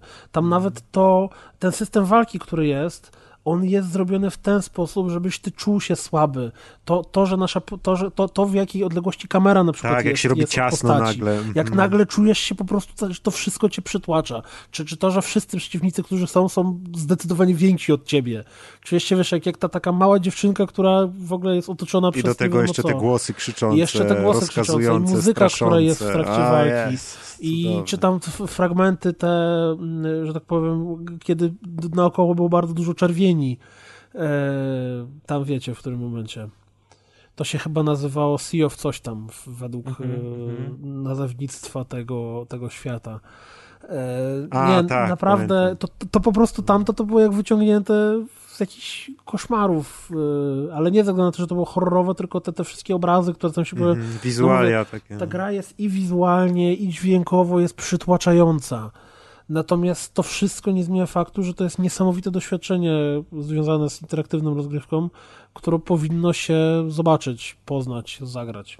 Będzie na pewno, nawet jak ktoś liczy na przeceny, to też w końcu na pewno No ja wyląduje. właśnie Ja właśnie, ja przecenie. czekam, ja, Ja czekam na kupiłem na jakieś przecenie promo. za jakieś 70 zł chyba. No, ja czekam być tak za 30, No. albo w plusie. Bo Adek jest patient gamerem. Ale tak jest chip Tak. gamer. Very patient gamer. No dobrze, słuchajcie, teraz werble, trrr, bowiem gra roku 2017 roku by Po-. Grzegorz Wojewoda, recenzja po przegraniu 342 godzin, zjedzeniu tego 75 sprawdzić, kurczaków. No, jak jesteśmy przy wyjątkowych grach, w które każdy powinien zagrać, to tak jak obiecałem na poprzednim odcinku, opowiem wam dzisiaj o The Legend of Zelda Breath of the Wild i to będzie taka opowieść y, trochę inna niż typowe nasze opowiadanie o rozmowach, y, dlatego że jakby to jest dla mnie wyjątkowe pod wieloma względami doświadczenie. Jak wiecie, ja nie jestem fanem tego typu produkcji, nie byłem. Y, Dużo rzeczy mnie drażni w japońskich produkcjach, najbardziej mnie drażnią fani japońskich produkcji. Natomiast y, y, Zelda jakby wiadomo było, że to jest wyjątkowa gra, zebrała recenzję, jakie zebrała. Były, słyszałem opinie, jakie słyszałem, miałem okazję doświadczyć tej gry, obserwując jak inni grają. Przy pierwszym spotkaniu z Zeldą u Mikiego D zasnąłem na kanapie, to już wiecie. Um, u Piotra Zientala też widziałem y, grę, pozdrawiam. I w końcu, i tutaj wielkie, e, wielkie, wielkie podziękowania dla Szymona, który mi grę pożyczył. E, I grę pożyczył mi razem ze Switchem, dlatego że e, no ja nie miałem na czym ograć. Jakbym ci Teraz- grę bez Switcha pożyczył, to by było tak trochę słabo w sumie. No Troll. tak, byłoby słabo, chociaż ciekawostka, nie wiem czy wiecie, że Zelda sprzedała się w większej ilości egzemplarzy niż Switch. To znaczy ludzie kupili grę od razu przy premierze z Ale, ale liczymy obie platformy? To było Przecież na Wii U to ona też dro- wyszła. Nie, nie. W Switchowych egzemplarzy Zelda sprzedało się więcej niż Switchów samych w sobie, Otóż to. ale stało się to w momencie premiery. Teraz Switchów już jest dużo więcej niż sprzedało No się tak, Zelda. no tak, no ale to wtedy była po prostu Chodzi o to, że wtedy ludzie kupowali na zaś Zeldę nie mając jeszcze konsoli. Mm. Krzychu, masz jeszcze tę Zeldę? Mam. A masz kartridż tej gry? Mam, nie będę go lizał. O, Słyszałem o tym, nie, nie, nie zamierzam, to nie jest moje. ale czemu? Szy- Szymon Nikomu nie jest powiedział, moje, to jest nie jedyny będę argument. lizał jego gier. natomiast, natomiast słuchajcie, to jest ciekawe ze względu na to, że też jakby samo spotkanie ze Switchem było dla mnie bardzo ciekawe. E, ja wiem, czemu mi się Zelda zupełnie nie spodobała za pierwszym razem. Dlatego, że, że, że grałem na Joy-Conach. I Joy-Cony trzymane osobno w obu rękach, tak jak Mikołaj Dusiński mi zareklamował, że to jest takie wspaniałe i fajnie się gra i to jest takie wygodne, e, to generalnie rzecz biorąc, e, dla mnie one są za małe i niewygodne w użyciu. Przynajmniej były na początku, ja się przyzwyczaiłem. E, I dopiero jak zagrałem na zwykłym padzie od Xboxa 360, bo testowałem tę wersję emulatorową przez chwilę, to zobaczyłem, hmm, to się fajnie gra. No, a y, Winfried, y, nasz kolega, y, ma kupionego Switcha razem z tym takim fajnym, wypasionym padem, którego się kupuje osobno. I to jest straszny dick move ze strony Nintendo, bo ja, myśl, ja mam wrażenie, że oni wszystko przygotowali tylko po to, żebyś się wkurwił i kupił tego pada w końcu. A on kosztuje swoje. Mm, i Ja niestety To nie nie miałem takie okazji... małe swoje, nie? No i to nie małe swoje, natomiast on jest fajny, bo on jest, on jest e, jednocześnie kontrolerem ruchowym i te wszystkie bariery obsługuje, które obsługują też joycony, więc on jest bardzo To? spoko. Tak, Ten E, Pro Controller jest kontrolerem Pro ruchowym Controller, też? tak jest, tak jest. Natomiast on jest bardzo drogi, pioruńsko drogi, e, bo on chyba z 3,5 stówy kosztuje, No nie tak? tyle Czy- co Elit, wiesz. Eli, elit jest pierwszy. Elit to jest w ogóle Złotówek czy dolarów? Złotówek. A, okej. No to nie aż tak En- dużo, jak na pada. Anyway, pierwsze co zrobiłem, jakby jak już zobaczyłem, że w sumie to może, może spróbuję zagrać w tę Zeldę, y, bo jednak da się grać inaczej niż na Joy-Conach, to zacząłem grać na tym piesku. Piesek jest fatalny. Piesek to jest takie urządzenie, do którego wsuwa się Joy-Cony, z tego się robi pad, natomiast szerokość tego pada jest tak malutka, na malutkie rączki zrobiona, że gra się na tym cholernie niewygodnie. I szczęście w nieszczęściu, że ja przez te chore plecy dużo leżałem w łóżku i na początku miałem mało okazji do grania, bo okazało się, że najwygodniej w Switcha gra się jak się podepnie joycony do samego Switcha i gra się nim jak na mobilce. Hmm. Czego ja zazwyczaj nie robię, bo ja nie lubię grać na mobilkach. Natomiast tutaj sytuacja mnie zmusiła do tego, żeby jednak spróbować i okazało się, że wtedy gra się świetnie, bo szerokość ekranu powoduje, że po podłączeniu tych, podłączeniu tych joyconów to jest odpowiednia szerokość, żeby wygodnie, komfortowo grać. Zaskoczyła mnie niesamowicie jakość dźwięku na Switchu, bo bez podłączonych słuchawek samo pudełko generuje taki dźwięk niesamowity, tak ładny i tak czysty, że po prostu nigdy w życiu na mobilce nie słyszałem takiego fajnego dźwięku. Więc, y, no i tam wiecie jak działa Switch, że można go podłączyć do telewizora i w ogóle można grać przenośnie. No ja nie kupowałem tego Pro Controllera, no bo jednak wiedziałem, że będę miał Switcha na miesiąc. Teraz już w sumie trzymam go półtora miesiąca. Dziękuję jeszcze raz Szymonowi, że pozwolił, żebym go Mogłeś trochę mu kupić podtrzymał. Pro Controller, na pewno byłby ci wdzięczny. Ja, ja mu taką dobrą flaszkę kupiłem, wiesz? Na flaszce Też- jeszcze nie Też zagra. nie była tania. No. Natomiast, yy, natomiast słuchajcie, e, powiem wam jeszcze tylko szybko, kończę już o tym Switchu. Jednak prawda jest taka, że to nie jest zupełnie konsola dla mnie, bo przeleciałem katalog gier, zobaczyłem Exy, zagrałem w Mario Odyssey, zagrałem w Mario Rabbids. Mario Odyssey totalnie nie jest grą dla mnie i nie podoba mi się i nieważne, mogłabym mieć kurwa 11 na 10, to po prostu nie jest gra dla mnie. Natomiast y, y, te kurliki i Mario są w sumie spoko jako turówka, natomiast jak mam grać w turówkę, to wolę sobie odpalić XCOM 2. E, więc jakby no nie. A reszta gier na Switchu to są kilkuletnie indyki z peceta i chociażby Mickey Dimi mówił, że to jest najświetniejszy pomysł na świecie, to nie jest, bo one są zazwyczaj tańsze na pececie i po prostu to są już stare gry. Skyrim czy Doom mnie nie interesują, zwłaszcza Doom na 30 klatkach. I powiem wam szczerze, że no nie, szkoda, bo... Bez multi. Bez multi do tego. Nie, a nie bez kooperacji? Bez tego snap mapa? No nieważne. Bez czegoś tam. Czegoś. Wykastrowane. Jeden z tych trzech trybów jest ucięty. Yy, W każdym razie, słuchajcie, no nie. Natomiast jak ktoś mi powie, że za pół roku wychodzi Zelda 2, to ja lecę do sklepu i kupuję Switcha. I teraz przejdziemy właśnie o, do... Wyjdzie na Switcha drugiego Zelda 2, patrząc w te, wiesz. No możliwe, jeżeli chodzi o Regularność częstotliwość. Zeldy. Ja wam powiem, że tak jak już wiecie, mnie ta gra strasznie zaskoczyła. Ja jestem rozwalony tym, jak bardzo nam się spodobała. I może całe to doświadczenie grania na Switchu, trochę tu, trochę tam, trochę na Joy-Conach, to jest jedno. Natomiast gra zupełnie nie w moim klimacie, z kolorową grafiką i takim trochę głupkowatym designem momentami, bez y, audiodialogów. Tam oczywiście obrońcy mówili, no jak to? No przecież, są, przecież są czytane dialogi w grze. No tak, są, ale tylko w głównych przerwnikach filmowych. Natomiast wszystkie inne dialogi są czytane i wtedy te postacie robią a, u, he, he. i wiesz, i wtedy no Prez rok temu wyrzucił go przez balkon, głosy nie? dialogu? Tak, te to- odgłosy są w trakcie dialogów, oni robią te wszystkie głupie rzeczy. To szoki zrobił. Nie, w każdym razie y, i fabuły tam jest bardzo mało. Y, natomiast jakimś cudem udało mi się wciągnąć w tę grę. I ja od razu zastrzegam, że początki są dosyć nudne i przez pierwsze, nie wiem, dwie godziny grania tak naprawdę jakoś rewelacji nie ma. Natomiast potwierdza się wszystko to, co mówili recenzenci, co mówili ludzie, którzy już grali w grę, czyli to, że faktycznie jest bardzo wiele elementów takich, że jak pomyślisz, że możesz to zrobić, to to faktycznie możesz zrobić. Więc tak jak mówiłem już na poprzednim odcinku, w tej grze świat gry ma, ma realny wpływ na gameplay, więc jeżeli na przykład chcesz zerwać jabłko, bo musisz je zjeść, bo brakuje ci życia, to możesz się wspiąć na drzewo, ale możesz też podskoczyć, jeżeli dosięgniesz do gałęzi, to chwycisz to jabłko, możesz ściąć drzewo siekierą, wtedy się drzewo wywróci i zbierzesz wszystkie jabłka z gałęzi, a jak jesteś leniwy, to możesz wziąć bombę i rzucić tą bombę w stronę drzewa. Jak bomba wybuchnie blisko drzewa, to sam podmuch zrzuci jabłka na ziemię, jak bomba wybuchnie jeszcze bliżej drzewa, to, to drzewo przełamie. Yy, I takich rzeczy jest multum. I to jest bardzo, bardzo udane, dlatego że to wpływa na cały, na cały sposób, jak się w grę gra. Na przykład stoisz na takiej dużej skarpie i ścinasz drzewo, po czym wszystkie jabłka zaczynają się turlać w dół tej skarpy i ty zaczynasz biec za tymi jabłkami, bo zapomniałeś o tym, że przecież one nie będą się trzymały w miejscu, tylko zaczną się turlać. Albo na przykład jak pokonasz przeciwnika w krainie e, e, takiej, gdzie są wulkany, jest strasznie gorąco, to te przedmioty, które go z niego wypadną, po jakimś czasie się spalą, więc musisz je chwycić. A jak zabijesz zwierzę tam, powiedzmy, tak przykładowo, czy mięso wyrzucisz, to to mięso się samo usmaży mm, od tego gorąca, a jak jest za zimno, to tobie też będzie zimno, więc musisz mieć odpowiedni strój. Jak pada deszcz, to nie wespniesz się po skale, dlatego że będzie zbyt śliska. Jeżeli masz bardzo wysoką staminę, jeżeli ją na tyle rozwinąłeś, to możesz z szybkimi skokami się wespniesz, natomiast zazwyczaj po prostu nie. I wtedy mm, okazuje się, że musisz przeczekać tą, tę burzę, bo nigdy nie jest tak, że w jednym miejscu jest ta sama pogoda. Wizualnie ja tutaj zwracam honor absolutnie.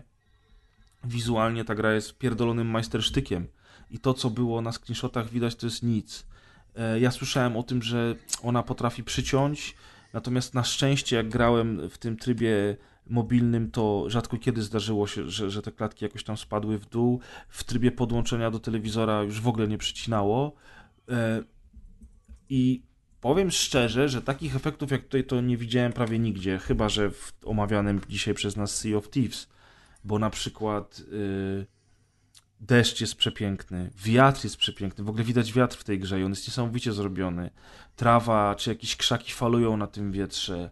Jak zaczyna się ulewa, to wszystko się robi mokre, ten deszcz tam potrafi w, pod różnym kątem latać. Chmury przesuwające nam się nad głową mm, mają cień oczywiście i to jest bardzo widoczne. Ciężko mi to jest opisać, bo z jednej strony pewnie teraz słuchacie i sobie myślicie, no tak, no ale to w innych grach było. W Skyrimie też było.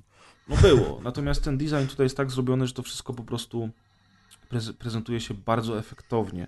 W ciemnościach z pochodnią to też fajnie wygląda. W ogóle ten design wielu rzeczy jest taki ciekawy, bo to jest niby takie trochę kolorowe, może trochę słodko pierdzące, natomiast to ostatecznie y, absolutnie nie, nie, nie przeszkadza.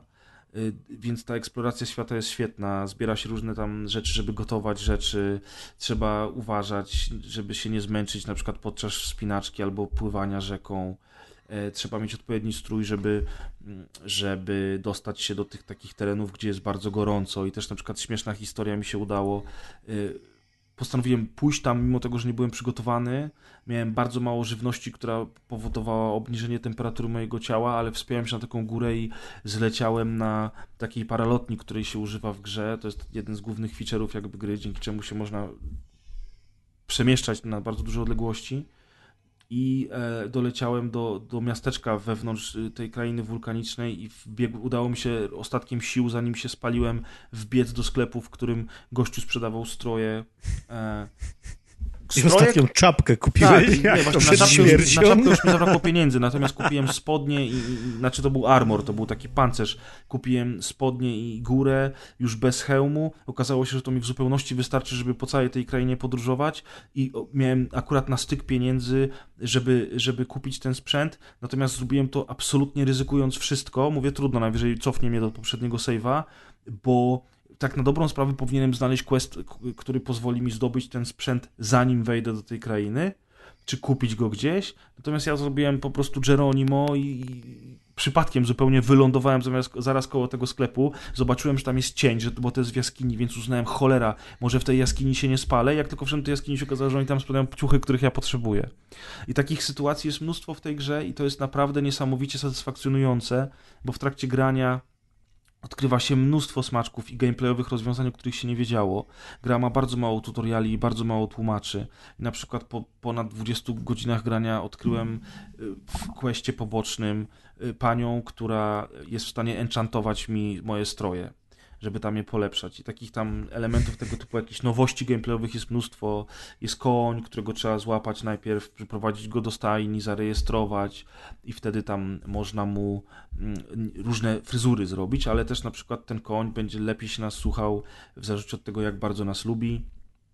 I zobaczyłem, że jak na przykład długo będziemy biegli, on się przestraszy, zatrzyma się gdzieś. Od razu zaznaczam, że jeżdżenie na koniu w Zeldzie jest fatalnie zrobione i ludzie, którzy chwalili ten element, y, może nie grali w inne gry o koniach, albo po prostu kochają tak bardzo Nintendo, że im to nie przeszkadza. Natomiast to nie jest dobre jeżdżenie na koniu ale sama mechanika już y, konia, tego jak się z, z, nim obchodzi jest świetna, bo na przykład zobaczyłem, że konia można pogłaskać. No i jak koń się przestraszył, bo zahamowaliśmy Tylko nad... Bardzo nie wolno go bić, to jest Nie wolno, nie wolno. Zahamowaliśmy nad przepaścią, ja go pogłaskałem i nagle serduszko... między rękami. nie chciałem tego mówić. No ja wiem, ja też właśnie próbuję się nie dać wciągnąć w bicie konia na antenie. Natomiast Pogłaska, pogłaskałem tego konia i serduszko mu się pojawiło nad głową. I tak sobie pomyślałem, hmm, skoro można go tak udobruchać i jemu rośnie ten Będę poziom go teraz miłości... głaskać, aż zdechnie.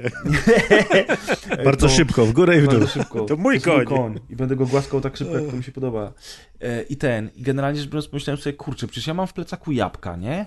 Mówię, a w tej grze się wyciąga, wyciąga się rzeczy na rękach, żeby wrzucić je do ogniska, jak się gotuje różnego rodzaju potrawy i eliksiry. To myślę sobie, a może jak wyciągnę na tej dłoni samo jabłko, to koń to jabłko weźmie. I wyciągnąłem to jabłko, podszedłem do niego, koń zjadł jabłko i jeszcze bardziej mnie polubił. Ja mówię, motherfucker. I bardzo dużo jest takich motywów, o których ty sobie pomyślisz. On ci odpisał ładniga. No, i bardzo dużo takich motywów właśnie jest, które ty sobie coś pomyślisz, a, gra, a twórcy gry pomyśleli o tym przed tobą. No i widzisz, a w Call of Duty masz coś takiego? Nie masz, tylko bierzesz i strzelasz. Nie, masz, Jakie nie, nudy? masz, nie, nie, nie, nie, nie masz jabłek. W Call, gdzie nie mam jabłek jeszcze? No w Call of Duty nie masz jabłuszek. Nie masz, nie masz. Tak Hitlerowi byś dał jabłuszko. I by cię pokochał. I serduszko by mu nad główką się pojawiło. Nie, ale powiem wam, że jakby... To Może wszystko... by zmienił nazwę na Apfelstein. Ap... Apfelstein, to jest dobre. Jezu. O Boże. No i ja nie wiem, ja, ja, ja, jak, jak myślę o tej grze, tak jak zazwyczaj opowiadamy sobie o różnych grach i opowiadamy od A do Z, co nam się podobało, co nam się nie podobało, to jak myślę o Zeldzie, to ja nie wiem, jak o tej grze opowiadać, żeby, żebyście jakby, żaden z was nie grał, prawda, w Zeldę, a Kaza oczywiście nie ma dzisiaj. Więc szkoda, ja grałem ja... w Zeldę, a czy, ale nie w tą. Te, w te Zeldę. Breath of the Wild. Nie. Bo ona jest inna niż poprzednie, tu nie ma co porównywać. To jest to samo lore i ten świat jest taki sam, niby coś tam. Zresztą kiedyś mi Kuldan tłumaczył, albo Tomek Pieniak z Wszystko Gra, że e, każda Zelda to jest niby ten sam świat, ale to są tam inne czasy, inne lata, inne realia, nie? Coś takiego. Generalnie jakbyś chciał rozpisać termin wszystkich Zelt i połączeń nich, to wiesz, te rysunki, gdzie go moch napierdala markerem po ekranie No, no. na lewo i na prawo, to mniej więcej ten klimat. Rozumiem, rozumiem. Czyli ja- ja- japońsko mocno, yy, ale szanuję to, spoko. I generalnie rzecz biorąc, naprawdę nie wiem, kurczę, jak o tej grze opowiadać, żeby, żeby wszystko przekazać wam to, co ja w tej grze zobaczyłem, czego ja doświadczyłem. Może Bo to naprawdę trzeba zagrać. Co, jeszcze raz? Specjał o Zeldach. Nie, nie, nie, nie, bez przesady, no. W każdym razie, mm, na przykład kolejny element, nie? Walka. Yy, I myślisz sobie, no machasz tym mieczkiem, okej, walka jest spoko, a potem się okazuje, że, że, że, że, w tej walce masz uniki, masz kontrowanie, wyprowadzenie ciosów w odpowiednim momencie, atak skoku i nagle się okazuje, że, że ta walka jest dosyć rozbudowana i ona jest nawet trochę soulsowa. I im dalej w las, poznajesz coraz trudniejszych przeciwników, z którymi trzeba się nieźle namęczyć, trzeba na nich znaleźć różne sposoby, bo na przykład y, są tak silni, że zabijają cię jednym strzałem.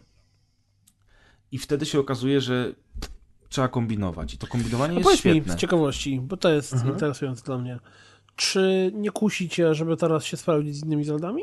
Nie, bo ja grałem u ciebie w poprzednią Zeldę i ona była odrzucająca No, dla mnie, na maksa. Mikołaja kiedyś grałeś w Zeldę i też była odrzucająca. Może teraz odkryłeś w sobie Zeldo fana? Wiesz co, to jest chyba Nintendo trochę tak... zjeba. Nie wiem, Nintendo zjeba w sobie odkryłem. No nie, no niestety inne gry Nintendo do mnie nie przemówiły.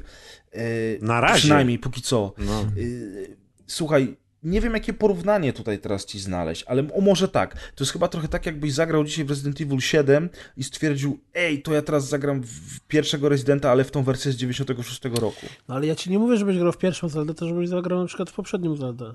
Nie mam Nintendo, no. Nie będę kombinował, może mi kiedyś pożyczy, pożyczysz. Natomiast z tego, co ja słyszałem, to poprzednie Zeldy nie były aż Nie tak pożyczaj mu, bo on liże podobno wszystko. Albo robi gorsze rzeczy. Gorsze rzeczy. No, w każdym, Nie w każdym to jest razie... jeszcze pół biedy. Gorzej jak Powiem ci, wkłada. Kuldan, powiem ci, Kuldan, inaczej. Czy najpierw robi te brzydkie rzeczy, a potem liże, czy no? Oj, tutaj już, tutaj już zacho- zachodzimy... z- Doktor musiał tematy. przeanalizować. Coś, coś wam chciałem powiedzieć, powiedzieć jeszcze. Y, bardzo irytujący, ale również ciekawy jest ten motyw, że w tej grze y, mapa nie pokazuje bardzo wielu rzeczy, nawet po wejściu na wieżę i odkryciu kolejnego terenu nie pokazuje ci różnych questów. Quest giver ci mówi, dosłownie ci mówi, masz napisane, czego masz szukać, ale to nie jest pokazane na mapie. I trochę na czuja się robi to, natomiast ja nie robiłem questów pobocznych, bo ja wiedziałem, że ja nie mam czasu na questy poboczne. Zrobiłem ze trzy może questy poboczne. I na przykład spotkałem takiego dużego kalafiora, który mówi, że mu nasionka zabrali i on nie może grać. To na pewno nie była kalarepka? Może to była kalarepka, natomiast nie wybuchła, Dużego więc... kalafiora. Yy, nie, bo wiesz, design tych rzeczy, tam niektóry design tych postaci, to co oni tam robią, jak oni zawsze się cieszą i machają i tam robią te a, u, to w pierwszym momencie sobie ja myślę, kurwa, co ja robię ze swoim życiem, nie? Do tego się trzeba przyzwyczaić, bo to jest strasznie japońskie i dziwne. E, No i znalazłem takiego, tego, tego kalafiora i on mówi, że bandyci tam mu zabrali nasionka. Ja poszedłem, pokonałem bandytów, nie, że oni mu instrument do grania zabrali. Ja mu ten instrument przyniosłem, mówi, słuchaj, ale jest takie nasionka, jakbyś mógł, to mógłbyś mi przynosić. No i to jest taki jeden z tego typu questów, który mówi ci, jak będziesz miał nasionka, to mi je przynieś. I nic więcej nie A wiesz. to jest quest, który jest największym trolem ze strony Nintendo. Nie, stary, 10 godzin później podniosłem jakiś kamień i spod tego kamienia wyskoczyło jakieś dziwne coś, co do mnie pomachało i mówi, o, znalazłeś mnie. Ja mówię, kurwa, co? On mówi, "S- jestem nasionkiem i w ogóle to nasionek nas jest więcej. Polisz mnie, Polisz mnie. pokażę ci sztuczkę. Wtedy Press go zapytał, czy może recenzję zrobić tej A gry. On powiedział, powiedział, nie, to ty zamknij oczy, ja ci pokażę sztuczkę. Nie, on mówi, nas jest więcej, poszukaj nas w całej krainie. Ja sobie myślę, no pewnie, bo ja nie mam teraz co robić, tylko podnosić wszystkie kamienie, które są w No tej grze. O tym Wiesz, właśnie mówię, że to jest y, troll ze strony Nintendo. Bo nie wiem, czy wiecie, ale ten quest polega na zabraniu 900 nasionek i w momencie, w którym uda ci się zebrać te wszystkie 900 nasionek, nie wiem, może to jest spoiler właściwie, To jest taki easter egg trochę, no. to jest easter egg. Generalnie chodzi o to, że, czyli to jest, wiesz, nawiązujące do wszelkiej maści y, trofeów, Zbieractwa. achievementów, zbieractwa i całej reszty. I jak zbierzesz te 900 nasionek, to dostajesz coś, co się nazywa tam, nie wiem, prezent od Headstu i to jest złota kupa. I w opisie He, jest, że to jest prezent, od, prezent y, o przyjaźni od Hetsu, która brzydko pachnie. Wiesz, y, jak zaniesiesz to nasionko do tego kalafiora, to on coś ci tam daje za nie. Już nie pamiętam co, więc można też postać, postać trochę przy, przybudować, bo w ogóle to nie ma rozwoju postaci. Tutaj nie ma skilli, e, nie ma rozwoju postaci. Można co najwyżej rozwijać y, serduszka, czyli nasz poziom życia i poziom staminy. A robi się to w ten sposób, że eksploruje się te wszystkie szrajny, czyli świątynie roz, rozsypane po całym świecie gry. Mm, I w każdej świątyni jest taka kulka, którą się zdobywa, i za cztery kulki dostaje się y, albo jedno serduszko, albo jed, lepszy le- poziom staminy, to się wybiera samemu. I te szrajny są też nieodłącznym elementem gry, dlatego że w każdym szrajnie, w każdej tej świątyni e, jest inna zagadka logiczna i musimy się dostać na koniec tej świątyni. I te zagadki są cholernie różnorodne, czasami bardzo rozbudowane. Ja z niektórych rezygnowałem, bo nie byłem w stanie ich rozgryźć, natomiast większość rozgryza się dosyć łatwo, wystarczy się zastanowić, trochę spojrzeć, popatrzeć, wykorzystać te wszystkie mechaniki, które są w grze, bo możemy używać stazy, czyli zatrzymywać czas na chwilę niektórych elementów, możemy przenosić, e, przenosić przedmioty inną mocą, możemy rzucać bomby i możemy jeszcze zamrażać wodę, dzięki czemu na przykład możemy sobie zrobić schodki na wodospadzie, po których się wespniemy. E, No i tymi, między innymi tymi zdolnościami jakby rozkminiamy kolejne szrajny i e, robimy kolejne zagadki. To jest bardzo fajny element gry, taki dosyć nietypowy. Większość open worldów czegoś takiego nie ma. Natomiast to też, czego nie ma. Zelda, o co się pytał Kuldan wcześniej, to jest tro- trochę jednak ten, ta fabuła, bo no nie ma, tych questów jest niewiele, ja też za bardzo nie zaczepiałem tych wszystkich gości, mnie odrzuca rozmowa, w, w której wszystko trzeba czytać i oni, to jest takie nieintuicyjne i ten interfejs jest bardzo nieintuicyjny, zarządzanie ekwipunkiem jest niewygodne, y, więc ja się sko- sko- skoncentrowałem na tym głównym questie, więc pewnie zauważyliście, jest bardzo dużo elementów w Zeldzie, które wcale nie są dobrze wykonane. Mhm. I mimo tego, że uważam, że to jest moja gra roku 2017, ja nie uważam, że to jest gra na 97 na 100. Yy, No ale to są rzeczy, które jakby można odsunąć na dalszy plan. Muzyka też na przykład moim zdaniem jest dosyć męcząca, to znaczy to jest takie typowo nintendowe plumkanie bardzo często, takie dużo tych, tych motywów się powtarza w kółko. Jak się gra 40 godzin, to, to trochę zaczyna męczyć. Chociaż są też takie motywy czasami bardzo, bardzo, bardzo miłe dla ucha. Ja wiem, że dużo ludzi sobie chwali y, ten soundtrack, natomiast on mnie niekoniecznie podszedł. I już trochę do brzegu będę zawijał, bo tu nie ma co gadać. Bo ja cały czas mam problem z tym, jakby to wszystko zapakować, żeby wam to wszystko ładnie opowiedzieć i sprzedać. Nie, ty nam nic nie pakuj, Grzechu. No dobrze, lizać Polisz sobie będę. tego kartridża i kończmy go. Ale, ale powiem wam, że naprawdę jestem zaskoczony różnorodnością tej gry, ilością rzeczy, które tam się robi, tymi momentami, że w końcu jakiś człowiek przyzwyczai do tego wszystkiego, to nagle się okazuje, że jakaś laska z delfinem na głowie jest w stanie cię wzruszyć, albo wielki grubas, y, który jest pół kamieniem, a pół grubasem, macha do drugiego grubasa i to jest w sumie śmieszne, oni wydają te głupie odgłosy i do siebie machają i to jest takie debilne, to jest takie typowo japońskie. W Monster Hunterze to też jest, że przychodzi laska, która ma dać ci quest, ona staje i robi "Eee!" i macha do ciebie ręką. Ja pierdolę, nie? Kto to wymyślił w ogóle? Natomiast jak już pograsz w tę Zeldę, to się do tego przyzwyczajasz, to nie jest takie irytujące, a w pewnym momencie zac- zaczyna ciebie bawić. Yy, czy wzruszać, czy, czy, czy po prostu interesować. Może ja teraz zarażam się yy, trochę Nintendo zjebstwem i man- mangostwem. Yy, oby nie. Natomiast w tej Zeldzie w pewnym momencie zaczęło to wszystko mi się podobać i ostatecznie uważam, że gra jest fantastyczna. E, I powiem wam jeszcze coś innego. Ja jej nie przeszedłem w końcu, bo ja pokonałem trzech bossów z czterech. I każdy z tych bossów daje mi jedną zdolność. Jak mam wszystkie cztery zdolności i jeszcze znajdę miecz, to wtedy mogę iść e, pokonać tego głównego złego, czyli tego Ganona. Natomiast mogę iść go pokonać również z drewnianym kijem, jeżeli bym chciał, jeżeli bym na tyle dobrym... Tak, trzeba mieć kija, ale jeżeli Skilla, na... nie kija. Skilla, dokładnie właśnie chciałem powiedzieć. Jeżeli byłbym na tyle dobrym graczem, żebym był w stanie sobie z tym poradzić, podejrzewam, że sobie nie poradziłbym z tym, y, to, to bym poszedł. Natomiast stwierdziłem, dobra, mam trzy z czterech bossów pokonanych, mam trzy zdolności, nie mam tego miecza, nagotuję sobie paru rzeczy, mam tutaj różne stroje, to skończę tę grę.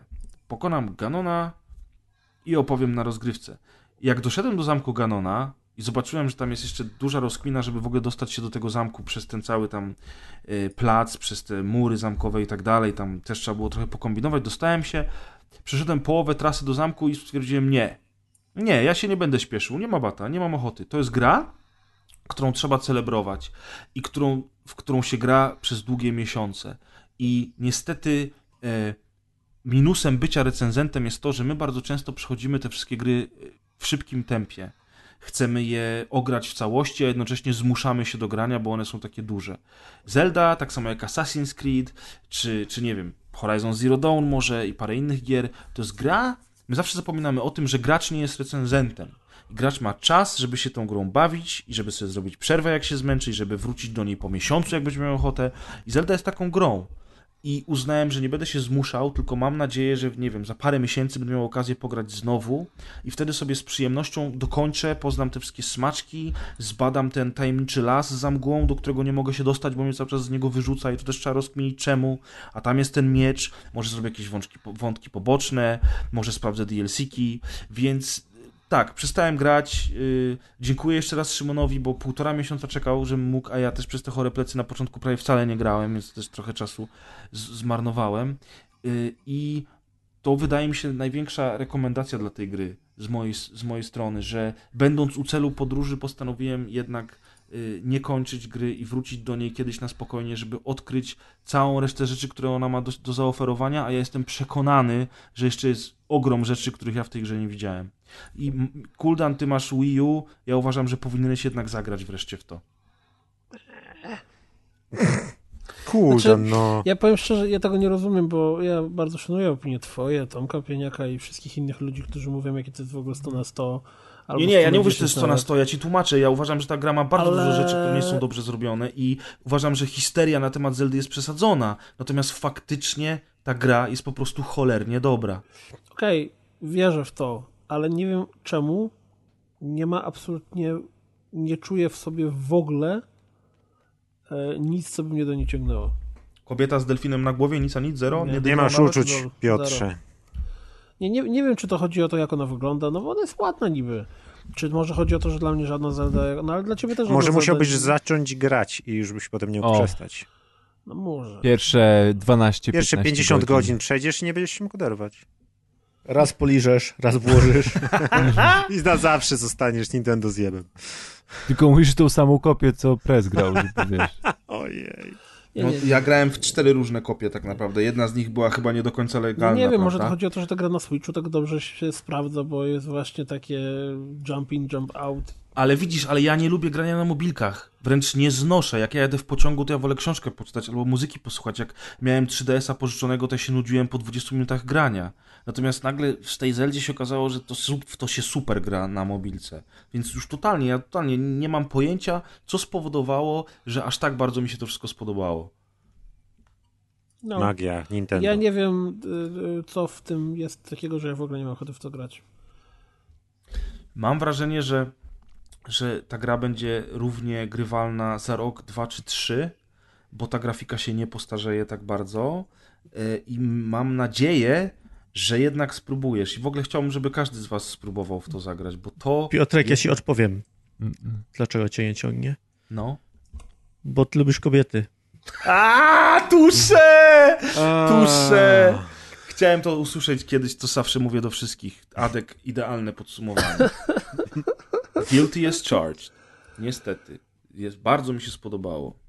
No nie faceci, kurwa, wiesz. tylko Zelda, no. Chociaż chyba to na to samo wychodzi, nie? Adek. Tak. No. Ach jo, jak ja przeczytam jeszcze te bloopersy dzisiaj, przesłucham, przeczytam. Dzisiaj nic nie przesłuchasz. Za to teraz y, przyjdzie ten, przyszedł, przyszedł ten moment, kiedy trzeba powiedzieć do widzenia. No, tak, żegnajcie. Szczęśliwej drogi już czas. Szczęśliwej drogi. Nie, nie. Komu w drogę, temu trampki na nogę. Ale jeszcze zostały pozdrowienia, ale ja tutaj. Są, są całe dwa. Taką długą możliwość. Czy już Deuszu zostaniesz z nami do końca? Deusz, są nie, dwa pozdrowienia. Nie. Deusz już nie, nie, jutro, jutro będę, jutro, wieczorem, jutro wieczorem. będę jak zombie, wieczorem ale na tej, na tej części merytorycznej zostałem, także... Nie no, ja A ciebie przekona Zelda? do końca Zeldy. Chciałbyś zagrać Zelda? Zelda? Ja bardzo. W sensie ja jestem fanem tych Zeld na DS-a, także mi w ogóle ten typ rozgrywki bardzo odpowiada, także ja jestem po stronie Kaza stoję z tymi Zeldami na DS-a, także bardzo, bardzo chętnie bym to sprawdził. No, No widzisz, dobrze. to mam nadzieję, że niedługo będziesz mógł pograć też i nam opowiesz, jak tobie się podobało. No, dobra, to ja lecę na razie. Dzięki, trzymaj się. Strzałka. Do zobaczenia na morzach i oceanach w Sea of Thieves po premierze. Wszystkiego właśnie, najlepszego z okazji prawda. jubileuszu, Deusz. 100 No. lat. 100. Wam również sobie. No, na razie. Cześć. Wielka piątka, pa.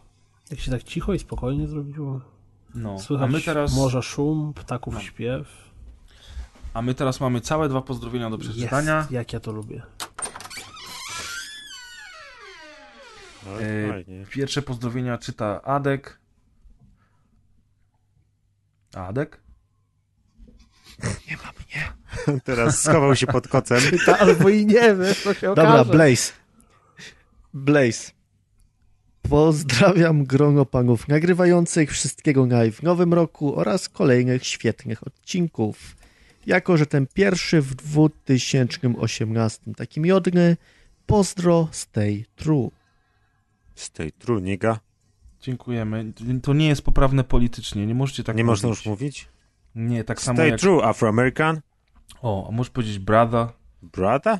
From another mother. Brada to będzie w Albo po prostu jak nie wiesz co powiedzieć, to zawsze mów keep it gangsta. Keep it gangster, niga. Ach, Pozdrawiamy Piotrka. rok 95 pozdrawia. Mentalność z liceum nam została. Kiedyś to było, teraz to nie Kiedyś to jest. Było. No. y, I teraz jeszcze jedno pozdrowienie, które przeczyta Maciek. Ale się Ja? rządzę, co? Ale się właśnie, czemu ty się rządzisz? Mm, No Najmłodsza tak się rządzi. naleciałości ze specjala, wiesz, czasami wchodzą. Strasznie dużo tu jest... Jak sam nagrywasz i wtedy rządzisz. Teraz przeczyta Grzesiek. No dobra. Znowu ja. E, dobra. Aha, Tomasz Fazachopę. Siema, Tomek.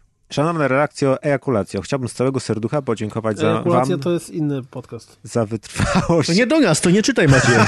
Nie, pomyliło mu się, nie to okienko. A to przeczytamy, co chciał o ejakulacji powiedzieć. Chciałbym im podziękować za wytrwałość oraz ogromny wkład w projekt Rozgrywka. O, mają jakiś wkład w nasz projekt. 150 to ładna liczba. Nie jestem żaden matematyczek, ale zasięgnąłem opinii Wikipedii. Ta zaś głosi, że jest to liczba obfita. Tak jak Kuldan i Press. Fuck you. Taram, oh snap. I już niedługo, no było poniżej pasa, przepraszam. Już niedługo czas Powyżej będzie właśnie. rozpocząć kolejną pięćdziesiątkę. Y, Ciekawe, co nas spotka w Giereczkowie i w życiu prywatnym. No nie wiem. Y, Pewnie przychodzą, y, pewnie powychodzą nowe generacje konsol, Cyberpunk 2077, Death Stranding, Half-Life 3, Franco 2. Trzymajcie się chłopcy, nieco nostalgii na Chłopcy koniec. to są, wiecie. Chłopy. Chłopcy. Chłopy jest napisane. napisał chłopy. Chłopy. Macie A, chłopy. Ja już mam, koniec- ja już mam przez Deusza też. Przez Ale to może chodzi o chłopców z ejakulacji. A, Może, możliwe, do właśnie. no. Yy, nieco nostalgii na koniec i Tomasz wrzucił nam History of Video Games od 72 roku do 2007. Możecie obejrzeć ten 40 filmik w komentarzu pod odcinkiem 149. Tymczasem Kuldan Ja mam pytanie. reklamowy? Nie? Zanim dział reklamowy, to ja mam pytanie do słuchaczy. Słuchajcie, yy, Uf, myślałem już, że do nas. ponieważ to jest koniec odcinka, więc dotarli tutaj tylko najbardziej wytrwali yy, Brother.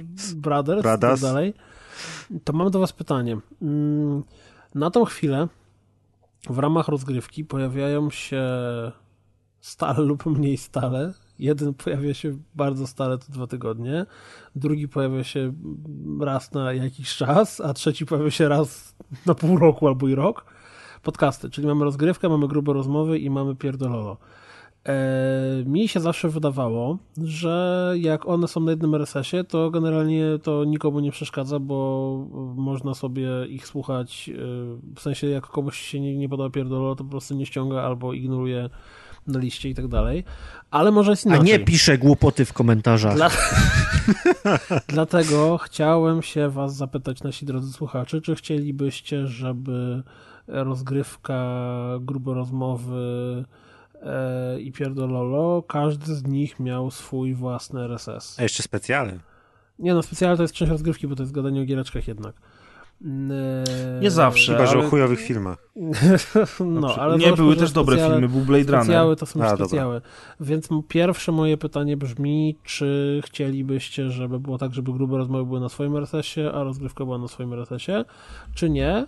Y, I to jest, na, dla nas to nie jest duży problem i duża różnica, więc tak naprawdę jeżeli zbierze się odpowiednio duża ilość osób, grupa osób, które wyrazi opinię taką lub taką, to zobaczymy, czy się zmiana pojawi. A druga rzecz, która jest dla mnie też istotna, bo nie jest to jakiś wielki problem, ale byłoby to związane z pewną pracą do wykonania, czy pracą, wielkie słowo, z czymś, to musielibyśmy tam poświęcić kolejną Po prostu przelew. Po prostu musimy przelać pieniądze. godziny. E, czyli czy wśród ludzi, którzy teraz słuchają te słowa, są osoby, które bardzo by chciały, żeby rozgrywka pojawiła się na YouTubie?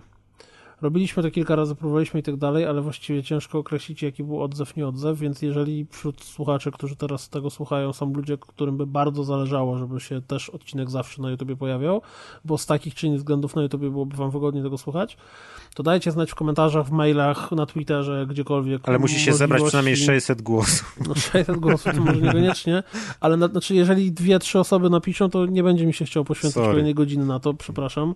Natomiast jeżeli faktycznie jest jakieś takie większe grono ludzi, którym zależy na tym, żeby rozgrywki słuchać na YouTubie, czy tam grubych rozmów i całej reszty, to, To, się przestawcie na dajcie- apki w telefonach, jest 25 to, to dajcie znać yy, w komentarzach, czy tam mówię na Twitterze, na mailu, gdziekolwiek tych form komunikacji jest bardzo dużo, e, bo wtedy możemy zacząć to robić. Znaczy, ja będę to robił, dlatego mówię, musicie zabrać wię- więcej niż trzy osoby.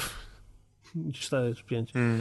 Więc y, to są tak zwane mm, ogłoszenia parafialne. A ja też, mam pytanie, ja też mam ogłoszenie. to, bo ja do, odnośnie tego pierwszego, odnośnie osobnych RSS-ów, e, to jest jeszcze szansa, żeby Pierdololo z inną os- o, ekipą nagrywać? Co to znaczy z inną ekipą? No bez was. Jak bez nas to z kim? No nie, ja znajdę kogoś. Aha, ale to, to, to, to kiedy zostałeś wiem, nagle z, szefem Mike, z Pierdololo? Majkiem, znaczy z formogatką całą. Kiedy nagle zostałeś szefem projektu Pierdololo? Od, od razu byłem, bo jest moja nazwa. Jak to jest twoja nazwa? A czyja? Moja. Kto wymyślił Pierdololo? Ja. A nie Maciek? Twu, y, Kaz? Kaz był Nie. propagatorem idei. Formatu, format. Format. Nie no dobrze, ale co chcesz teraz? Medal z ziemniaka, czy o co ci chodzi? Czy to taki? A spadaj, wypchaj się z tym Pierdololo i sobie nagrywaj z kim chcesz, a my sobie nagramy Ty wtedy. lepiej powiedz, Adek, jak to w recenzji Iconoklast. No jeszcze nie ograłem, przecież w 5 dni nie, nie ogram gry do recenzji. No dobrze, dobrze, to graj, graj.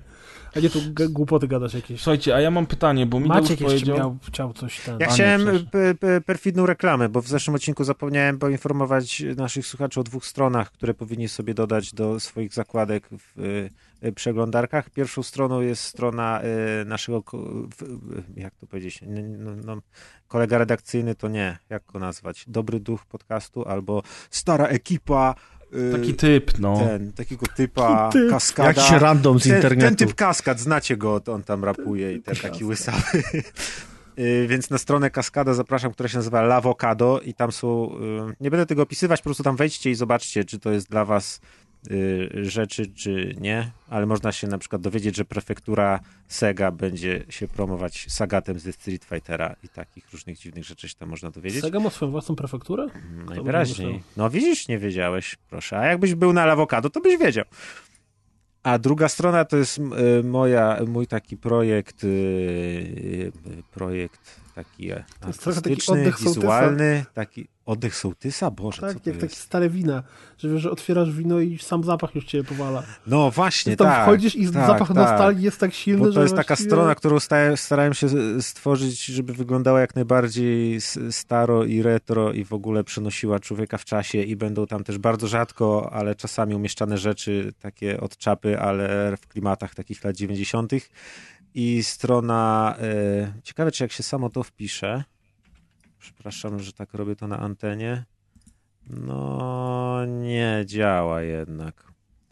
E, To do mojej strony link napiszę gdzieś w komentarzu. komentarzach. Nie Nie, będę no czytaj, dawaj. czytać? Dawaj, a co tam? Dobra, y, to moja strona jest pod adresem kulbut.nazwa.pl slash 1337795. Jest, to jest łatwiejszy adres niż do forum. Chciałem zauważyć. Ja chciałem zauważyć w ogóle, że jeśli nie wiecie, forum dalej żyje i ma się dobrze. Forum Więc- y, 217 61 738. Nauczyłeś się Każdy wie oczywiście. Cały Nie. czas powiadomienia dostaję. Jeden temat założyłem i cały czas dostaję powiadomienia. A to, wszystko, to jest tak z forum zarąbiste, że można wszystko skonfigurować. Możesz sobie włączyć, powiadomienia, wyłączyć selektywnie, na maila. Usuj na mi ten- konto. To nie chcę. Nie ma, nie da się usunąć konta, już na zawsze zostanieć. Słuchajcie. Grzegorzu, reklamy. Nie, nie, ja nie, nie dam reklamy, nie mam nic do reklamowania, natomiast No jak to? Teksty było. Pojawiły się recenzja Nine Parchments, pojawiła się dobranocka z Nine Parchments. Pojawiła Co się... to jest Night, pa, Nine Parchments? Nine Parchments to 9 pergaminów. To taka gra, która chciała być magiką, ale nie wyszło od twórców Train. obejrzyj Dobranockę, to będziesz wiedział. Wszyscy oglądacie Dobranocki. Czemu nie oglądacie Dobranocek? Oglądajcie Dobranocki. Dobrze? No Y- brawo, dobrze. Regalia. No, y, pojawia, pojawiła się również y, recenzja gry Oriental Empires i pojawiło się moje podsumowanie roku 2017 w ramach pre- cyklu Press Start, do którego będę starał się wracać częściej. było. Nie. Jeszcze nie było podsumowania Jest na stronie? 2017. Nie ma na stronie, bo rozgrywka wychodzi w piątek, a dzisiaj jest kurwa wtorek, Maciek. A to dopiero będzie na stronie. A jesteś na Już stronie. okładkę dzisiaj. Ale wiesz, że jest luty. No, no tak, no. Jutro jeszcze jest styczeń, Ja więc... to Ale jest szanuję. piątek, jest Przepraszam luty. cię bardzo, Ale dobrze, Adrian. bo to jest zeszłego To roku. jest, tak się robi. Nie No, jakieś tak tam się robi. te, zobacz, Oscarów jeszcze Nie nie, robisz było. w listopadzie podsumowania roku, E? bo grudzień No. się popłacze i Były obrazi. Oscary? Nie No. było Oscarów. O, mi tu. Tak nie się mam robi. pojęcia, czy były, czy nie. W każdym razie Musisz to na tam oglądajcie nas, y, oglądajcie nas na, na Oglądajcie YouTubie, nas. czytajcie nas y, na rozgrywce pod zakładką Więcej Dobra, słuchajcie nas, a teraz niech ktoś mi powie, bo mnie to nurtuje od ostatniego odcinka. Oho. Na okładce rozgrywka 149 nie mogę znaleźć swojego awatara, znalazłem wszystkie inne, nie znalazłem mojego. znaczy, Znalazłeś Deusza wszystkie? pytać. Ja tylko Tak, Deusza głupa zapytałem. Deusza i Deusz powiedział dotyk górnej krawędzi pierwszego R w napisie rozgrywka, ale tam nie ma Boby Fetta.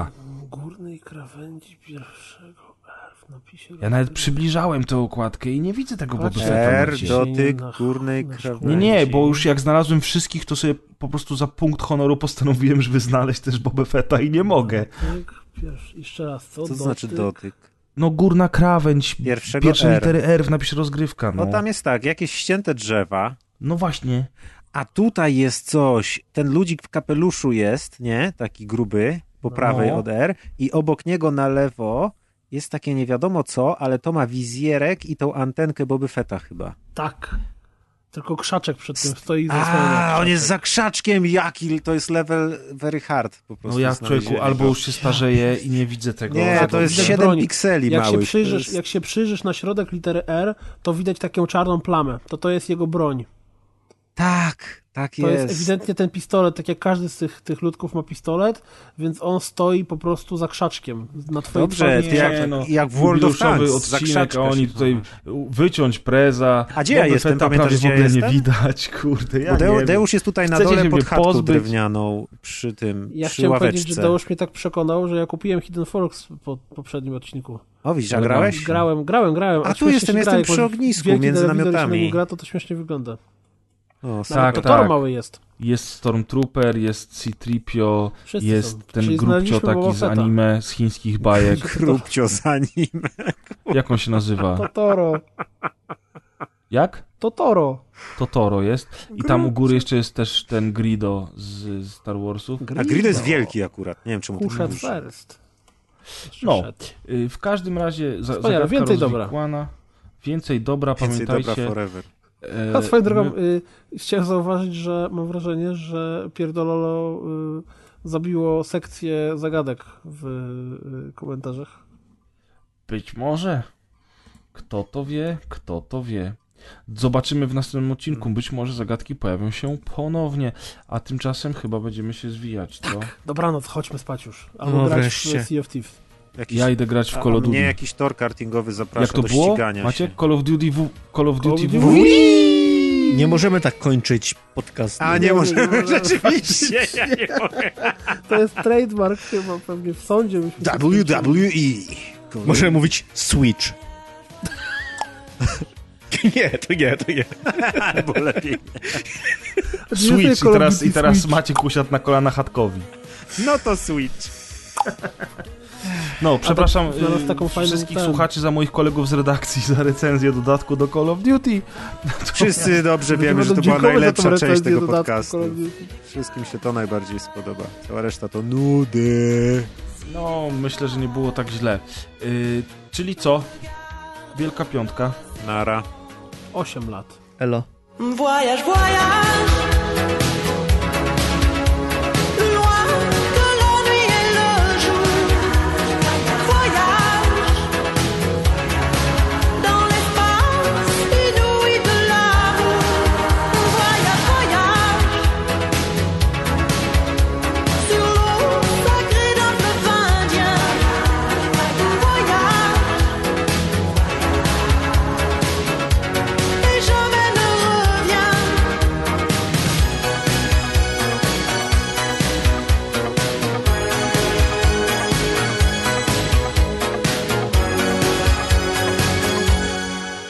Znasz, nie I znasz muzyczki z. Pokemonów? Nie znam. Nie oglądałem Pokemonów, już byłem za Nie duży. oglądałeś Pokemonów? Ja pierdzielę, każdy Nie z nawet, jest taki stary.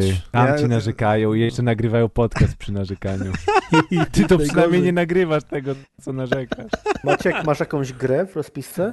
Nie otwierałem chyba rozpiski w ogóle. W ogóle. Hellblade. Tak, y, World of Tanks. World of Tanks.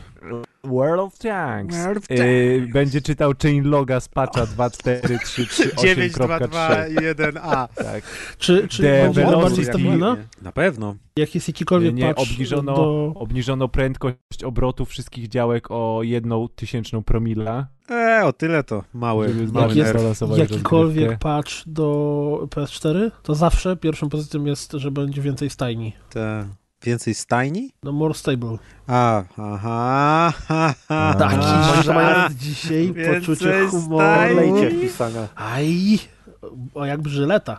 Czyście księżniczki nie w ma? template poczną wpisania. Boże, Press grał w Metal Gear Survive. O, Nie wiem po co. Tarnie, Ale tam zobaczymy. misję bierzesz od NPC-ów? To jest normalnie jakaś Tak, taka, jest coś takiego. taka fabuła niby? Fabuła to ja nie wiem, czy jest. Są tak jakby, to się nazywają voyage, że bierzesz zadanie, po czym rzuca się na Voyage, stół i ludzie... Da, da, da, da, da. I voyage najczęściej polega na tym, że masz mapę, mapę skarbów. Ale w sumie będziemy na podcaście powiedzieć, nie wiem co teraz. Kurwa, my No. powinniśmy nagrywać po wideokast. Już widzę, jakbyśmy Razem. wszyscy tańczyli, odpalamy Voyage, Voyage. i Tak. Sea of Thieves. A teraz decyzja Sea of Thieves. Voyage, Voyage. Szczególnie, że nie mam spodni. O. Nagrywanie bez spodni to jest jedyne A nagrywanie. jesteś prawdziwym piratem. Nie Mhm. nosili spodni. Mam ten, mam plecak w kształcie skrupy żółwinża. Nie ma spodni, ale ma plecak. Może tak teleturniej na przykład twoja, twoja, twoja gra tańczy znajomo Twoja albo coś skorupa. takiego i Co ma Tak. Adek na sobie, teleturniej? Nic. Nie ma spodni. w ogóle to ma takie ustawienia graficzne, że Na kalkulatorze pójdzie. w sensie tam masz nawet najniższe rozdzielczość, jaką możesz ustawić, to jest 540 linii w... Nie? To, ja, to, ja, to ja nawet nie wiem ile to Quake się 16 2 na po 9 prostu. skaluje, ale możesz też zrobić loka na 15 FPS-ach. Jezus. Masz, No to- masz FPS limiter i masz 15 tam, wiesz, 30, Czyli pod konsolę 60, zrobione. 120. Pod konsolę, A dokładnie. Bo PS4. e, klimatem Xboxa One. e, No, Gdzie jest ten, ten, filmik. Gabcio? Gabcio się zgodził, że mamy wcześniej nagrywać. Tak, i jak zawsze się nie spóźnił. Lubimy, jak press się nie spóźnił. Mawia się z nami potem zawsze przychodzi o czasie. O, już podłącza. A nie, pisał, że podłącza 10 minut temu. No. Do wózka Wiesz, pytanie, co od podłącza. podłącza? Tak, siebie do cewnika, żeby wytrzymać tyle godzin. Glukoza piątka za pleki. Młody już nie jest. Podłączam cewnik, dajcie mi chwilę. Czy, czy press jest najstarszy z nas wszystkich? Geria Trakas. Nie no, ja jestem. Pres jest chyba ode mnie od rok albo Nybiowi- dwa lata młodszy. Także Maciek, wiesz, jak ciężko podłączyć do przycepu. Wiem, No, Czekaj, press ja jest, od jest z którego? Press jest z jak- 83? Gdzie on się wychowywał? Jeden jego rok się liczy jak pieskie lata. Proszę cię, jeden rok na wrzeszczu to 7 lat rzeczywistości. Rok na wrzeszczu to jest dwie dekady doświadczeń. Press umysłowo to już pod 70. O nie? Jezus, słowo już папка. A, no to dobra, bo my gadaliśmy o tym. Dlatego nie może tego cennika Maciek, a jak się tobie podoba e, Humble Bundle Rockstarowy, E, Super, tylko już wszystko mam. prawda? Na, nawet ja, bieda gamer, nawet już mam wszystko. Masz bo to, bo to już było po nawet? 20 zł, po 15 To wszystko. Kama jak ostatnią grę wydali 5 lat temu. No właśnie. No. Oni w ogóle Rockstar. testyzowali tego bundla. Kiedyś to był. Rockstar, teraz już nie ma Rockstara. Kurwa, kiedyś to było, kurwa, kiedyś to było. Cześć czołem. No, już, O, O jest, księżniczka. teraz to się wiesz, pocałuj. Teraz Już się podłączony? Już Jest ta pierwsza. 10, a Dziesięć, zaczęliśmy która czte- jest? spotkaliśmy się 0,5. 40 minut temu. A, a ustawka na 20.30 była. No tak, no ale pisaliście, Kuldan pisał, że dopiero wraca, a ty, że musisz coś zjeść. Adek mówił, że Mhm. będzie o 21. Mhm. No ja byłem 25 minut temu. Ja byłem Dobra, od pół do. bez gadania. Ja byłem pierwszy. City, jedziemy. Czekaj, czekaj, teraz ja zresetuję komputer teraz. Ekstra. Raz, dwa, trzy, cztery, pięć, ja prąd w bloku. osiem, dziewięć. Czekaj, ja się przeprowadzę. Jest ten update Windowsa, ten super ważny, którego nie da się ominąć, ale ja nie mam miejsca na dysku i mi nie robi tego update'u. A, czyli znalazłeś sposób na pominięcie niepomijalnego. Dzisiaj w odcinku Adrian znalazł sposób na oszukanie Lifehack. Windowsa. Lifehacki. Microsoft go nienawidzi. Tak. Zobaczcie memy. dlaczego. To jest jak ten sposób, ten, jak były wersje 30-dniowe, to potem główny zegar sobie przestawiasz na Tak. komputerze. No ja ostatnio, jak macie I wymieniasz baterię tych w stronach do głównej. family sharingu, to jak się zacząłem to googlać, to dotarłem do wątków na wykopie, gdzie ludzie pisali, jak to zakładają fejkowe maile, żeby trial jechać non stop właściwie. To jest No. naprawdę Polacy są... To jedziesz tymczasowego maila. No tak, tak, zakładają maile. fejkowe W maile. Polsce jest chyba najbardziej popularne. To jest tak samo jak masz kody z newslettera, na przykład 10% do różnych sklepów. To No. zawsze na tymczasowego maila bierzesz newsletter. A co to jest taki mail, co wygasa po tygodniu? Nie po tygodniu, po trzech minutach, godzinie, czy póki nie odświeżasz. Wow, nie, nawet serio? są takie po 5 minutach. I to Wchodzisz na jest stronę mail... i masz od razu maila, nie? Od, Gotowego. od nic razu nie- masz maila, nie zakładasz. klikasz. I to jest tam x, y, z, małpa, wg8l.pl. Tak, dokładnie. Ej, hakerski e-mail chyba sobie założę, tylko będę musiał cały czas odświeżać, żeby nie zdechł. Nie, Czy no nie to, będziesz to już... odświeżać? Odświeżać? Aha, nie będę mógł. O, Nie, nie, bo to jest normalnie, to, to 10 minut masz tego maila i jak odświeżysz, to masz dalej. No czekaj, kurczę. Ale ciekawe, z Pojebało niego nie i podasz ten adres do jakiegoś tam przekierowanie. super ważnego Temp mail, nie? jednorazowy, tymczasowy, bezpłatny Tak, e-mail. jakby z niego przekierowanie ustawić na swoją skrzynkę. No. Jak ktoś później założy tego tymczasowego maila i też mu wygeneruje ten sam kod, to dostaniesz jego zniżkę. Wymyślił sposób. Portale go mail go nienawidzą, zobacz dlaczego. Dobrze, wszyscy gotowi? Halo, press. Ja czekaj, mo- momencik, ja jestem gotowy, tylko układam rozpiskę tak, żebyśmy nie gadali w kółko. Przecież włączył Xboxa, a my na Nie było na nagrywamy. Ja obejrzałem 10 godzin materiału o Monster Hunterze, żeby Grzesia punktować. Dobrze. Tak, tak, bo to jest najważniejsze.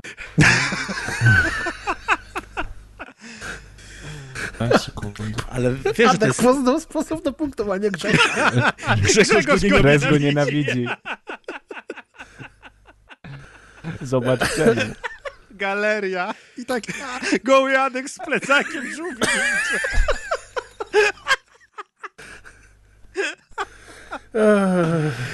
O, i reklama. Na tym wózku z tym cewnikiem takim wściekłym. Presa z tego Dama Warmintaida nie ma, nie ma embargo?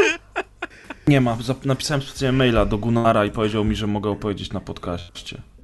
Podcast, ja tam nikt tego nie słucha. Dobra, możesz opowiedzieć. Yy, No. można zrobić też embargo na media. można, można wykorzystać... Koleś serio się tak nazywa? Gunnar, tak. To Gunnar Jansson. Warhammera, nie? No bo on, Kowalski. Tak. to, bo on mieszka w tym wiesz, świecie Warhammera. W tym świecie. Bo on jest no. stamtąd. On Prez jest do, do krasnoludem, Ekresa wiesz? napisał. No Prez jak gra, w to naciska tildę, jak gra i pisze sobie z Gunnarem w trakcie gry. Ej, Gunnar, mogę zrobić recenzję? Yes. Of course. O Boże. Follow me. V2, V2, V21. Destroy the old city wall. I need a medic. Gunnar, nie teraz. I need a medic.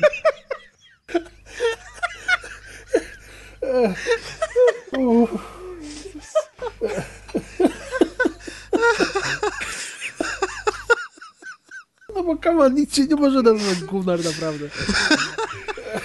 Nie ma takich imion, koleś ci ściemnił. Napisz do niego, ja jak się naprawdę nazywasz teraz maila. Ale to było takie dobre. Jakbyś napisał właśnie maila do gościa stera, ale to naprawdę się nazywasz. O, Jezus. o mój brzuch. Okej, dobrze się Dobrze. zaczęło. To będzie najsmutniejszy podcast ever, bo się teraz uśmieliśmy. No i dobrze. Nie, Weźmy dobrze, endorfinki nie. skoczyły, od razu będzie lepsze nastawienie, żeby te chujowe gry omawiać. Też o czołgach pogadać. Zawsze jak nie mamy z Maćkiem gier, to mamy lepszy humor. Tak, tak, czyli praktycznie zawsze. Jo. Będziecie No. nas wkurwiać. Dobra. Mhm. Co za, słyszę brak entuzjazmu. Nie no, ja się strasznie cieszę. Cewnik się poluzował. Jaki cewnik? O czym wy mówicie? Już się cały zasikał. Musisz przesłuchać blopersy nowego odcinka rozgrywki, to zobaczysz. Okej, dobrze. Ale lepiej może nie słuchaj właściwie. Nie, bo RSS ma to HTML-owe tekstowanie i ten znaczek trzeba by było jako ASCII, wpi- y, jako A. y, w UTF-ie trzeba by było wiedzieć, ma kod. UTF to FIFA. UTF, znam to. Nie, a poza tym FIFA to trzeba, w, a poza UTF. tym trzeba w RSS-ie wtedy w odpowiednie tagi brać, żeby on nie czytał tego jako, no, w, Rozumiemy, kreaturstwo. nieważne. Taki sragi. Taki Możemy sragi nie działa, na co drążyć temat. Zagrałbym z tobą w Tylko musicie mi dać to klucza. na 100-gigowy patch Co?